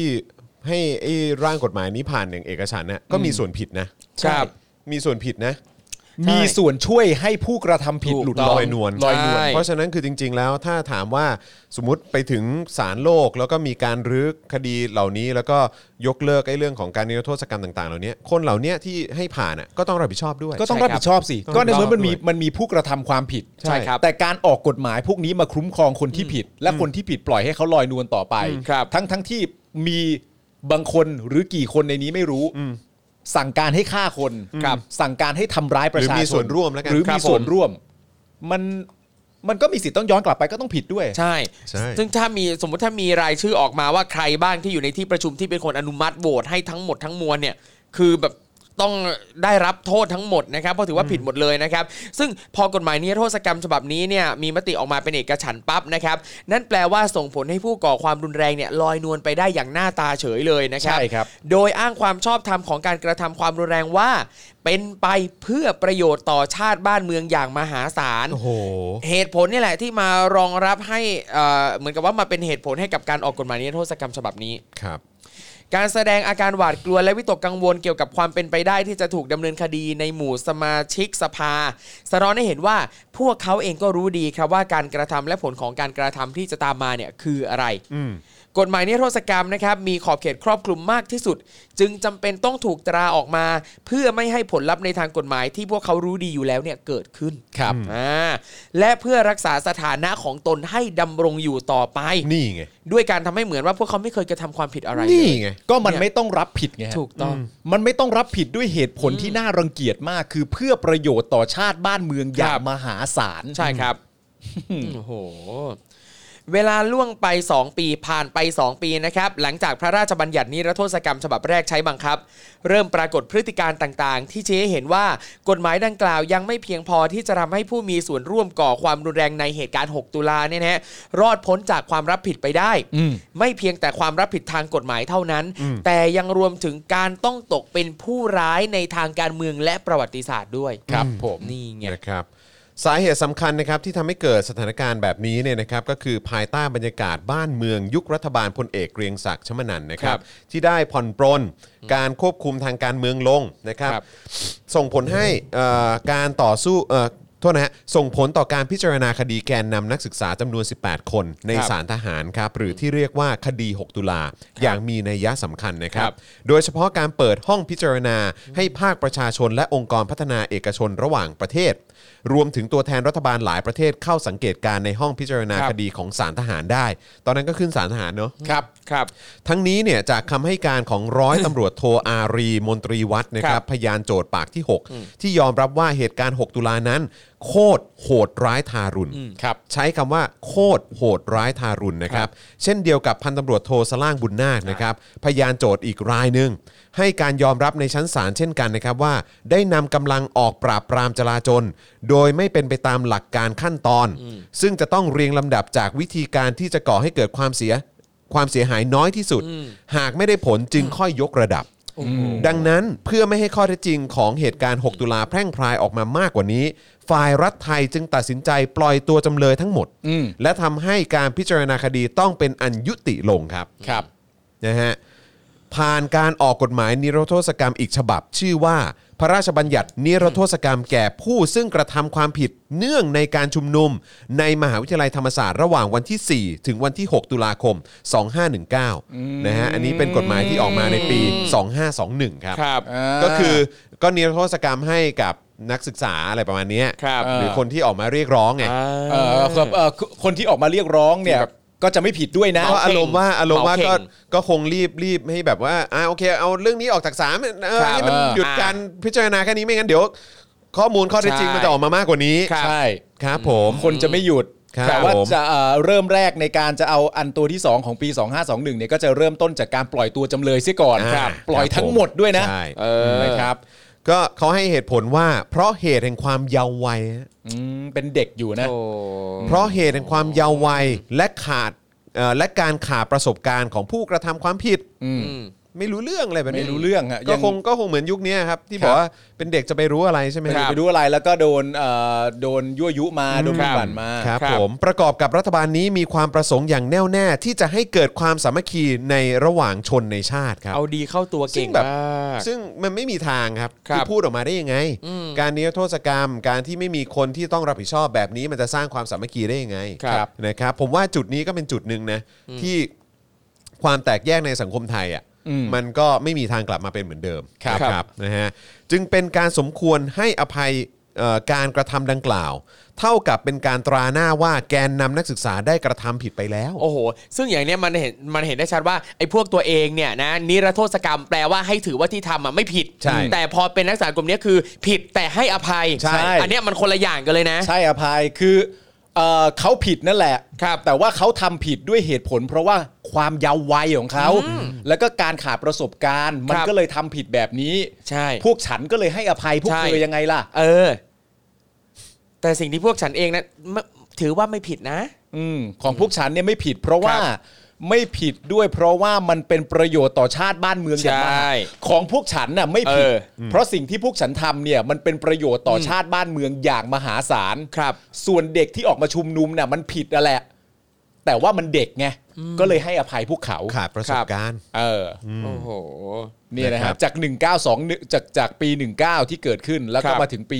21 ครับ นะครับ ก็จึงออกอันนี้ออกมา ดังนั้นนะครับขณะที่จำเลยในคดีทั้ง 18 คนไม่อาจต่อสู้พิสูจน์ความบริสุทธิ์ของตนเองในชั้นศาลได้แล้ว กฎหมายนิรโทษกรรมฉบับหลังนี้ ยังมีบทบัญญัติปิดกั้นไม่ให้พวกเขาเข้าถึงกระบวนการยุติธรรมใด ๆ ได้อีก ซึ่งมาตรา 5 ได้กำหนดว่าลองฟังกันดูนะครับ ครับครับ การนิการนิรโทษกรรมตามพระราชบัญญัตินี้ ไม่ก่อให้เกิดสิทธิ์แก่ผู้ใดเอ่อแก่ผู้ได้รับนิรนิรโทษกรรม ในอันที่จะฟ้องร้องเรียกสิทธิ์ หรือประโยชน์ใด ๆ ทั้งสิ้น นับเป็นการปิดตายไม่ให้มีใครนำเรื่องเกี่ยวกับเหตุการณ์ 6 ตุลาขึ้นสู่ศาลอีกครับ Oh my god ใช่ครับ สุดไหม สุดครับ หลังการปล่อยตัวจำเลยทั้ง 18 คนนะครับ ได้สร้างความไม่พอใจให้กับฝ่ายขวาจำนวนไม่น้อย ครับ เออ จนถึงขั้นพลเอกเกรียงศักดิ์เนี่ยนะครับถูกบุคคลในกลุ่มลูกเสือชาวบ้านแจกใบปลิวโจมตีด้วยข้อกล่าวหาว่าเป็นคอมมิวนิสต์และทำลายสถาบันพระมหากษัตริย์ครับ ครับ ไปปล่อยทำไม ใช่อื้อหือนอกเหนือจากความไม่พอใจข้างต้นนะครับ บรรยากาศความกลัว อาการที่เกรงว่าเหตุการณ์ 6 ตุลาจะตามมาหลอกหลอนในกลุ่มผู้มีอำนาจ และผู้ก่อความรุนแรงก็ได้อุบัติขึ้นอีกครั้งครับ เริ่มจากคณะรัฐมนตรีมีมติในที่ประชุม ไม่อนุมัติให้จัดงานรับขวัญจำเลยในคดี 6 ตุลา โดยให้เหตุผลว่าเพื่อความอยู่รอดและความสงบเรียบร้อยของบ้านเมือง เวลานี้บรรยากาศก็ไม่อำนวยด้วย ให้ถ่อมตัวก่อน ดังนั้นครับ เมื่อการใช้กฎหมายนี้ระโทษกรรมเป็นเครื่องมือให้สังคม ลืมเหตุการณ์ 6 ตุลาส่อแววว่าจะไร้ผล และมีโอกาสสูงที่คนกลุ่มหนึ่งนะฮะ จะกลายเป็นผู้ร้ายในประวัติศาสตร์การเมืองไทย ซึ่งผิดไปจากช่วงเกิดเหตุการณ์ใหม่ๆ ที่พวกเขาอวดอ้างอย่างภูมิใจ ครับ ว่าเป็นผู้ปกป้องชาติและราชบัลลังก์พลเอกเกรียงศักดิ์ก็เลยไม่รอช้าที่จะออกมาเตือนให้สื่อมวลชน หยุดขุดคุย หยุดฟื้นฝอยหาตะเข็บ ครับ แล้วก็บอกว่าเรื่องนี้จบเกมไปแล้ว จะผิดถูกอย่างไรก็ขอให้เสร็จสิ้นไป อืมแล้วก็ได้ย้ำเรื่องพระมหากรุณาธิคุณเป็นสำคัญ เรื่องนี้จบเกมไปแล้ว ใช่ จะผิดถูกอย่างไรก็ขอให้เสร็จสิ้นไป ครับ เรื่องมันจบไปแล้วนะไม่ต้องฟื้นฝอยอะไรหรอก เออ ผ่านไปผ่านไป ใครมันจะถูกใครมันจะผิดใครมันจะเป็นคนฆ่า เออ ใครมันจะอะไรต่างๆกัน ครั นะ บ ก็ผ่านเรื่องนี้ เอ กัน อ ไป ช่าง เถ มัน อะะ ช่างมันช่างแม่งไปเถอะไม่ต้องไปสนใจ เออ อ่าโดยก่อนหน้านี้นะครับพลเอกเปรมตินสุรานนท์รัฐมนตรีช่วยว่าการกระทรวงมหาดไทยช่วงเวลานั้นนะฮะได้กล่าวต่อสื่อมวลชนครับว่า ไม่อยากจะพูดรื้อฟื้นถึงความหลังการว่าใครผิดใครถูก เพราะไม่มีประโยชน์ประการ ใด แต่อยากให้ทุกคนหันมาพูดจาหารือ และร่วมมือกันทำประโยชน์ให้ชาติบ้านเมืองจะดีกว่า โอ้โห ให้คิดถึงอนาคตอย่างเงี้ยฮะ ใช่ แล้วการแล้วการค้นหาความจริงและเอาคนชั่วที่ฆ่าคนเนี่ย ครับ อย่างอำมหิตเนี่ยใจกลางเมืองเนี่ยแล้วก็เห็นกันทั่วโลกเลยเนี่ย ครับ เอามารับผิดเนี่ย ครับ มันไม่ได้สร้างประโยชน์ให้กับบ้านเมืองเหรอครับ เพราะมันมีโจรมันมีฆาตกรน่ะ ฮะ ลอยนวลอยู่เนี่ย ใช่ครับ พูดออกมาได้ยังไงเนาะ อุ้ยคุณคิดสิครับ แต่ละคำนะฮะแต่ละคำที่หลาย ๆ คนได้ออกมาแสดงความรู้สึกที่มีต่อเรื่องนี้เนี่ยนะ ค ฮะ รับ มันไม่ว่าจะเป็นเรื่องการแบบว่าเอ่อเอ่อนิรศกรรมอันนี้สามารถออกมาได้เนื่องจากว่าพวกเราทำประโยชน์ให้กับบ้านเมืองอย่างมหาศาล ครับ นะครับ ผมไม่ว่าจะเป็นคำพูดที่ว่าเรื่องนี้จบเกมไปแล้วจะผิดถูกอย่างไรขอให้เสร็จสิ้นไป ครับ ไม่ว่าจะเป็นเรื่องของการพูดว่า อย่าไปพูดรื้อฟื้นเลยว่าใครถูกใครผิด อืม ให้พูดถึงประโยชน์ของบ้านเมืองดีกว่า ครับ ร่วมกันทำประโยชน์ให้กับบ้านเมืองดีกว่า แต่ละประโยคอะ ครับ แต่ละประโยคที่เขาเอามาเพื่อปกป้องตัวเองเนี่ย ใช่ ไม่แล้วสำรอกออกมาได้ยังไงผมไม่เข้าใจ เอ เออประโยชน์ การ เหล่า เอา นี้ คนกระทำความผิดที่ผิดอะ ครับ ที่เป็นฆาตกรอย่างที่คุณจรบอกเนี่ย และให้เขาได้รับผิดจริง ๆอะ ครับ มันไม่เกิดประโยชน์เลยแหละฮะ กับชาติบ้านเมืองอะตรงไหน ครับ วะเอออ คนผิดได้รับผิดตามกระบวนการยุติธรรมอย่างถู ค ก รับ ต้องเนี่ย ครับ มันไม่เกิดประโยชน์กับชาติบ้านเมืองเหรอฮะ เอออ สุดจริงๆครับ คือคือมันไม่ใช่ความผิดเล็ก ๆ น้อยๆแบบที่สามารถให้อภัยได้เช่นแบบเดินเหยียบเท้าเพื่อนแบบเนี้ยเออเออลืมลืมมันไปอันเนี้ยเราก็โอเคอะไรเงี้ย แต่เนี่ยมันไม่ใช่ความผิดเลเวลนั้นน่ะ มันเป็นความผิดยิ่งใหญ่ระดับชาติระดับโลกที่คนเขาเห็นกันหมดว่า มันมีคนบาดเจ็บมีคนล้มตายแบบ อย่างมีการทารุณ ใช่ มีการแบบฆาตกรรมอย่างอำมหิต ใช่ ครับมีการทำลายศพ ใช่ อะไรต่างๆ เหล่านี้นี่มันเป็นความผิดแบบมหันต์เลยนะฮะ ครับ มันรุนแรงมากนะครับ เรื่องเรื่องที่คุณจรกับครูทอมพูดเนี่ยคือสิ่งที่มันเกิดขึ้น ในเหตุการณ์ณปี 19 ในเหตุการณ์ณเดือนตุลาณวันนั้น ครับ แต่สำหรับความรู้สึกของผู้มีอำนาจ คือจะผิดจะถูกอย่างไร ในเรื่องที่คุณจรกับครูทอมบอกไปเนี่ยนะจะผิดจะถูกอย่างไรก็แล้วแต่ในเรื่องที่เราว่ากันเนี่ย ให้มันเสร็จสิ้นไป เออ ที่คุณพูดได้อะ เอออื คุณพูดออกมาจากปากคุณได้อะ ซึ่งพูดมาแบบนี้แปลว่า คุณไม่ได้จะแบบเอ่อเคารพเชื่อมั่นในหลักการกฎหมายหลักการยุติธรรมอะไรใด ๆ เลยอ่ะ แต่อย่างที่บอกไปที่เราอ่านใน ค ที่ รับ ประชุมอ่ะก่อนที่ไอ้กฎหมายร่างนี้จะผ่านออกมาได้เนี่ย เราก็เห็นชัดๆอยู่แล้วว่าความ ครับ เกรงกลัว มันขนาดไหนในตัวพวกเขาเอง ใช่ ครับใช่ไหมฮะ ใช่ใช่คือตอนนี้เท่าเท่าที่หาภาพมา ที่ที่เกี่ยวข้องกับบทความเนี้ยนะครับ ก็จะมีแค่ภาพของเอ่อใครนะฮะเอ่อ คนนะ สร่างบุญนาคใช่ไหมฮะ สร่าง เอ่อ ครับ นะฮะที่ที่เอ่อเป็นพยานโจทย์นะครับที่บอกว่านำกำลังออกปราบปรามการจราจรโดย ครับ ไม่เป็นไปตามหลักการและขั้นตอน ครับ ซึ่งจริง ๆ แล้วต้องเรียงลำดับจากวิธีการที่ก่อให้เกิดความเสียหายน้อยที่สุดนะครับหากไม่ได้ผลก็ค่อยยกระดับใช่ไหมครับภาพ ครับ ภาพภาพที่มีประกอบบทความเนี้ยนะครับก็จะเป็นภาพของพันตำรวจโทสร่างบุญนาคนะครับ ครับ ส่วนอีกคนหนึ่งที่มีภาพอยู่เนี่ยก็คือเป็นภาพของ ใครฮะ ของจงกลศรีกาญจนาปะ ใช่ ใช่ ใช่ใช่ ใช่ไหมฮะ จงกลสี จงกล การจนานะครับ ผู้ขอนิรโทษกรรมเพราะกลัวถูกประหารชีวิต อ่ะที่ไปเต้นเหยงเหยง ที่ ครับ บอก ไป ผม ฉันก็ไปเต้นเหยงๆเหมือนกัน เออ แต่ก็คือเอ่อตกใจเหมือนกันที่เห็น ครั ว่า บ อุ้ยโทษมันหนักถึงประหารชีวิตเชียวเหรออนะครับ นั่นแหละครับนะฮะก็ด้วยผลของการตราพระราชบัญญัตินิรโทษกรรมทั้งสองฉบับนะครับ ก็ส่งผลให้สภาวะของการลอยนวลพ้นผิดของผู้ก่ออาชญากรรม และการละเมิดสิทธิมนุษยชนในเหตุการณ์วันนั้นเนี่ยดำรงอยู่อย่างถาวรในปัจจุบัน ครับ นะครับแม้ว่าสังคมไทยจะเข้าสู่ยุคสมัยที่ข้อมูลข่าวสารเกี่ยวกับเหตุการณ์ 6 ตุลาเนี่ยจะได้รับการเผยแพร่ และแลกเปลี่ยนกันในพื้นที่สาธารณะอย่างกว้างขวางนะครับนำไปสู่การสร้างคำอธิบายต่อเหตุการณ์ แตกต่างไปจากอดีตโดยสิ้นเชิงแล้วก็ตามครับ ครับ สุดยอดครับ คือจริงๆนะฮะจากเหตุการณ์แล้วก็ประโยคต่างๆ นานาเหล่านี้เรื่องมันจบเกมไปแล้วขอให้เสร็จสิ้นไปเรื่องราวเหล่านั้นมันผ่านไปแล้ว มันเกิดขึ้นไปแล้วแล้วมันผ่านไปแล้วเราต้องไปกันต่อแล้ว ผู้กระทำความผิดอะไรต่างๆกันานะไม่ต้องคิดเรื่องนี้แล้วผ่านกันไปแล้วอะไรอย่างเงี้ยมันไม่ได้เหมือนกันซะทีเดียวนะเพราะว่าอันนี้มันมีคนเสียชีวิตนะครับ ครับ ผมอย่างโหดเหี้ยมนะฮะเป็นการฆาตกรรมที่โหดเหี้ยมนะครับ แต่ผมมีความรู้สึกว่ามันคืออารมณ์เดียวกับการที่เราเห็นณตอนนี้ที่มีสลิมมาบอกแล้วว่าประยุทธ์ผ่านการเลือกตั้งแล้ว โอ้ย ผมว่ามันคือรูปแบบนั้นนะฮะ ก็ก็ก็ก็สันดานเดียวกันะ สันดานเดียวกั สันดานเดียวกัน สันดานเดียวกัน คบ ประยุทธ์เขา สัด ผ่านการเลือกตั้งแล้วยังมา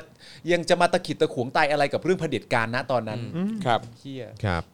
อ้าวแต่ว่ามีอีกหนึ่งอย่างที่เอ่อมีการมองว่าเป็นมรดกจากยุคสมบูรณาญาสิทธิราชนะครับ ครับ ถึง ครับ หลังเหตุการณ์ 6 ตุลาครับ ครับ ก็คือมาตรา 112 นั่นเอง ครับผม นะครับซึ่งวันนี้เนี่ยไอรอว์ ก็ได้นำเสนอบทความในประเด็นเรื่อง ชวนอ่านประวัติศาสตร์ของความผิดฐานหมิ่นประมาทพระมหากษัตริย์ มรดกจากยุคสมบูรณาญาสิทธิราชถึงหลังเหตุการณ์ 6 ตุลา จนมาเป็นม .112 ในวันนี้นะครับโดยระบุว่าหากย้อนไปสำรวจประวัติศาสตร์ชาติไทยนะครับก็จะพบว่าความผิดฐานหมิ่นพระมหากษัตริย์เนี่ยมีมาตั้งแต่ยุคก่อตั้งกรุงรัตนโกสินทร์ โดยพบเป็นลายลักษณ์อักษรครั้งแรกในกฎกฎหมายตรา 3 ดวง สมัยรัชกาลที่ 1 นะครับ ก่อนจะมีการปรับเปลี่ยนแก้ไขตามบริบท และพลวัตทางสังคมการเมืองเรื่อยมานะครับจากเดิมที่มุ่งคุ้มครองทั้งตัวพระมหากษัตริย์ และพระราชอำนาจอย่างกว้างขวางตามแบบฉบับการปกครองในระบอบสมบูรณาญาสิทธิราช ก็ค่อยๆ ถูกปรับแก้ให้มุ่งคุ้มครองเฉพาะองค์พระมหากษัตริย์ ในฐานะประมุขของรัฐ เพื่อให้สอดคล้องกับระบอบประชาธิปไตย แต่ก็ใช่ว่าการปรับปรุงแก้ไขกฎหมายที่เกี่ยวกับความผิดฐานหมิ่นประมาทพระมหากษัตริย์ทุกครั้ง จะเป็นการแก้ไขเพื่อให้กฎหมายมีความก้าวหน้าทางประชาธิปไตย เพราะว่าระบอบประชาธิปไตยไทยเนี่ยนะครับก็ถูกแทรกแซงและโค่นล้มจากกลุ่มอำนาจเก่า ก่อนการเปลี่ยนแปลงการปกครองอยู่บ่อยครั้งครับ ครับผม เออนะฮะ โดยประมวลกฎหมายอาญามาตรา 112 อย่างที่ใช้กันอยู่ทุกวันนี้นะครับ ได้รับการบัญญัติขึ้นโดยคณะรัฐประหาร 6 ตุลา 2519 ที่นำโดยพลเรือเอกสงัดชะลออยู่ นั่นไง ในนามคณะปฏิรูปการปกครองแผ่นดิน ที่ดำเนินการอย่างเป็นลำดับขั้นตอน หลังเหตุการณ์ล้อมปราบ และสังหารหมู่ที่มหาวิทยาลัยธรรมศาสตร์ครับ ครับ โดยพบว่าวันที่ 21 ตุลา 2519 นะครับ คณะรัฐประหารได้เพิ่มโทษบทบัญญัติมาตรา 112 ประมวลกฎหมายอาญา ตามคำสั่งของคณะปฏิรูปการปกครองแผ่นดินฉบับที่ 41 ข้อ 1 โดยปรับโทษจากเดิมนะครับ จากเดิมคือจำคุกไม่เกิน 7 ปี เพิ่มเป็นจำคุกตั้งแต่ 3 ปีถึง 15 ปี ซึ่งอัตราโทษนี้นะครับดำรงอยู่เรื่อยมาจนถึงปัจจุบันครับ ครับ โดยเบื้องหลังของการแก้ไขเพิ่มโทษความผิดหมิ่นประมาทพระมหากษัตริย์นะครับก็คือการเข้ามาจำกัดอุดมการณ์ทางการเมืองของขบวนการนักของขบวนนักศึกษาและประชาชน เนื่องจากชนชั้นนำมีความวิตกกังวลต่อแนวคิด หรืออุดมการณ์แบบคอมมิวนิสต์ เพราะกลัวว่าจะเป็นภัยคุกคามต่อสถาบันกษัตริย์ในขณะนั้น ด้วยเหตุนี้นะครับความผิดพะเอ่อความผิดฐานหมิ่นประมาทพระมหากษัตริย์ หรือที่เรียกกันว่าประมวลกฎหมายอาญามาตรา 112 ซึ่งใช้อยู่ในปัจจุบันจึงเป็นผลพวงมาจากคณะรัฐประหาร หลังการสังหารหมู่นักศึกษาในวันที่ 6 ตุลา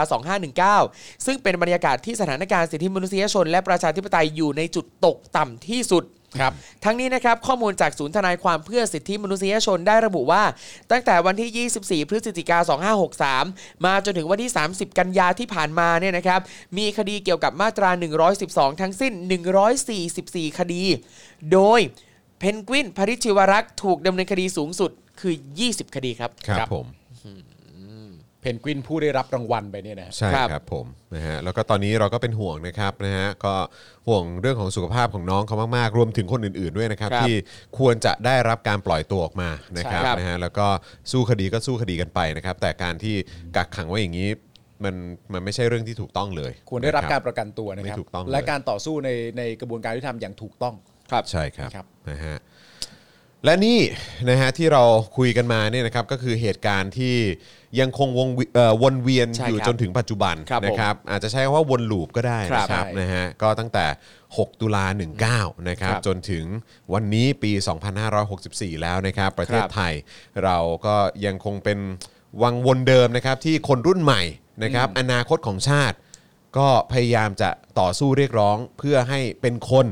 นะฮะมีความเท่าเทียมกันทุกคน ครับ นะครับแล้วก็ให้ประเทศนี้เป็นประชาธิปไตยสักที ใช่ครับ นะครับนะฮะซึ่งเราก็ยังจะสู้ต่อไปอย่างแน่นอนนะครับ ครับ นะฮะแล้วก็ผมเชื่อว่าคุณผู้ชมที่ดูรายการของเราอยู่นะครับแล้วก็ติดตามการต่อสู้ต่างๆ เหล่านี้เนี่ยก็ร่วมต่อสู้ด้วยอยู่เหมือนกันนะครับนะฮะเพราะฉะนั้นเราต้องช่วยกันส่งเสียงกันดัง ใช่ครับ ๆ ต่อไป ไปเรื่อยๆนะครับนะฮะก็มันเริ่มสั่นสะเทือนแล้วครับแล้วมันก็เริ่มสั่นสะเทือนมานานแล้วล่ะครับนะฮะ ใช่ครับ คือถ้าเรามานั่งอ่านกันดูแล้วก็เห็นถึงความแบบ ลนลาน ความกลัวมากๆ ใน ค ยุ รั ค บ วันนั้นหลังเกิดเอ่อเหตุการณ์อะไรต่างๆเนี่ยนะครับมันก็เห็นชัดเจนว่าไอ้คนพวกนี้ก็รู้ ใช่ครับ ก็รู้ว่าผลที่มันจะตามมาคืออะไร ครับ นะครับถ้าเอ่อวันนี้คนเหล่านั้นเอ่อไอ้คนที่มีส่วนร่วมส่วนรับผิดชอบตายไปแล้วเนี่ยนะครับ ครับ ผมว่ามันก็ต้องกระทบกระเทือนมาจนถึงลูกเอ่อชั่วลูกชั่วหลานนะครับ ครับ นะครับ เราก็ต้องทำให้รู้ว่าเออแบบคนเหล่านี้มีส่วนเกี่ยวข้องนะค ครั รับบ ผม แต่จริงๆ เรื่องที่เรื่องราวที่ยังยังเอ่อพอให้หน้าดีใจได้อยู่บ้างเนี่ย ครับ ก็เหมือนที่เราบอกตอนต้นรายการนะครับว่า ครับ เอ่อตอนนี้เนี่ยน้องๆนักเรียนนักศึกษาเนี่ยก็สนใจใคร่รู้เกี่ยวกับเรื่องนี้ ครับผม ว่ามันเกิดอะไรขึ้น ใช่ สุดๆและด้วยระบบโซเชียลณตอนนี้ ถูกต้อง ระบบออนไลน์ณตอนนี้คุณสามารถศึกษาได้มากมายครับ ครับ YouTube YouTube นี่มีจำนวนช่องไม่น้อยเลย ที่พูดถึงเรื่องนี้ทั้งภาพนิ่งและคลิปวิดีโอ แม้กระทั่งรายการเราเองเนี่ยคุณจรก็ส่งเข้าไปในกลุ่มว่าเฮ้ย ครับ วันนี้เราต้องเอาเรื่องนี้นะ ใช่ใช่ใช่ และเรา จัดให้คุณผู้ชมถึง 3 4 บทควาครับมผม ด้วยกันนะครับ เพราะว่ามันต้องมันต้องรู้ฮะ ต้องรู้ครับ มันไม่ ต้องรู้ รู้ ครับ ไม่ได้ครับ แล้วหลังจากนี้ต่อไปในปีข้างหน้า ครับ 6 ตุลา65 6 ตุลา66 67 อะไรก็แล้วแต่ เรื่องนี้ก็ยังต้องย้ำกันอยู่เรื่อยๆฮะ ใช่ ใช่ครับ แล้วไอ้สิ่งที่ย้ำเตือนพวกเราเหล่านี้เนี่ยแหละครับ ก็จะนำพาไปสู่เอ่อการเป็นประชาธิปไตยที่แท้จริง และ ใช่ การ ครับ นำคนผิดมาลงโทษ ครับ นะครับ ผม และคนที่เกี่ยวข้องทุกๆ คนก็ต้องมามีส่วนรับผิดชอบนะครับ แล้วก็ต้องเปิดโปงให้สังคม แล้วก็ให้โลกได้รู้นะครับว่ามันมีคนแบบนี้อยู่ที่มีความอำมหิต แล้วก็สามารถทำร้ายคนอื่น จนตายได้ขนาดนี้ และสามารถปล่อยให้ลอยนวลกันได้ขนาดนี้ ใช่ และมี ค ค รั น บ มีส่วนร่วมในการทำให้คนคนกระทำผิดเนี่ยลอยนวลได้ด้วยเหมือนกัน ใช่ หรือแม้กระทั่งคนกระทำผิดเอง มามีส่วนร่วมในการออกกฎหมายเพื่อให้แบบ ถูก เข้าใจไหมฮะ ต้อง เออ ครับ และคนที่มีส่วนร่วมใช้คำพูดเกี่ยวกับเรื่องนี้ว่า ใครจะทำผิดใครจะทำถูกให้เสร็จสิ้นไป ใครจะทำผิดใครจะทำถูกให้ลืมลืมๆไป อย่าไปฟื้นฝอยมัน โอ้โห คิดถึงเรื่องข้างหน้าดีกว่า เรื่องนี้ต้องย้ำฮะ ครับต้องย้ำฮะ เรื่องนี้ คื ต้องย้ำฮะ ต้องให้ ใช่ ต้องให้รู้ว่าเออมันเคยมีคำ มัพูนดแบบ มี นี้ คนอย่างนี้ฮะ มีคนพูดแบบนี้ออกมา เออ นะครับหลังจากที่มีการก่ออาชญากรรมที่อำมหิตขนาด ครับ นี้ ผม ใจกลางเมืองได้ ครับ คือคนที่สามารถพูดอย่างนั้นได้ เราต้องย้ำให้คนรุ่นหลังรู้เยอะๆเลยครับ ย้ำฮะ นะว่าสังคมไทยมันเป็นอย่างนี้จริงๆ ใช่ครับ นะครับ บางเรื่องเราจะ move on จากมันไม่ได้ ไม่ได้ครับ ไม่ได้จริง ไม่ได้ครับไม่ได้ครับนะฮะโอเคนะครับคราวนี้มาถึงน้ำท่วมบ้างดีกว่า ที่คุณจะจะจะจะอะไรนะ จะเอาให้จะเอาให้มิดเลยใช่ไหมเออ มัน แต่จริงๆเนี่ยไอการ เออ เอาให้มิดที่ว่าเนี่ยนะครับ ครับ จริง ๆ เราต้องอ่านข่าวไหมเราก็คุยกับคุณผู้ชมฟังเลยก็ได้เนอะ เออ ได้ คือประเด็นมันคืออย่างนี้ครับ ครับยังไงพี่ ธรรมนัตเนี่ยนะครับ อ่ะ เขาได้ เขาได้ไปแจกถุงยังชีพมาแล้ว อ่าก็เป็นเรื่องราวดีๆ เขาก็ ครับ ทำความดีแล้วก็ต้องชื่นชม ยังไง นะฮะ พี่จะด่าอะไรเขาเขาอุตสาห์ทำความดีขนาดนี้พี่ไม่ชอบอ่ะ ไม่ได้ไปชอบ อ๋อโอเค ทำความดีก็เป็นเรื่องที่ดี อ๋อใช่ แต่ว่ามันมีมุมมองที่น่าตลกอยู่แล้วอ่ะอ่านข่าวกันดีกว่า เอาข่าวเอาข่าวกันดีกว่า เอ้า อ่าโอเคโอเค าข่าวกันดีกว่าคุณผู้ชมจะได้เข้าใจ อ่านะครับ เออ คือหลังจากที่สื่อเนี่ยเขาเผยแพร่ภาพการลงพื้นที่ช่วยเหลือผู้ประสบภัยน้ำท่วมนะฮะของเอ่อร้อยเอกธรรมนัฐพรหมเผ่านะครับ ครับ ซึ่งก็ตำแหน่งปัจจุบันก็คือเป็นเลขเอ่อเลขาธิการพักพลังประชารัฐใช่ไหม อ่า ครับ นะครับแล้วก็คือเขาไปที่เอ่ออยุธยา ใช่ ไหมครับเอ่อภาพที่เห็นเนี่ยก็คือที่เขตเทศบาลตำบลหัวเวียง อำเภอเสนาใช่ไหม ครับ ครับนะฮะจังหวัดพระนครศรีอยุธยาเมื่อวันที่ 4 ตุลาคมที่ผ่านมา ซึ่งภาพเหล่านั้นเนี่ยก็สร้างความฮือฮาไม่น้อยเลยนะครับ โอ๊ยทำไม นะฮะ เนี่ย เพราะเป็นภาพที่ร้อยเอกธรรมนัฐลงไปเดินลุยน้ำนะฮะที่สูงระดับหน้าอกนะคือน้ำมันท่วมสูงระดับอกเลยนะครับ ครับ เพื่อมอบสิ่งของให้กับประชาชนด้วยตนเอง ซึ่งแตกต่างจากการลงพื้นที่ของคอรมอหรือว่าสสนะผู้แทนส่วนราชการต่างๆ ที่ภาพคุ้นตามักจะเป็นภาพการนั่งอยู่บนเรือ ไม่ใช่การเดินลุยน้ำท่วมสูง ครับ ใช่ไหมฮะกระแสฮือฮาและการเอ่อเอ่อแล้วก็ประเด็นนะครับที่ยิ่งขับให้เรื่องนี้เป็นที่พูดถึงเนี่ยนะครับก็คือการที่ร้อยเอกธรรมนัฐได้โพสต์ข้อความผ่าน Facebook โดยความตอนหนึ่งเนี่ยระบุว่า ผมได้แนะนำตัวกับชาวบ้านว่าผมเป็นจิตอาสา และกำชับกับทีมงานว่าห้ามบอกกับชาวบ้านว่าผมคือใคร แค่นำสิ่งของมาช่วยเหลือ และต้องการรับฟังปัญหาที่แท้จริงจากชาวบ้านเท่านั้น ครับ โดยจุดประสงค์ของผมเนี่ยก็คือไม่ต้องการคำพูดเอาใจ และต้องการรับรู้ความรู้สึกจริง ๆ ของชาวบ้าน โดยไม่ต้องเกรงใจ เพื่อที่ผมเนี่ยจะนำไปบอกต่อหน่วยงานที่เกี่ยวข้องให้แก้ไขปัญหาให้กับพี่น้องและประชาชนนะครับ อ่ะอันนี้ก่อนนะฮะ อ่าเดี๋ยวเดี๋ยวเดี๋ยว อ่ะอย่า และ อ่ต่อต่อต่อ และถ้าส่วนใดที่ตัวผมคนนี้สามารถทำให้กับพี่น้องประชาชนได้ทันที ผมก็จะทำ ครั ให้ บ ทุกท่านโดยไม่ลังเลครับ อ่าฟังดูดีก็ดู คือ เป็ ประโยค ดี นี้นะครับ ครับ ที่ทำให้ ยังไงสิ เอ่อประชาชนส่วนหนึ่งเนี่ยเขาส ครั ง บ สัยรวมทั้คงรับ ตัวผมเองด้วยนะครับ ก็คือการที่เขาเนี่ยได้ได้ได้แนะนำกับชาวบ้านว่าเขาเป็นจิตอาสา อ่าม มากกว่านั้นเนี่ยเขายังเอ่อกำชับกับทีมงานของเขาที่ไปด้วยกันว่าอย่าไปบอกนะ อย่าบอกนะ ว่าผมคือใคร นี่ไง ผู้ปิดทองหลังพระ อันเนี้ยคนจริง เออ แต่สิ่งที่ผมสงสัยก็คือ ครับ ว่าเขาเนี่ยนำสิ่งของมาช่วยเหลือ อ่า และต้องการรับฟังปัญหาที่แท้จริงจากชาวบ้านเท่านั้น ครับ เพราะฉะนั้นเนี่ยเพื่อจะทำให้ชาวบ้านบอกปัญหาที่แท้จริงได้เนี่ย อ่า ก็ต้องไม่บอกว่าเขาคือใคร เออ คำถามคือ เพราะอะไรฮะ เพราะอะไรการบอกว่าคุณเป็นธรรมนัตจากพักพลังประชารัฐ อืม แล้วชาวบ้านถึงจะไม่บอกปัญหาที่แท้จริงให้ฟัง ไม่เขา อ้าวจะจะเล่นอะไรจะเล่นอะไร เขาแบบ จะเล่นอะไร เขาอะไรฮะเขาอะไรฮะ จเล่นอะไร เขาอะไร ม่กำลั ฮะ งคิดแบบ หลายอย่างมากเลย เขาอะไรฮะ ในหัวกำลังคิดว่า เอ๊ะหรือว่าแบบเอ่อเขากลัวว่า เออ คนจะมองว่ามาหาเสียงหรือเปล่า ดังนั้นก็เลยแบบเฮ้ยขออนุญาตไม่เปิดเผยตัวละกัน หรือ จะ ว่า ได้แบบ หรือว่ากลัวว่าจะเป็นคนใกล้ตัวผู้มีอำนาจอะไรแบบนี้หรือเปล่า เออ แล้วถ้าพูดอะไรวิพากษ์ ใช่ วิจารณ์อะไรไปจะแบบว่าเออมันมันคือไม่พูดดีกว่า ใช่ เออ ไม่พูดดีกว่าไง แล้วจะไม่ได้รับรู้ถึงปัญหาจริง เอออะไรเงี้ยเหมือนกับเวลาแบบเอ่อนักเรียนนักศึกษา เออออยู่ โรงเรียนใช่ไหมแล้วจะประเมินครูอ่ะ เออ ถ้าบอกชื่ออะไรเงี้ยเราเราก็ไม่กล้าบอกไง แสดงว่าคนจากพักการเมืองที่มาจากเสียงของพรรคของประชาชนอย่างพักพลังประชารัฐ เออ เนี่ยที่เขาว่าเนี่ เอย อครับ เขาเกรงกลัวตัวเองเหรอะฮะ เออ เขา นั่นเลย เกรงกลัวอำนาจของตัวเองเหรอะฮะ เขาอาจจะไม่ได้เกรงกลัวอำนาจแต่เขาอาจจะแบบเอ่อกลัวว่าประชาชนเกรงใจโอ้พี่ไปถึงสอสอ ในเวลาที่น้ำท่วมบ้านเขาถึงอกเนี่ยแหละฮะ ละ ยังต้องเกรงใจอยู่นะ ในเวลาที่น้ำท่วมบ้านเขาถึงอกเนี่ยแหละฮะ ครับ เขาจะต้องมาเกรงใจว่า อุ๊ย อย่าพูดปัญหาที่แท้จริง และต่อมาเนี่ยคำพูดว่าไม่ต้องการคำพูดเอาใจ ครับ น้ำท่วมถึงอกเนี่ยแหละฮะ ครับผม แล้วเกรงกลัวว่าพอเจอหน้าเขา เพราะมันขัดกันนะฮะ ระหว่างถ้าต้องการจะฟังปัญหาที่แท้จริง ครับ แล้วกลัว อ่ะ ว่าชาวบ้านจะไม่กล้าจะไม่กล้าพูด เพราะเป็นพักการเมือง ครับ เลยไม่กล้าพูด กลัวจะโดนเล่นหรืออะไรต่างๆนานา แต่ในขณะเดียวกันเขาก็สามารถพูดได้ว่าไม่ไม่ต้องการคำพูดเอาใจ ถ้ามึงกลัวว่าชาวบ้านจะเอาใจ ก็แสดงว่ามึงไม่ได้กลัวอำนาจ เออ ะ ของตัวเอง อืมอ่ะ ถูกไหมเพราะผมก็อยากรู้ว่า ถ้าชาวบ้านเขาน้ำท่วมถึงอกเนี่ย ครับ เขาจะพูดเอาใจคุณทำไม เออ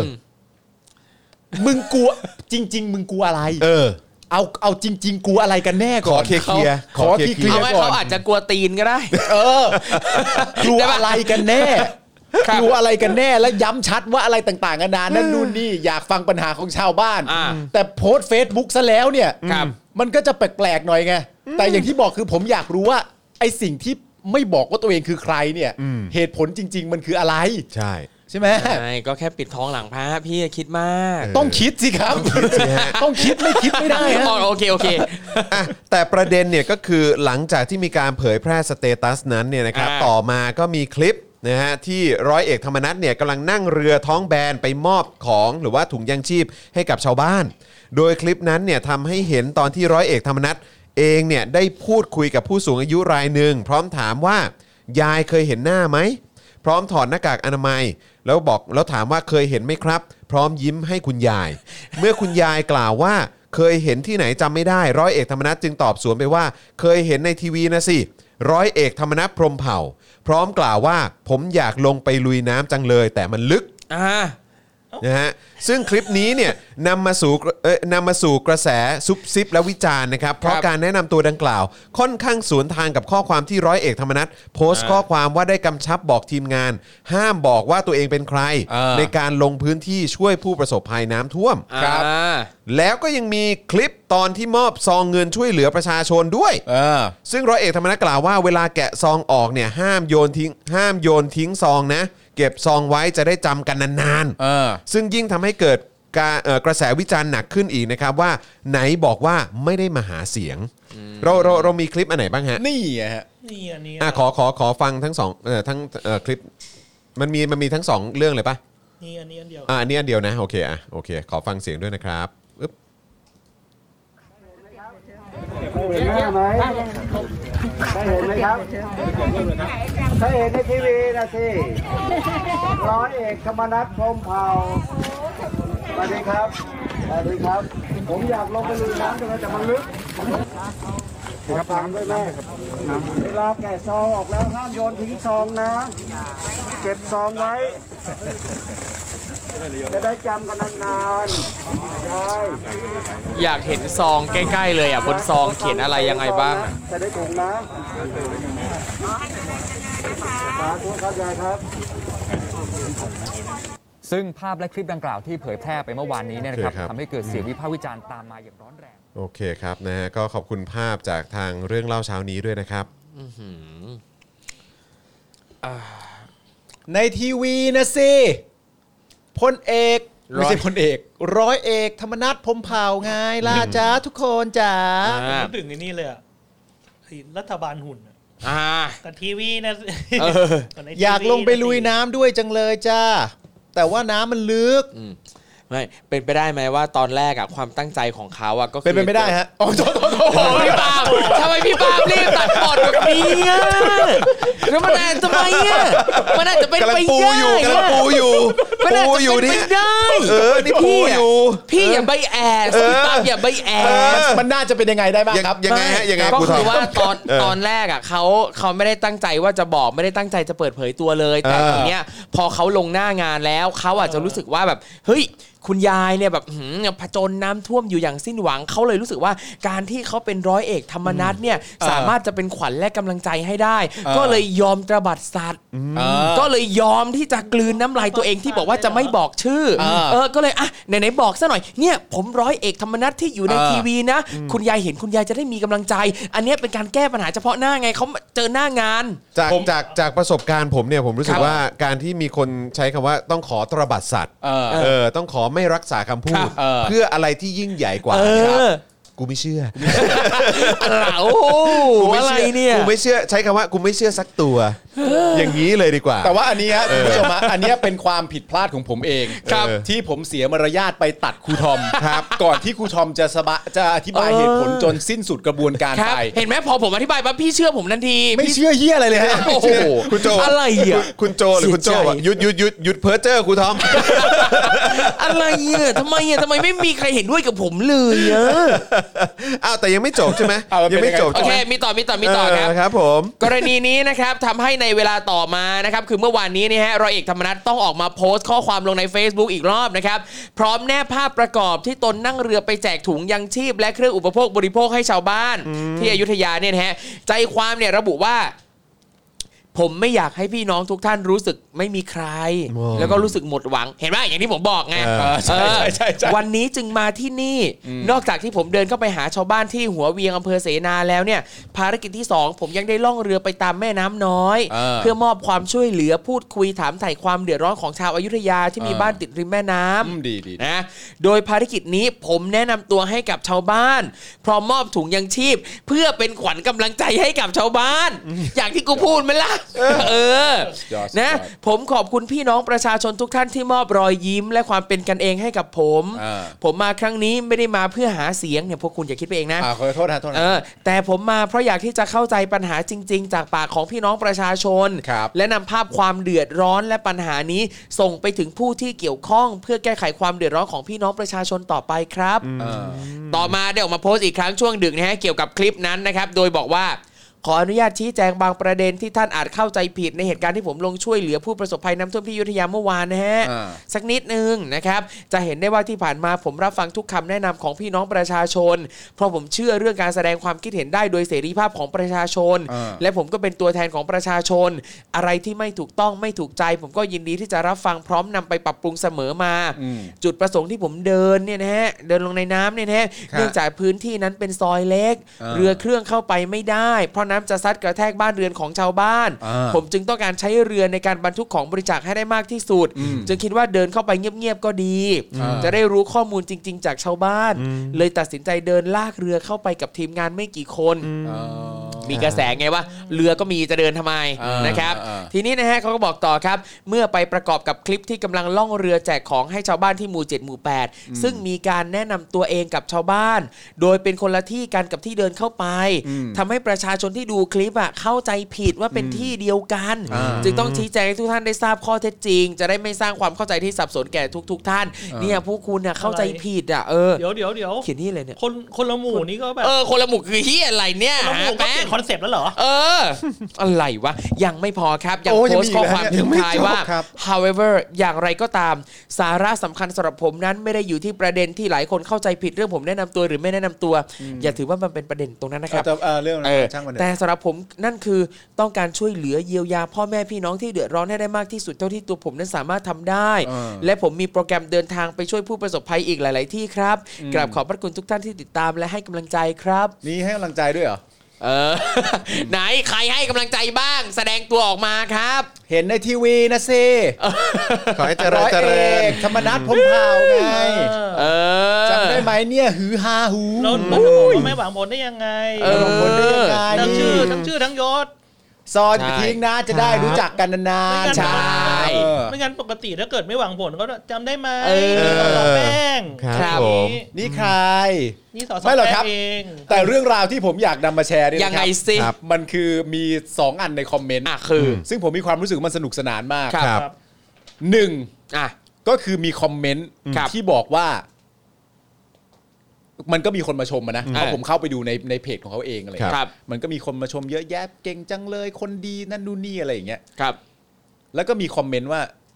อยากให้นายกมาดูเป็นตัวอย่าง นั่น โอ้โหโอ้โหย โอ้โห โอ้โห นั่นไง มา ไอ้สัตว์นี่ทะเลาะเบาะแหวงแล้ว เอ้ โอ้ ย โหนี่แตกหักแล้ว ยังไงวะเนี่ย แม่งแล้วอยู่ดีจะเข้าจะออกจะเข้าจะออกสลับกันไปสลับกันมา ค นี่ รับ แล้วมีคนมาคอมเมนต์แบบอยากให้นายกมาดูเป็นตัวอย่าง เออ อยากให้ประยุทธ์จันทร์ เอาแล้ว โอชามาดูร้อยเอกธรรมนัฐเป็นตัวอย่าง เอาแล้วตัว ว่าถ้าจะเป็นนายกที่ดีจริง ๆ เนี่ยเขา เออ ทำกันยังไง เออเอ เอ อ ออั นนี้อันหนึ่ง เอออั นนี้กูก็หามาก ใช่ แล้ว เออเออ แต่พอไปเจอข้อความอีกอันหนึ่ง อะอะไรอีก ผมจำได้ผมดู ครับ ตอนเที่ยงกำลังกินข้าวกับน้องเอริอยู่ ครับ กูหลุดขำจนเอริตกใจ เพราะว่า สงสารน้อง เพราะว่าด้วยความที่เราก็ซึมซับอยู่ในเพจอะไรต่างๆนานาที่มันเป็นประชาธิปไตยเนี่ยแหละ ครับ และเพจประชาธิปไตยกับเพจที่เป็นสลิมหรือชื่นชอบ อ่า เผด็จการเนี่ยมันจะมีคำศัพท์ที่เราจะไม่ไม่เห็นซึ่งกันและกัน ครับ นะ ผม ครับ ครั และ บ แม่งมีคอมเมนต์หนึ่งที่ผมแบบว่าไอ้เฮียกูไม่เห็นคำนี้มาตั้งนานแล้ว เออเออ ครับ คุณผู้ชมตั้งใจฟังนะฮะ ครับ มันเป็นคำพูดที่ผมไม่เห็นและไม่ได้ยินมานานมากแล้ว เพราะว่าซึมซับแต่อยู่ในเพจประชาธิปไตย ครับ คำพูดนี้นะครับ มันเขียนว่าทำดีแม้ใครไม่เห็น แต่เทวดาเห็นค่ะ นะ เฮ้ย เดี๋ยว ไม่ เอ้ เห็น ย มานานมากแล้วอะ โอ้โห ไม่เห็นมานานมาคกรับ แล้วจริง ๆ คือจำไม่ได้เลยว่าเห็นครั้งล่าสุดเมื่อไหร่อ่ะทำดีแม้ใครไม่เห็น แต่เทวดาเห็นค่ะกูนี่แบบหลุดหัวเราะจนลูกจนลูกตกใจ เพราะว่าทำดี ทำดี แม้ใครไม่เห็น แม้ใครไม่เห็น แต่เทวดาเห็นค่ะ แต่โพสเฟซบุ๊ก เออ เออ โพสเฟซบุ๊กของตัวเอง ครับ เป็น ผม เฟซบุ๊กที่เปิดพับลิกด้วยนะ เปิด ปิ ภาษาธารณะ ทุกคนเห็น ย้อนแย้งสัตว์ หลังจากนั้นทำดีแล้วใครไม่เห็น แต่เทวดาเห็นค่ะ เออ เยี่ยเทวดา เทวดาต้องมาช่วยเรื่องน้ำท่วมก่อนนะ เออ ถ้าจะช่วยจริงๆอ่ะ เออ นอกจากนั้นทำดีแล้วใครไม่เห็นเทวดาเห็นค่ะ อ่ะ จำได้ไหมนี่ใคร ใช่ นี่ใคร เคยเห็นหน้าคุ้นๆแต่จำไม่ได้นะ เห็นในทีวีนะสิ เออ แล้วไอ้แล้วไอ้ที่เห็นกันอยู่ใน Facebook นี่ไอ้คนที่เห็นนี่เทวดาหมดเลยใช่ไหม เทวดา เออเข้าใจไหมคือบอกว่า เนี่ยอะไร ทำดี เนี่ย ทำดีแล้วคนไม่เห็นแต่ว่าเทวดาเห็นนี่แล้วมึงลง Facebook เนี่ยนะครับ ไอ้เหี้ย ก็เทวดาเป็น follower อ๋อมีเทวดาเป็น follower เออ มีเทวดาเป็น follower นี่ ครับ ใครร้อยเอก ใช่ฮะเทวดาเล่นเฟซฮะ ใช่ครับ เออคุณเบียร์เออ ก็ก็คนคนที่โพสต์คนที่เขาเมนต์คนนั้นน่ะ เออ เขาเป็นเทวดา เขาเป็นนะคุณ เทวดา ใช่ ครับ ก็ก็เป็นก็เป็นไปได้ว่า เออเออแต่ประโยคนี้ไม่ได้ไม่ได้ยินนานแล้ว ไม่จได้ริงๆ ยินมานานมากแล้ว ไม่ได้ยินนานทำแล้ว ดี จริงๆ แม้ใครไม่เห็นแต่เทวดาเห็น เอ นะ อ ทีม เออ ดังไม่เห็นเหรอวะ เออ เฮ้ยคือเราถ้าเราไม่เข้าไปซึมซับ ครับ เพจสลิมอ่ะ อืม เราไม่เจอสับเซตแบบนี้นะ อ่าอ่าอ่าอ่า เราซึมซับเรื่องเยอะๆ เราสามารถนำมาใช้ได้นะครับ นึก ผ ออ ม กปะ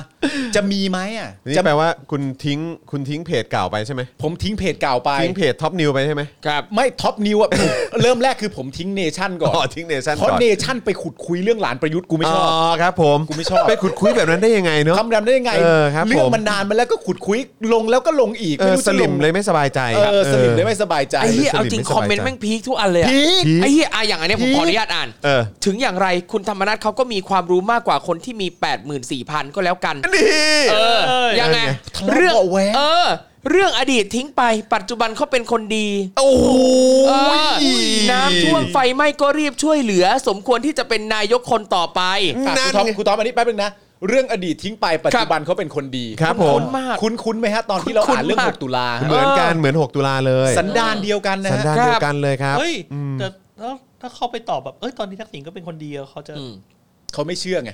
เออ อ๋อมันไม่เหมือนกัน อะไรวะ ไม่เหมือนกันคนนั้นมันโกงชาติ คนนั้นมัน ไอ้ยะ โกงชาติ น้องกระเร่ขายชาติ เอ แล้วอีกอย่าง อ อีกอย่างคนนี้เนี่ยก็โอ้โหอยู่ต่างประเทศเขาไม่นับไง ครับ ใช่ไหมแล้วก็ไอเหตุการณ์ในในประเทศนี้ก็เออมันนานแล้วลืม นานแล้ว ลืมไป เออ ก็ เกี่ยวยอาก ข้องกับคดีอะไรก็เออ ครับ นั่นแหละเ ก็อยากจะถามแบบที่ยังโอมถามในเพลง Bangkok Legacy ว่า ครับ สุขสบายกันไหมล่ะครับท่าน โอ้โหเป็นไงครูทอมกำลังดื่มด่ำกับคอมเมนต์ ไม่แล้ว เอามาต่อต่อต่อ นั่นแหละ ต่อต่อ นี่มี ฮะ นี่นี่มีบอกว่าเอ่อคอมเมนต์ต่อไปนะครับ อันนี้ผมโอ้โหแอบส่องเข้าไปดูนะครับ เป็นคอมเมนต์จากเจ้าของสำนักงานกฎหมายแห่งหนึ่งด้วยนะครับเขาบอกว่าทำถูกแล้วทำดีแล้วทำต่อไปครับ คุณเอาประยุทธ์ออกได้ คนไทยรักคุณและอยู่ข้างคุณแน่นอน ไอ้เชี่ย ฮะ เอาแล้วมึงเอ้ย เคลมเหรอ กูว่าธรรมนัตแหละกินภาคใต้ เออ กูว่าประชาธิปัตย์เนี่งยงไปหมด โหจุลินเศร้าเลย เอาไงเนี่ย โอ้โห เฮ้ย ตายตายตายตายตาย เอ้ยเจอจุลินอะเอาชนะกรได้ได้ก่อน เออว่ะมีพักกล้า อืมเออใช่ใช่ สุข ใช่ สบายกันไหมล่ะครับ โอ้โห ท่าน เออ ทุกคนเขาไปส่องแบบไอ้เหี้ยมันอีกโลก จริงๆ โลกคู่ขนาด จริงๆจริงๆจริงๆเป็นโลกคู่ขนานจริงเออ แต่อย่าลืมนะคุณผู้ชมฮะคีย์หลักของเราวันนี้ก็คือว่าทำดีแม้ใครไม่เห็นแต่เทวดาเห็นนะ ค ค รั รั บบ ผมนะฮะอันนี้สำคัญนะฮะ ครูทอมต้องแบบเข้าไปจอยบางบางกรุ๊ป ครับ ครับ ได้ครับ นี่ถ้า ครับ กูที่ถ้ากูรู้ที่อยู่เทวดากูเอาทัวร์ไปลงเลยนะครับ เอ้ยอย่าง โอ้ เงี้ยาก โหตายตาย เอาละครับนะฮะงั้นมาดูอีกประเด็นหนึ่งดีกว่าเนาะนะฮะในการซึ่งก็เกี่ยวข้องกับธรรมนัตด้วยแหละ ครับ ครับ นะครับนะฮะก็คือกรณีที่ก่อนหน้านี้เนี่ยพลเอกประยุทธ์นะครับออกคำสั่งมอบหมายนะครับ อ่า และมอบอำนาจให้พลเอกประวิทย์วงษ์สุวรรณเนี่ยนะครับ ครับ กำกับการบริหารราชการในส่วนของกระทรวงเกษตรและสหกรณ์4กรม ก็คือกรมพัฒนาที่ดิน กรมฝนหลวงและการบินการเอ่อและการบินการเกษตรนะค ครั รับบ เอ่อตัวทีฮะกรมฝนหลวงและการและการบินเกษตร ครับ สำนักงานการปฏิรูปที่ดินเพื่อเกษตรกรรม และองค์การตลาดเพื่อเกษตรกร ครับ นะครับที่เดิมทีเนี่ยอยู่ในความรับผิดชอบของใครของร้อยเอกธรรมนัฐพรหมเผ่า อ่า ไงเออ เออ นะครับอดีตรัฐมนตรีช่วยว่าการเอ่อกระทรวงเกษตรและสหกรณ์ ครับ แทนนายจุรินทร์ลักษณะวิสิทธิ์รองนายกนะครับและรัฐมนตรีว่าการกระทรวงพาณิชย์ในฐานะหัวหน้าพักประชาธิปัตย์ ครับ โดยต่อมาเนี่ยนายจุรินทร์รวมถึงสมาชิกพักประชาธิปัตย์เนี่ยนะครับต่างออกมาแสดงความไม่พอใจเป็นอย่างมาก เอาละครับ และเรียกร้องให้มีการทบทวนคำสั่งนี้ใหม่อีกครั้ง เอาแล้ว ล่าสุดเมื่อวานนี้ครับพลเอกประยุทธ์ได้ลงนามในคำสั่งสำนักนายกรัฐมนตรี เรื่องยกเลิกคำสั่งมอบหมาย และมอบอำนาจให้รองนายกรัฐมนตรี และรัฐมนตรีประจำสำนักนายกรัฐมนตรีนะครับปฏิบัติราชการแทนนายกรัฐมนตรีตามที่มีคำสั่งสำนักนายกรัฐมนตรีก่อนหน้านี้ ซึ่งก็คือมอบให้นายจุรินทร์ลักษณะวิสิทธิ์รองนายกรัฐมนตรีและรัฐมนตรีว่าการกระทรวงพาณิชย์เนี่ยนะครับและหัวหน้าพักประชาธิปัตย์เป็นผู้กำกับดูแลกระทรวงเกษตรตามเดิม โอเค โดยมีนายเฉลิมชัยศรีอ่อนเลขาธิการพรรคประชาธิปัตย์เป็นรัฐมนตรีว่าการกระทรวงเกษตรนั่นเอง ครับผม นะครับนะฮะด้านนายชัยชนะเดชเดโช อ่าร องโฆษกพรรคประชาธิปัตย์นะครับ กล่าวถึงกรณีที่พลเอกประยุทธ์เซ็นคืน 4 กรม ให้นายจุรินทร์นะครับโอ้โหนี่พูดเหมือนเป็นเจ้าของเลยเนอะ ใช่ใช่ เซ็นคืนให้อะไรแบบเนี้ยนะฮะว่าพลเอกประยุทธ์เนี่ยได้ลบล้างข้อกล่าวหาที่ถูกปลุกปั่นมาตลอดว่า เป็นเผด็จการได้พอสมควร เย้ ได้พอสมควรด้วยนะ ฮะยังไงนะ มันลบล้างยังไงนะ เนื่องจากว่าพอทางพรรคประชาธิปัตย์ได้ดำเนินการทักท้วงว่า อาจจะไม่มีความเหมาะสม และเป็นการใช้อำนาจโดยมิชอบพลเอกประยุทธ์ก็ได้พิจารณาถึงเหตุผลต่างๆ แล้วจึงตัดสินใจอย่างกล้าหาญโดยการยกเลิกคำสั่งดังกล่าวครับ อ่า มันมันกล้าหาญยังไง นั่น วะ แหละดิกูก็งงเหมือนกัน คือ ความ อยาก ความกล้าหาญมันถูกพิสูจน์จากประเด็นนี้ยังไง ครับ ฮะ นี่คือตลกมากคือบอกว่าพลเอกประยุทธ์ลบล้างข้อกล่าวหาที่ถูกปลุกปั่นมาตลอดว่าเป็นเผด็จการได้พอสมควร เออ ใช่ไหมแล้วแถมเนี่ยพลเอกประยุทธ์ยังใช้ความกล้าหาญ ครับ ในการยกเลิกคำสั่งนี้ด้วย ครับซึ่งพอเห็นตรงนี้เนี่ยเอ่อที่บอกว่าพลเอกประยุทธ์ได้พิจารณาถึงเหตุผลต่างๆเนี่ยอยากให้คุณชัยชนะเนี่ยออกมาพูดแจกแจงเลยว่า เหตุผล ได้พิจารณา คืออะไร เหตุผลต่างๆไอเหตุผลต่างๆ มีอะไรบ้าง บอกมาให้หมดบอกมาให้ละเอียดไม่ต้องปิดไม่ต้องกักมีดีลมีอะไรเบื้องหลังยังไงบ้าง ขอบอกมาให้หมด ใช่ เพราะว่าประชาชนควรจะได้รู้ ใช่ฮะ ว่าเหตุผลเนี่ยที่กรมอะไรต่างๆ ทั้ง 4 กรมเนี่ยซึ่งก็อยู่ที่ ครับ ก็รับเงินภาษีประชาชนในการดำเนินการอะไรต่างๆเนี่ยคือทั้งหมดนี้ประชาชนเป็นเจ้าของ ครับ แล้วไม่ใช่เอาไปคืนให้พังประชาธิปัตย์หรือว่า ครับ คืนให้เอ่ออะไรรองนายกฝ่ายนั้นฝ่ายนี้มันไม่เกี่ยวคือมันจะคืนหรืออะไรก็ตามเนี่ยอย่างไรก็ตามทั้งหมดนี้มันเป็นของประชาชน ใช่ แล้วการตัดสินใจที่ทีแรกก็บอกอาจจะให้คนหนึงดู แล้วอยู่ดีๆวันถัดมามาเปลี่ยนใจเฉยอีกทีนึง ใช่ เออแล้วก็ยกให้อีกเอ่ออีกฝั่งหนึ่งคืองั้นก็ต้องบอกมาสิว่าเหตุผลคืออะไร ครับ เออ และอีกอย่างหนึงที่ผมอยากรู้ก็คือว่าตามคำพูดของคุณชัยชนะเนี่ยที่บอกว่าพลเอกประยุทธ์ได้ลบล้างข้อกล่าวหาที่ถูกปลุกปั่นมาตลอดว่าเป็นเผด็จการได้พอสมควร ถูกไหมอ่ะแต่ว่าเหตุผลที่เขามีความรู้สึกว่ามันลบล้างได้เนี่ยเนื่องจากว่าเซ็นสี่กรมคืนให้จุรินทร์เข้าไป นั่นแปลว่าการจะลบล้างได้หรือลบล้างไม่ได้เนี่ยอยู่ที่ว่าเซ็นคืนให้หัวหน้าพักเขาหรือเปล่า อ่า ถ้าเซ็นคืนให้พักอื่นก็ไม่รู้ว่าแปลว่าลบล้างได้หรือเปล่านะ เออ แต่ถ้าเซ็นคืนให้หัวหน้าพักเขา ครับ อ่ะโอเคเขาถือว่าลบล้างได้ ถือว่าเคลียร์ เออ และอะไรรู้ไหม อะไร และเขาบอกว่าดังนั้นตนและพรรคประชาธิปัตย์ต้องขอขอบคุณพลเอกประยุทธ์ที่ดำเนินการตามคำท้วงติงของพรรค เออ ของพรรคนะครับ ถือเป็นความสวยงามที่เกิดขึ้นในการทำงานของรัฐบาลด้วย เป็นความสวยงาม สวย ด้ฮะ งามโลกไม่ส แล้วผมอยากรู้อีกข้อหนึ่งว่าถ้าก่อนหน้านะครับ อ่ะ ก่อนหน้าที่ประยุทธ์จะเช็ดจะเซ็นคืน 4 กรมให้กับจุรินทร์ซึ่งเป็นหัวหน้าพักประชาธิปัตย์ ครับ และคุณชัยชนะเนี่ยก็เป็นรองโฆษกพักประชาธิปัตย์เนี่ยก่อนหน้าที่จะเซ็นคืนน่ะในมุมมองของคุณชัยชนะเนี่ยเขามองว่าประยุทธ์เป็นเผด็จการไหมก่อนหน้าจะเซ็นคืนให้เนี่ย ถ้าไม่เซ็นอ่ะเป็นแน่นอน เออ เออ ไม่คิด ถ้า อย่าง เกิ นั้ ด นหรืถ้าอเปเกิดล่าอะ ถ้าเกิดไม่แก้ เออ แบบนี้ก็จะถูกคอรหาว่าเป็นเป็นเผด็จการนะ ใช่ เออไม่ไม่ต้อง มัน ถูก มันมันจะเป็นเผด็จการอย่างที่ถูกคอรหา เออแต่ว่าผมไม่ได้พูดถึงพาร์ทว่าประชาชนคอรหา อ่า ผมถามคุณ ใน ชัย มุม ชนะ คุณชัยชนะ หรือพักประชาธิปัตย์ หรือ ก็ พรร ได้ คประชาธิปัตย์เนี่ยว่าถ้าไม่เซ็นคืนให้ หรือก่อนหน้าที่จะเซ็นคืนให้ ประชาธิปัตย์มองประยุทธ์ว่าเป็นเผด็จการไหม ครับ เนอะ เนอะแล้วก็อีกอันหนึงที่น่าสนใจครับ คือถ้าเราเห็นคนในรัฐบาลเนี่ยออกมาปฏิเสธเรื่องอะไรก็ตามเนี่ย บางทีเนี่ยเราก็ต้องคิดไว้ก่อนว่ามันน่าจะเป็นเรื่องจริง ใช่ อ่ะ นะครับนะฮะแต่ว่าอันนี้ก็ต้องให้คุณผู้ชมลองตัดสินใจดูนะครับ เพราะว่าพี่แดกกลับมาอีกแล้วครับ อ้าว มาทำไมล่ะครับ มาอีกแล้ว ธ อ่ะ นกรวังบุญคงชนะนะฮะ ใช่ โฆษกประจำสำนักนายกเขาออกมา บอกว่ากรณีดังกล่าวเนี่ยไอ้ที่มันเกิดขึ้นเนี่ย ครับ ไม่ใช่ว่ากลัวพักประชาธิปัตย์ถอนตัวจากการร่วมรัฐบาลนะ ไม่ใช่ไม่ใช่ไม่ใช่ เขาบอกว่าไม่ใช่นะคุณผู้ชมคิดว่าอย่างไรลองคิดกันดูนะครับ ครับ แต่ได้มีการหารือกันในรายละเอียดแล้วนะครับ ซึ่งนายกในฐานะหัวหน้ารัฐบาลย้ำมาตลอดว่า รัฐบาลทำงานเป็นทีมเดียวกัน นะฮะคือทีมรัฐบาลของประเทศไทย ครับ รับฟังความเห็นและข้อเสนอแนะ และตัดสินใจร่วมกันในทุกเรื่อง ซึ่งก็แปลกมากว่าถ้าตัดสินใจร่วมกันทุกเรื่อง แล้วคำสั่งเมื่อวันก่อนออกมาได้ยังไงอ่ะ ใช่ นะครับโดยการประชุมครมเมื่อวานนี้นายกได้กล่าวขอบคุณคณะรัฐมนตรีที่ทำงานร่วมกันมาตลอด 2 ปี 3 เดือนด้วย ครับบลาบลาบลาบลาครับ เขามา ครับ ตอบแบบนี้ปุ๊บเนี่ย เออ ประยุทธ์เขาโดดเดี่ยวเหรอ ใช่ กลัวจะโดนโดดเดี่ยวเหรอ แต่ว่า โดดเดียว มันเหมือนอารมณ์แบบตัว ตัวคุณแดกอ่ะ ครับ คุณธนกรเหมือนโลมาว่าไม่ใช่นะใช่ไม่ใช่ไม่ใช่ไม่ได้กลัวไม่ได้กลัวนะ เออ ไม่ได้กลัวไม่ได้กลัวนะ ไม่กลัวเออ ตัวทำไมดิทับ ไม่ใช่นะไม่ใช่นะไม่ใช่นะไม่ไม่ไม่ได้กลัวไม่ได้กลัวอะไรไม่ได้กลัวจะถอนตัวจากพรรคประชาธิปัตย์แต่ไม่ไม่กี่นะ ไม่มีไม่มีไม่มีเลยไม่มีเลย ไม่ไม่เลย ไม่ได้มี เลย ทุกอย่างทำงานร่วมงานกันมาตลอดไม่ได้คืนสีกรมอะไรไม่ได้มีไม่ได้มี เออไม่ได้มีครับผม เออ นะฮะไม่เลยครับไม่เลยนะครับนะฮะ โถ่เอ้ย เอ่อขอเสียงสำเนียงพี่แดกหน่อยครับพี่จอนอ๋อเขาบอกว่า กรณีดังกล่าวนะครับคุณจวนครับ อ่ะ ไม่ใช่ คุยกั ว่า บจกลัวอนอีกแล้วอะ พักประชาธิปัตย์ถอนตัวจากการร่วมรัฐรัฐบาลนะครับคุณจวนครับ อ๋อ ครับ โอเค คุณปาล์มกับคุณทอมเข้าใจนะครับ เข้าใจเข้าใจ ฝาก แต่ ไว้ด้วยนะ ใจ ครับ เลว เข้าใจแต่ว่ายังไม่ได้ถามไง อ๋อก็ก็ก็เล่าให้ฟังคอ่ะโอรับ เค เออ อยากจะบอก กลัวว่าคนจะเข้าใจผิดค อ๋ รั อบ โอเคโอเคว่าเอ้ย ใช่ การไอ้คืนสี่กรมเซ็นคืนให้จุรินทร์ เออ ซึ่คงรับ ก็ไม่ใช่ของจุรินทร์ตั้งแต่แรกเลยนะ เออครับผม มันจะเป็นการที่แบบว่ากลัวเขาจะถอนไหม เออ ในการเลือกตั้งครั้งหน้า เออเออ เขาจะทอดทิ้งเราไหม เออหรือแม้กระทั่งการร่วมรัฐบาลเนี้ยแหละ เออ เออ จะออกเลยไหมเพราะว่าณตอนนี้นี่น่าระวังมากนะครั เออ ร้อยเอกธรรมนัฐนี่เป็นตัวของตัวเองไปแล้วนะ จริงจริง จากคอมเมนต์ของเพจร้อยเอกธรรมนัฐเอง เป็นตัวของตัวเอง ร้อยเอกธรรมนัฐ ไปแล้ว เริ่มเป็นตัวของตัวเองแล้ว ถูกต้อง นะฮะเริ่มไปแล้วนี่มีมีเอ่อมีที่แกะมาใช่ไหมแกะมาจากซองว่าเขียนว่าอะไรอ่ะ ฮะฮะฮะ นี่ๆๆอ่านให้ฟัง เอออะไรนะ ในซองอ่ะที่ซองอ่ะ เออ มี เขา ด้ บ ว อก ยเหรอ มี มีเหรอ มี มี บอก เขียนเหรอ บนซองเนี่ยเขียนว่าจากมูลนิธิร้อยเอกธรรมนัฐพรหมเผ่า อ่า ผมขอเป็นกำลังใจให้กับพี่น้องที่ประสบอุทกภัยด้วยครับ ครับ ก็น่าก็น่ารักดี อ่า ก็น่ารักดีก็น่ารักดี เป็นมูลนิธินะ ครับ คือประเด็นโดยรวมจากที่เราแซะอะไรต่างๆกันานานั่น อ่ะ นู่นนี่เนี่ย ครับ ก็คือว่าเขาก็ออกไปช่วยประชาชนนั่นแหละ ครับครับ นะครับแต่ประเด็นมันก็คือว่ามันหาเสียงหรือเปล่า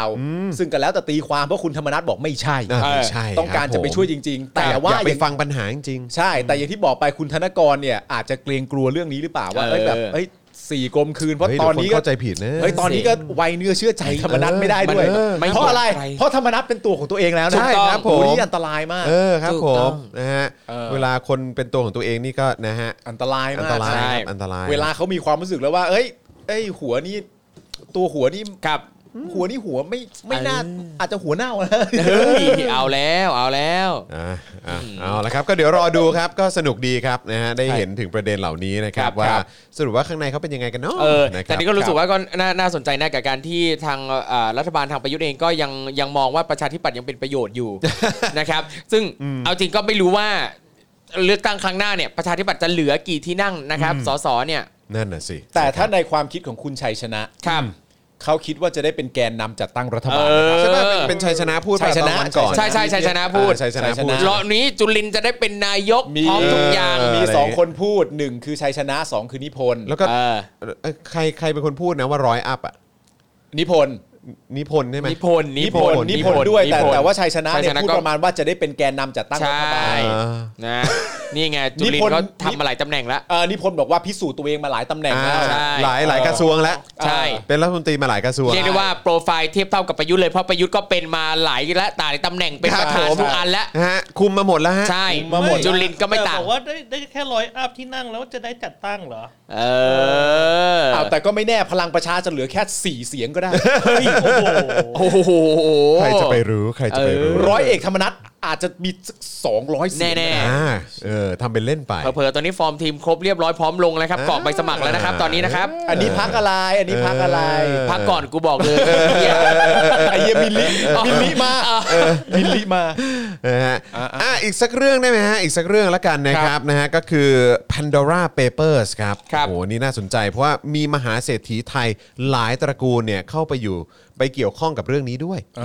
นะครับนะฮะอันนี่ก็น่าสนใจน่าติดตามกันนะครับนะฮะอ่ะเป็นยังไงเชิญ ค ค รั รั บบ ผม เมื่อวันที่ 4 ตุลาคมนะครับสำนักข่าวอิสราได้รายงานว่า เครือข่ายผู้สื่อข่าวสืบสวนสอบสวนระหว่างประเทศ หรือว่า ICIJ นะครับเปิดรายงานข่าวว่าด้วยเรื่อง Pandora Papers นะครับจากฐานข้อมูลบริษัทเอเย่น ที่มีการรับจดทะเบียนและดูแลดูแลบริษัทนอกอาณาเขตถึง 14 แห่งครับ โดยมีความจุของฐานข้อมูลรวมทั้งสิ้น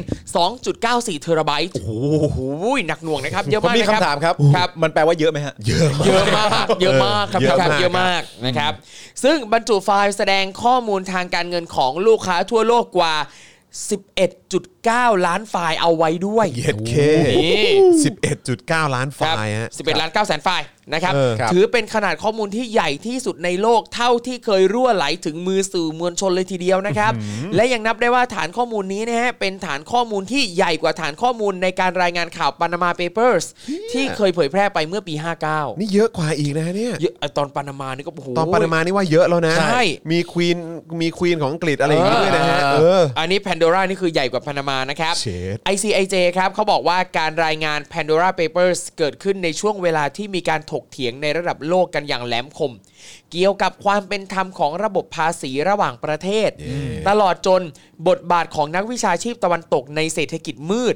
และความล้มเหลวของรัฐบาลต่างๆ ในการยุติการไหลของเงินสกปรกเข้าสู่บริษัท และทรัสต์ลับต่างๆ โอ้ย เอาแล้วสกปรกนะเงินสกปรกนะครับ ครับ โดย ICIJ ได้สร้างฐานข้อมูล Data Share และแพลตฟอร์มในการแลกเปลี่ยนระหว่างนักข่าว ในโครงการชื่อว่า Global iHub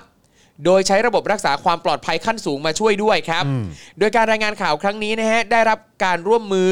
จะอ่าจากนักข่าวสมาชิกกว่า 600 คน จากองค์กรข่าว 150 องค์กรใน 117 ประเทศ โอ้โ หนักหน่วงนะครับ สุดยอด รวม นี่มัน ทีมกัน เป็นการแบบฟอร์มทีมที่ใหญ่ ใช่ มาก กว่า เลยเนี่ย กว่า Avengers ทีมโหสุดยอดเลย ออซึ่ง เออ ใน 110เอ่อในทั้งหมดเอ่อ600 คนจาก 110 องค์กรเนี่ยนะครับ รวมสำนักข่าวอิสราด้วย โอ้ เออซึ่งได้รวมกันคิดวิเคราะห์ข้อมูลของผู้ถือครองบริษัทนอกอาณาเขต ที่ครอบคลุมระยะเวลา 50 ปี ตั้งแต่ปี 2539 จนถึง 2563 ครับ โอ้โหปีที่แล้วเนอะ ใช่ ครับ ฐานข้อมูลนี้นะครับมีการระบุรายชื่อเจ้าของที่แท้จริงของบริษัทนอกอาณาเขต หรือเรียกอีกอีกอย่างหนึ่งว่าเจ้าของผู้รับผลประโยชน์ ครับ ที่มีอยู่ถึงกว่า 29,000 ราย ที่เกี่ยวข้องกับบริษัทนอกอาณาเขต รวมประมาณ 27,000 บริษัทครับ โอ้ ทั้งนี้นะครับในกรณีของประเทศไทย ไอ้ยายาฟังฟังฟังฟังฟังฟัง สำนักข่าวอิสรายังรายงานด้วย ว่าพบสมาชิกตระกูลธุรกิจที่ร่ำรวย ที่รวยติดอันดับ 1-6 ของประเทศไทยในปี 64 เออ จากการจัดอันดับของนิตยสาร Forbes ของสหรัฐอเมริกา ได้มีความนิยมใช้บริษัทนอกอาณาเขตในการทำธุรกิจอย่างกว้างขวางด้วย โดยหลายตระกูลมีสมาชิกที่ถือครองบริษัทนอกอาณาเขตอย่างต่อเนื่อง อย่างน้อย 2 รุ่น อย่างต่อเนื่องด้วยนะฮะ เออนะ สองรุ่นนะฮะ เออ สองรุ่นคืออย่างน้อยนะ เอ อย่างน้อย อย่างน้ ส อ อง ย รุ่นนะทายาทต่อเนื่องกันนะครับ เช็ดนะครับ อืม ฐานข้อมูลดังกล่าวเนี่ยนะครับ ยังแสดงรายชื่อพระมหากษัตริย์ ครับ และเชื้อพระวงศ์นายกรัฐมนตรี และประธานาธิบดีทั้งในปัจจุบันและอดีต ครับ นะครับตลอดจนข้าราชการระดับสูง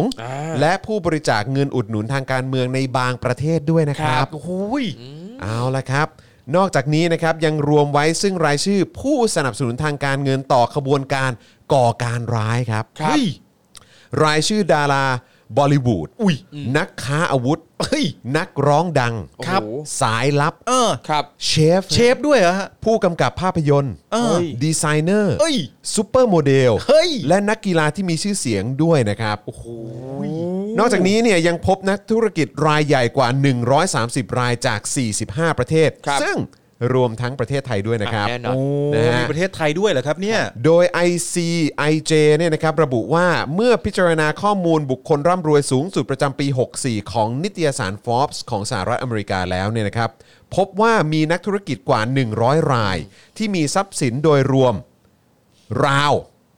6 แสนล้านเหรียญสหรัฐครับ6แสนล้านเหรียญสหรัฐนะครับ ครับ นะฮะ ICIJ ชี้ว่า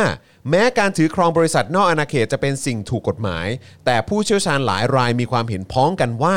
การที่บริษัทนอกอาณาเขต เอื้อต่อการปกปิดความลับนั้น ได้ทำให้เกิดการไหลของเงินแบบผิดกฎหมายนะครับครับ เกิดช่องโหว่ที่จะนำไปสู่การฟอกเงิน การเลี่ยงภาษี ครับ การติดสินบน การสนับสนุนการก่อการร้าย และวิธีการทุจริตต่างๆนะครับ เช่น กรณีฟีฟ่าเกตนะครับ ซึ่งเป็นการฟอกเงินที่เกิดขึ้นในสหพันธ์ฟุตบอลระหว่างประเทศหรือฟีฟ่า ครับ เป็นต้นครับ นี่ขนาดวงการบอลก็มีนะฮะ อุ๊ยมันแทบจะทุกวงการเลย ใช่ เนี่ย ครับผมที่ฟังมาคือทุกวงการครั ครับ บ การใช้บริษัทนอกอาณาเขตจึงเป็นที่นิยมของนักธุรกิจ และบุคคลกลุ่มต่างๆ ทั่วโลกครับ ครับ เนื่องจากเป็นเครื่องมือลดต้นทุนด้านภาษี และให้ความคล่องตัวในการเก็บรักษาทรัพย์สิน และการทำธุรกรรมข้ามพรมแดนครับ ครับผม โดยบริษัทหรือเอเย่นรับจดทะเบียนบริษัทนอกอาณาเขต 14 แห่งนี้เนี่ยนะครับตั้งอยู่ในประเทศและพื้นที่พิเศษต่างๆ ทั่วโลก อย่างประเทศแองเกลานะครับนะฮะเบลิสนะครับสิงคโปร์สวิตเซอร์แลนด์ปานามาบาเบโดสไซปรัสนะฮะเอ่อยูเอ่ออาหรับเอมิเรสนะครับบาฮามาสหมู่เกาะบริติชเวอร์จินส์นะครับเซเชลส์นะครับแล้วก็เวียดนามครับ ซึ่งมีลูกค้าจากพื้นที่พิเศษและประเทศต่างๆ ราว 200 ประเทศครับ และในจำนวนที่กล่าวมานะครับ มีเอเย่นถึง 3 แห่งครับ ที่มีเจ้าของเป็นอดีตเจ้าหน้าที่ของรัฐครับ โอ้โหรู้งาน ครับ ข้อมูลที่ปรากฏในฐานข้อมูลนั้นนะครับ มีทั้งที่อยู่ในรูปของเอกสารการแจ้งภาษี ใบสำคัญรับเงิน powerpoint อีเมลติดต่อ บันทึกรายชื่อผู้อำนวยการและผู้ถือหุ้นบริษัท หนังสือเดินทาง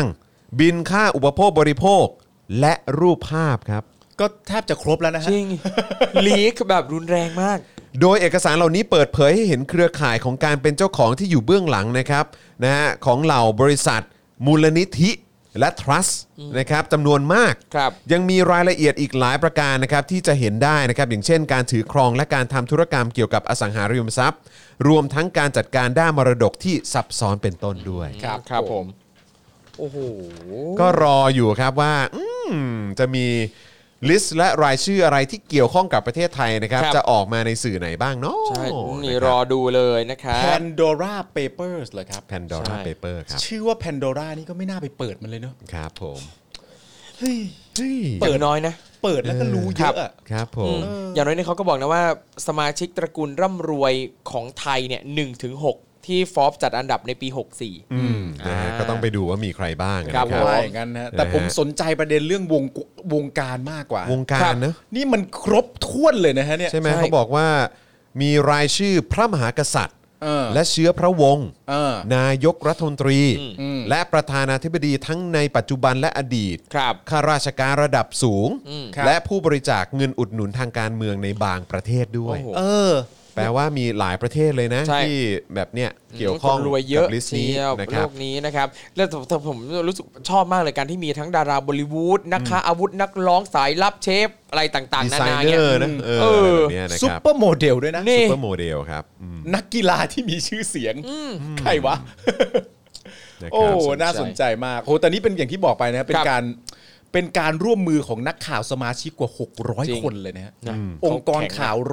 ครับ 150 องค์กรใน 117 ประเทศ โอ้โห นี่เป็นการรวมตัวกันแบบ สุดจริง ซึ่งพอเห็นตัวเนี้ย พีคมาก อันเนี้ยรู้สึกว่าโอ้โหมันชัดมากเลยว่านักนักข่าวสายต่างประเทศเนี่ยเขารวมตัวกันเป็นกลุ่มกลุ่มก้อนเขาน่าจะมีการแลกเปลี่ยนข้อมูลอะไรกันพอสมควรเลยนะ ครับ นะครับ โอ้ เออคือเนอะ ครับ ก็คงได้ข้อมูลแลกเปลี่ยนอะไรกัน ใช่ เยอะแยะมากมายที่จะนำกลับไปรายงาน ถูก ได้ ต้อง แล้วแถมเนี่ยก็คงจะมีการเชื่อม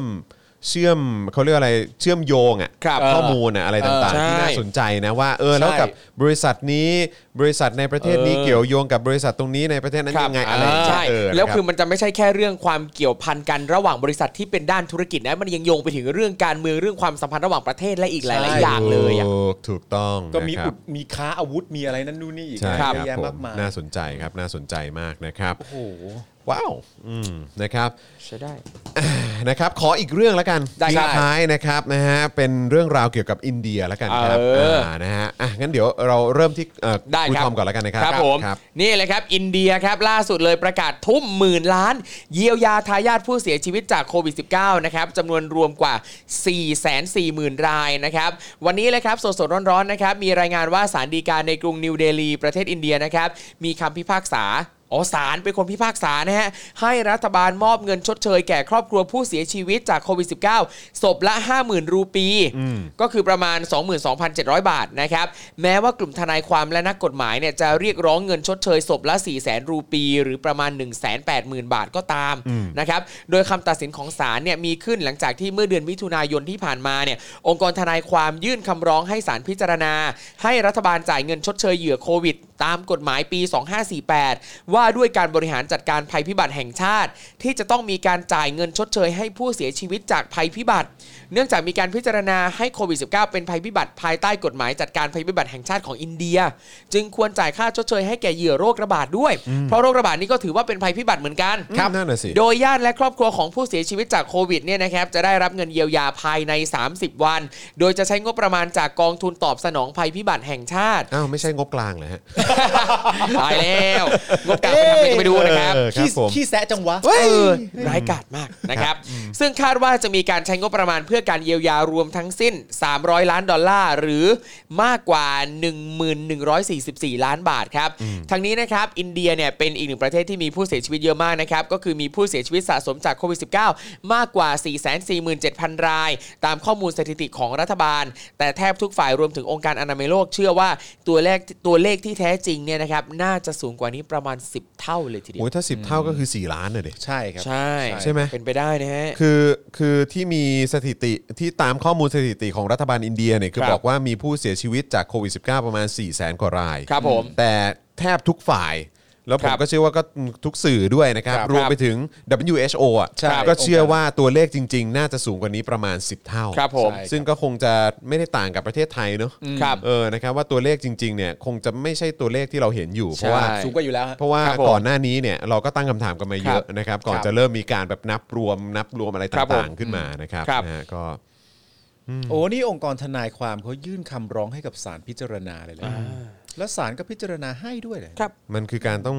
ต้องสู้กันด้วย ใช่ เนี่ยแหละครับ แล้วก็ผมก็เห็นว่าไอ้สิ่งเหล่านี้ก็ควรจะต้องเกิดขึ้นในเมืองไทยเหมือนกัน ซึ่งกำลังเกิดขึ้นอยู่นะครับ ครับ ก็คือมีราษฎรเอ่อราษฎรฟ้องกลับ อืม อะไรแบ ครับบ นี้ใช่ไหมฮะแล้วก็มีการแบบฟ้องไปเกี่ยวกับเรื่องของการเอ่อเขาเรียกว่าอะไรอะออกแบบเรื่องของการห้ามชุมนุมใช่ไหม ใช่ ที่ ครับ คุณเป๋าไปมา ครับ ใช่ไหม ผมใช่ เออ ครับ นะครับนะหรือแม้กระทั่งไอเหตุการณ์อย่างเนี่ยที่คุณเป๋าคุณเป๋าอีกแล้วนะครับ ครับ นะก็ชวนพวกผมไปฟ้องกองทัพเรื่อง I.O. ค อะ รับ ไรแบบเนี้ย คือมันต้องอะไรอย่างเงี้ยแหละครับ ใช่ แล้วก็เอ่อฝ่ายค้านก็รวมตัวกันฟ้องเอ่อไปกันที่ปปช ครับ นะครับเรื่องของนายกเรื่องของคอรมอเรื่องของ ครั รับ ฐมนตรีต่างๆ สิ่งเหล่านี้ต้องต้องคือเขา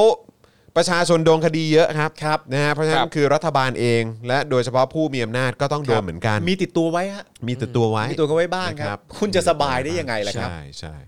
นะครับนะฮะอ่ะมาถึงช่วงท้ายแล้วครับคุณผู้ชมครับนะฮะระหว่างนี้เนี่ยเราก็เห็นมีคุณผู้ชมสมัครนะฮะเป็นเมมเบอร์และสปอร์เตอร์เข้ามานะครับอยู่เรื่อยๆเลยนะครับขอบพระคุณมากๆเลยนะครับตัวเลขที่เราอัปเดตกันนะครับเช้าวันนี้เนี่ยก็คือ 8,825 ท่านนะครับ ใช่ครับ นะฮะแล้วก็เชื่อว่าตอนนี้ก็คือมีเพิ่มขึ้นมาอีกเยอะเลยนะครับแต่ว่าคุณผู้ชมท่านไหนนะครับที่ชอบสป็อคดักทีวีชอบคอนเทนต์ของพวกเรานะครับชอบ Daily Topics นะครับ อ่าวาสนาอารวาสถกถามเจาะ ครับ ข่าวตื้นนะครับ โอ้แล้วก็คลิปความรู้นะครับ เนื้อหาเอ่อเขาเรียกว่าคอนเทนต์ทุกอย่าง ครับผม ในเครือของ Spoke Dark TV ถ้าคุณอยากให้เราผลิตนะฮะคอนเทนต์เหล่านี้ต่อไปนะครั ครับ บ นะฮะก็สามารถสนับสนุนเราแบบรายเดือนได้นะครับ ผ่านทาง YouTube Membership แล้วก็ Facebook Supporter นั่นเองนะครับ ใช่ครับ เอ่อวันนี้พ่อหมอส่งเข้ามาในกรุ๊ปแล้วนี่ใช่ไหม ใช่ เออ ใช่ ตัว ใช่ครั ตัว บผม คลิปอันใหม่นะครับเดี๋ยวฝากอาจารย์แบงค์เตรียมไปด้วยละกันนะครับเดี๋ยวเราจะฝากทิ้งท้ายไว้นะครับก่อนที่จะจากกันไปนะครับในวันนี้นะครับนะฮะเอ่อเดี๋ยวเดี๋ยวเดี๋ยวเดี๋ยวส่งให้อีกทีละกันนะครับนะฮะใช่ไหมพ่อหมอส่งมาไหมเออนะครับเดี๋ยวเอ่อเดี๋ยวเดี๋ยวผม forward เข้าไปฮะเดี๋ยวผม forward เข้าไปฮะ ครับ เออ นะครับ นะฮะ แล้วก็เอ่ออยากจะประชาสัมพันธ์นะครับเอ่อเดี๋ยว เดี๋ยวอาจารย์แบงค์เปิดอันนี้ขึ้นมาก่อนก็ได้ครับ ตัวของอาจารย์วัฒนาอ่านะครับ เพราะว่าอาจารย์วัฒนาโปรโมทแล้วนะครับ ครับ ว่าสุกร์นี้จะคุยเรื่องอะไร ครับ นะฮะสุกร์นี้จะคุยเรื่องอะไรนะครับ เดี๋ยวไปดูกันได้นะครับ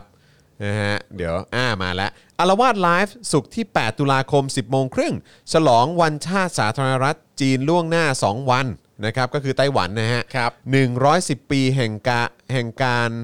ล้มราชวงศ์ชิงใช่ไหมฮะเออนะครับไต้เอ่อเมื่อไหร่ไต้หวันจะได้เข้า UN แล้วก็อยากให้ดูเสื้อของอาจารย์วัฒนาครับ ครับ นะฮะปึ๊บนี่ นี่ ไต้หวัน is my country ครับ ไต้หวัน ไต้หวัน is my country ครับ และอาจารย์ ผม วัฒนาชู 3 นิ้วครับ ครับผม เอาครับ โโหสุดจริง เอาครับอาจารย์วัฒนาครับ ถ้ามือขวาถือชานมอีกสักแก้วนะครับ ครับผม ใช่เลยครับ เออนะฮะอ่าโอเค ผมส่งเข้าไปในกรุ๊ปแล้วนะครับ ครับ นะฮะก็เอ้ยแต่ว่าอันนี้มันเป็นมันเป็น YouTube นะ เดี๋ยวผมแชร์อันนี้เข้าไปดีกว่าปุ๊บอ่าโอเค คุณผู้ชม ยังสามารถคอมเมนต์ทักทายเข้ามาได้นะครับ ครับ สุกร์นี้พี่แขกมาไหมครับ พี่จอนมาครับนะฮะ มาครับ ติด ครับ ตามได้เลยนะครับนะฮะก็เอ่อไม่แน่เดี๋ยวผมอาจจะเชิญพี่โรซี่มาด้วย เออ ไม่แน่นะครับนะ ค ฮะ รับ เพราะว่ารู้สึกว่าเออพอเมาส์กันสัก 3 คนนี่ก็กำลังดีเหมือนกัน มั นะ นก็สนุกสนานดีครับ เออนะครับนะก็ก็แซบดีเหมือนกันนะคครั รับ บนะฮะ แล้วก็พรุ่งนี้ครับผม ครับ มีอัปเดตล่าสุด ครับ นะครับ เป็น ครับ อัปเดตที่สำคัญมากก็คือว่า สีจะแวะมาเยี่ยมเราครับ เฮ้ยจริงเปล่า เฮ้ย เออค สี รับผม จะแวะเข้ามาเยี่ยมเยียนสตูเราครับ มา ครับผม มากับน้องเอริด้วยหรือเปล่า มากับน้องเอริด้วยอย่าง อ่า แน่นอน ค ค รั รั บบ ผ ผม ม นะ พรุ่งนี้เลียมอันมาใช่ไหม มาครับ โอ มา เค ครับ นะ มาครับ จะได้มี นะ เพื่อนเล่นนะครับ ดีครับเพราะเห็นได้ข่าวว่าก็ถามถึงพี่วิลเลียมอยู่เหมือนกัน นี่ ถามจะไปหาลุงจอน เออลุง ไป จอน หา พี่ พี่ เลี่ยม เลี่ยม เออพี่ ส เลี่ยม วัสดีค่ะ สเตรทถูกด้วยนะ สวัสดีค่ะ สวัส ส ดี กัดเออ ค่ะ สวัสดีค่ะ เออเสียง โอ้ย วั แบ น บ นี้ นี้ ถูก แบบนี้ครูทอมรักแย่เลย ประทับใจ นะฮะเพราะใช้ ประทับใจ เอ่อ ภา ค่า ษาไทยยังถูกต้อง ใช่ ค่าขาแบบถูกต้อง ถูกต้อง เ ออกเสียง นะครับ ค่ะ เป็นเสียงวรรณยุกต์โทรได้ถูกต้อง โอ้ ด้วย ถูก ต้อง รบกวนบอกอ้ำทำไข่เจียวรอไว้ด้วย ครับผมเดี๋ยวจัดให้เดี๋ยวจัดให้ นะครับผมนะอ่ะโอเคครับคุณผู้ชมครับวันนี้ก็ขอบคุณคุณผู้ชมมากๆเลยนะครับ เราอยู่ด้วยกันมา 2 ชั่วโมงเกือบ 40 นาทีแล้วนะครับนะขอบคุณคุณผู้ชมที่ติดตามกันทาง Facebook นะครับแล้วก็ YouTube ในทุกๆช่องนะครับในเครือของ Spoke Dark TV ด้วยนะครับนะรวมถึงคุณผู้ฟังใน Clubhouse ด้วยนะครับ ขอบพระคุณทุกท่านมากๆเลยนะครับที่อยู่กับเราในวันนี้นะครับนะฮะก็ใครที่ติดตามเทปวันนี้แล้วก็รู้สึกชอบตอนไหน หรือว่ารู้สึกว่าเป็นเออคอนเทนต์ที่คุณเออชอบหรือว่าโอเคเนี่ยนะครับก็ช่วยกันกดไลค์กดแชร์กันด้วยละกันนะครับแล้วก็อย่าลืมนะครับว่าถ้าอยากให้คอนเทนต์ของพวกเราแบบนี้ออกมาให้คุณได้ติดตามกันทุกวันทุกสัปดาห์นะครับไม่ว่าจะเป็นเอ่อเนื้อหารายการไหนก็ตามนะครับก็สนับสนุนพวกเราได้แบบรายเดือนผ่านทาง YouTube นะครับแล้วก็ Facebook นั่นเองนะครับผม ครับ นะ ผ ฮะ ม วันนี้นะครับหมดเวลาแล้วนะครับนะฮะผมจอห์นวินยูสตูเปะนะครับ ครับ นะฮะคุณปาล์มบิมมาโดนต่อยนะครับครับครูทอมมิสเตอร์ไฟเซอร์นะครับแล้วก็แน่นอนนะครับอาจารย์แบงค์มองบนถอนหายใจไปพลางๆนะครับ พวกเรา 4 คนน่ะคงต้องขอลากันไปก่อนนะครับ สวัสดีครับ สวัสดีครับคุณผู้ชมครับ คุณผู้ชมที่อยากสนับสนุนเราผ่านทาง YouTube Membership นะครับ ง่ายมาก ๆ เลยครับ เพียงแค่กดที่ปุ่มจอยข้างปุ่ม subscribe ใน YouTube Channel ของเรานะครับ เมื่อกดปุ่มจอยแล้วนะครับ เลือกได้เลยนะครับ ว่าอยากจะสนับสนุนเราในแพ็กเกจไหนนะครับ และหลังจากนั้นครับ เลือกวิธีในการชำระเงิน และกรอกรายละเอียดให้ครบถ้วนนะครับ แล้วกดปุ่ม subscribe ครับ แค่นี้คุณก็เป็นเมมเบอร์ผู้สนับสนุนของเราแล้วครับสำหรับคุณผู้ชมที่อยากสนับสนุนเราผ่านทาง Facebook Supporter นะครับ คลิกเข้าไปที่หน้าแฟนเพจของ Spoke Dark TV และรายการในเครือของเรา และกดปุ่ม Become a Supporter หรือกดปุ่ม Support Now ที่อยู่ใต้คลิปรายการของเราก็ได้ครับ และเข้าไปเลือกได้เลยนะครับ ว่าจะชำระเงินผ่านทางช่องทางไหน ไม่ว่าจะเป็นบัตรเครดิตเดบิตเครือข่ายมือถือ หรือ Wallet ต่างๆ ก็ง่ายนิดเดียวครับ พอคลิกเข้าไปแล้วก็อย่าลืมใส่ข้อมูลและรายละเอียดให้ครบถ้วนนะครับ พอครบถ้วนแล้วก็กดปุ่ม subscribe แค่นี้คุณก็เป็น supporter ของ Spoke Dark TV แล้ว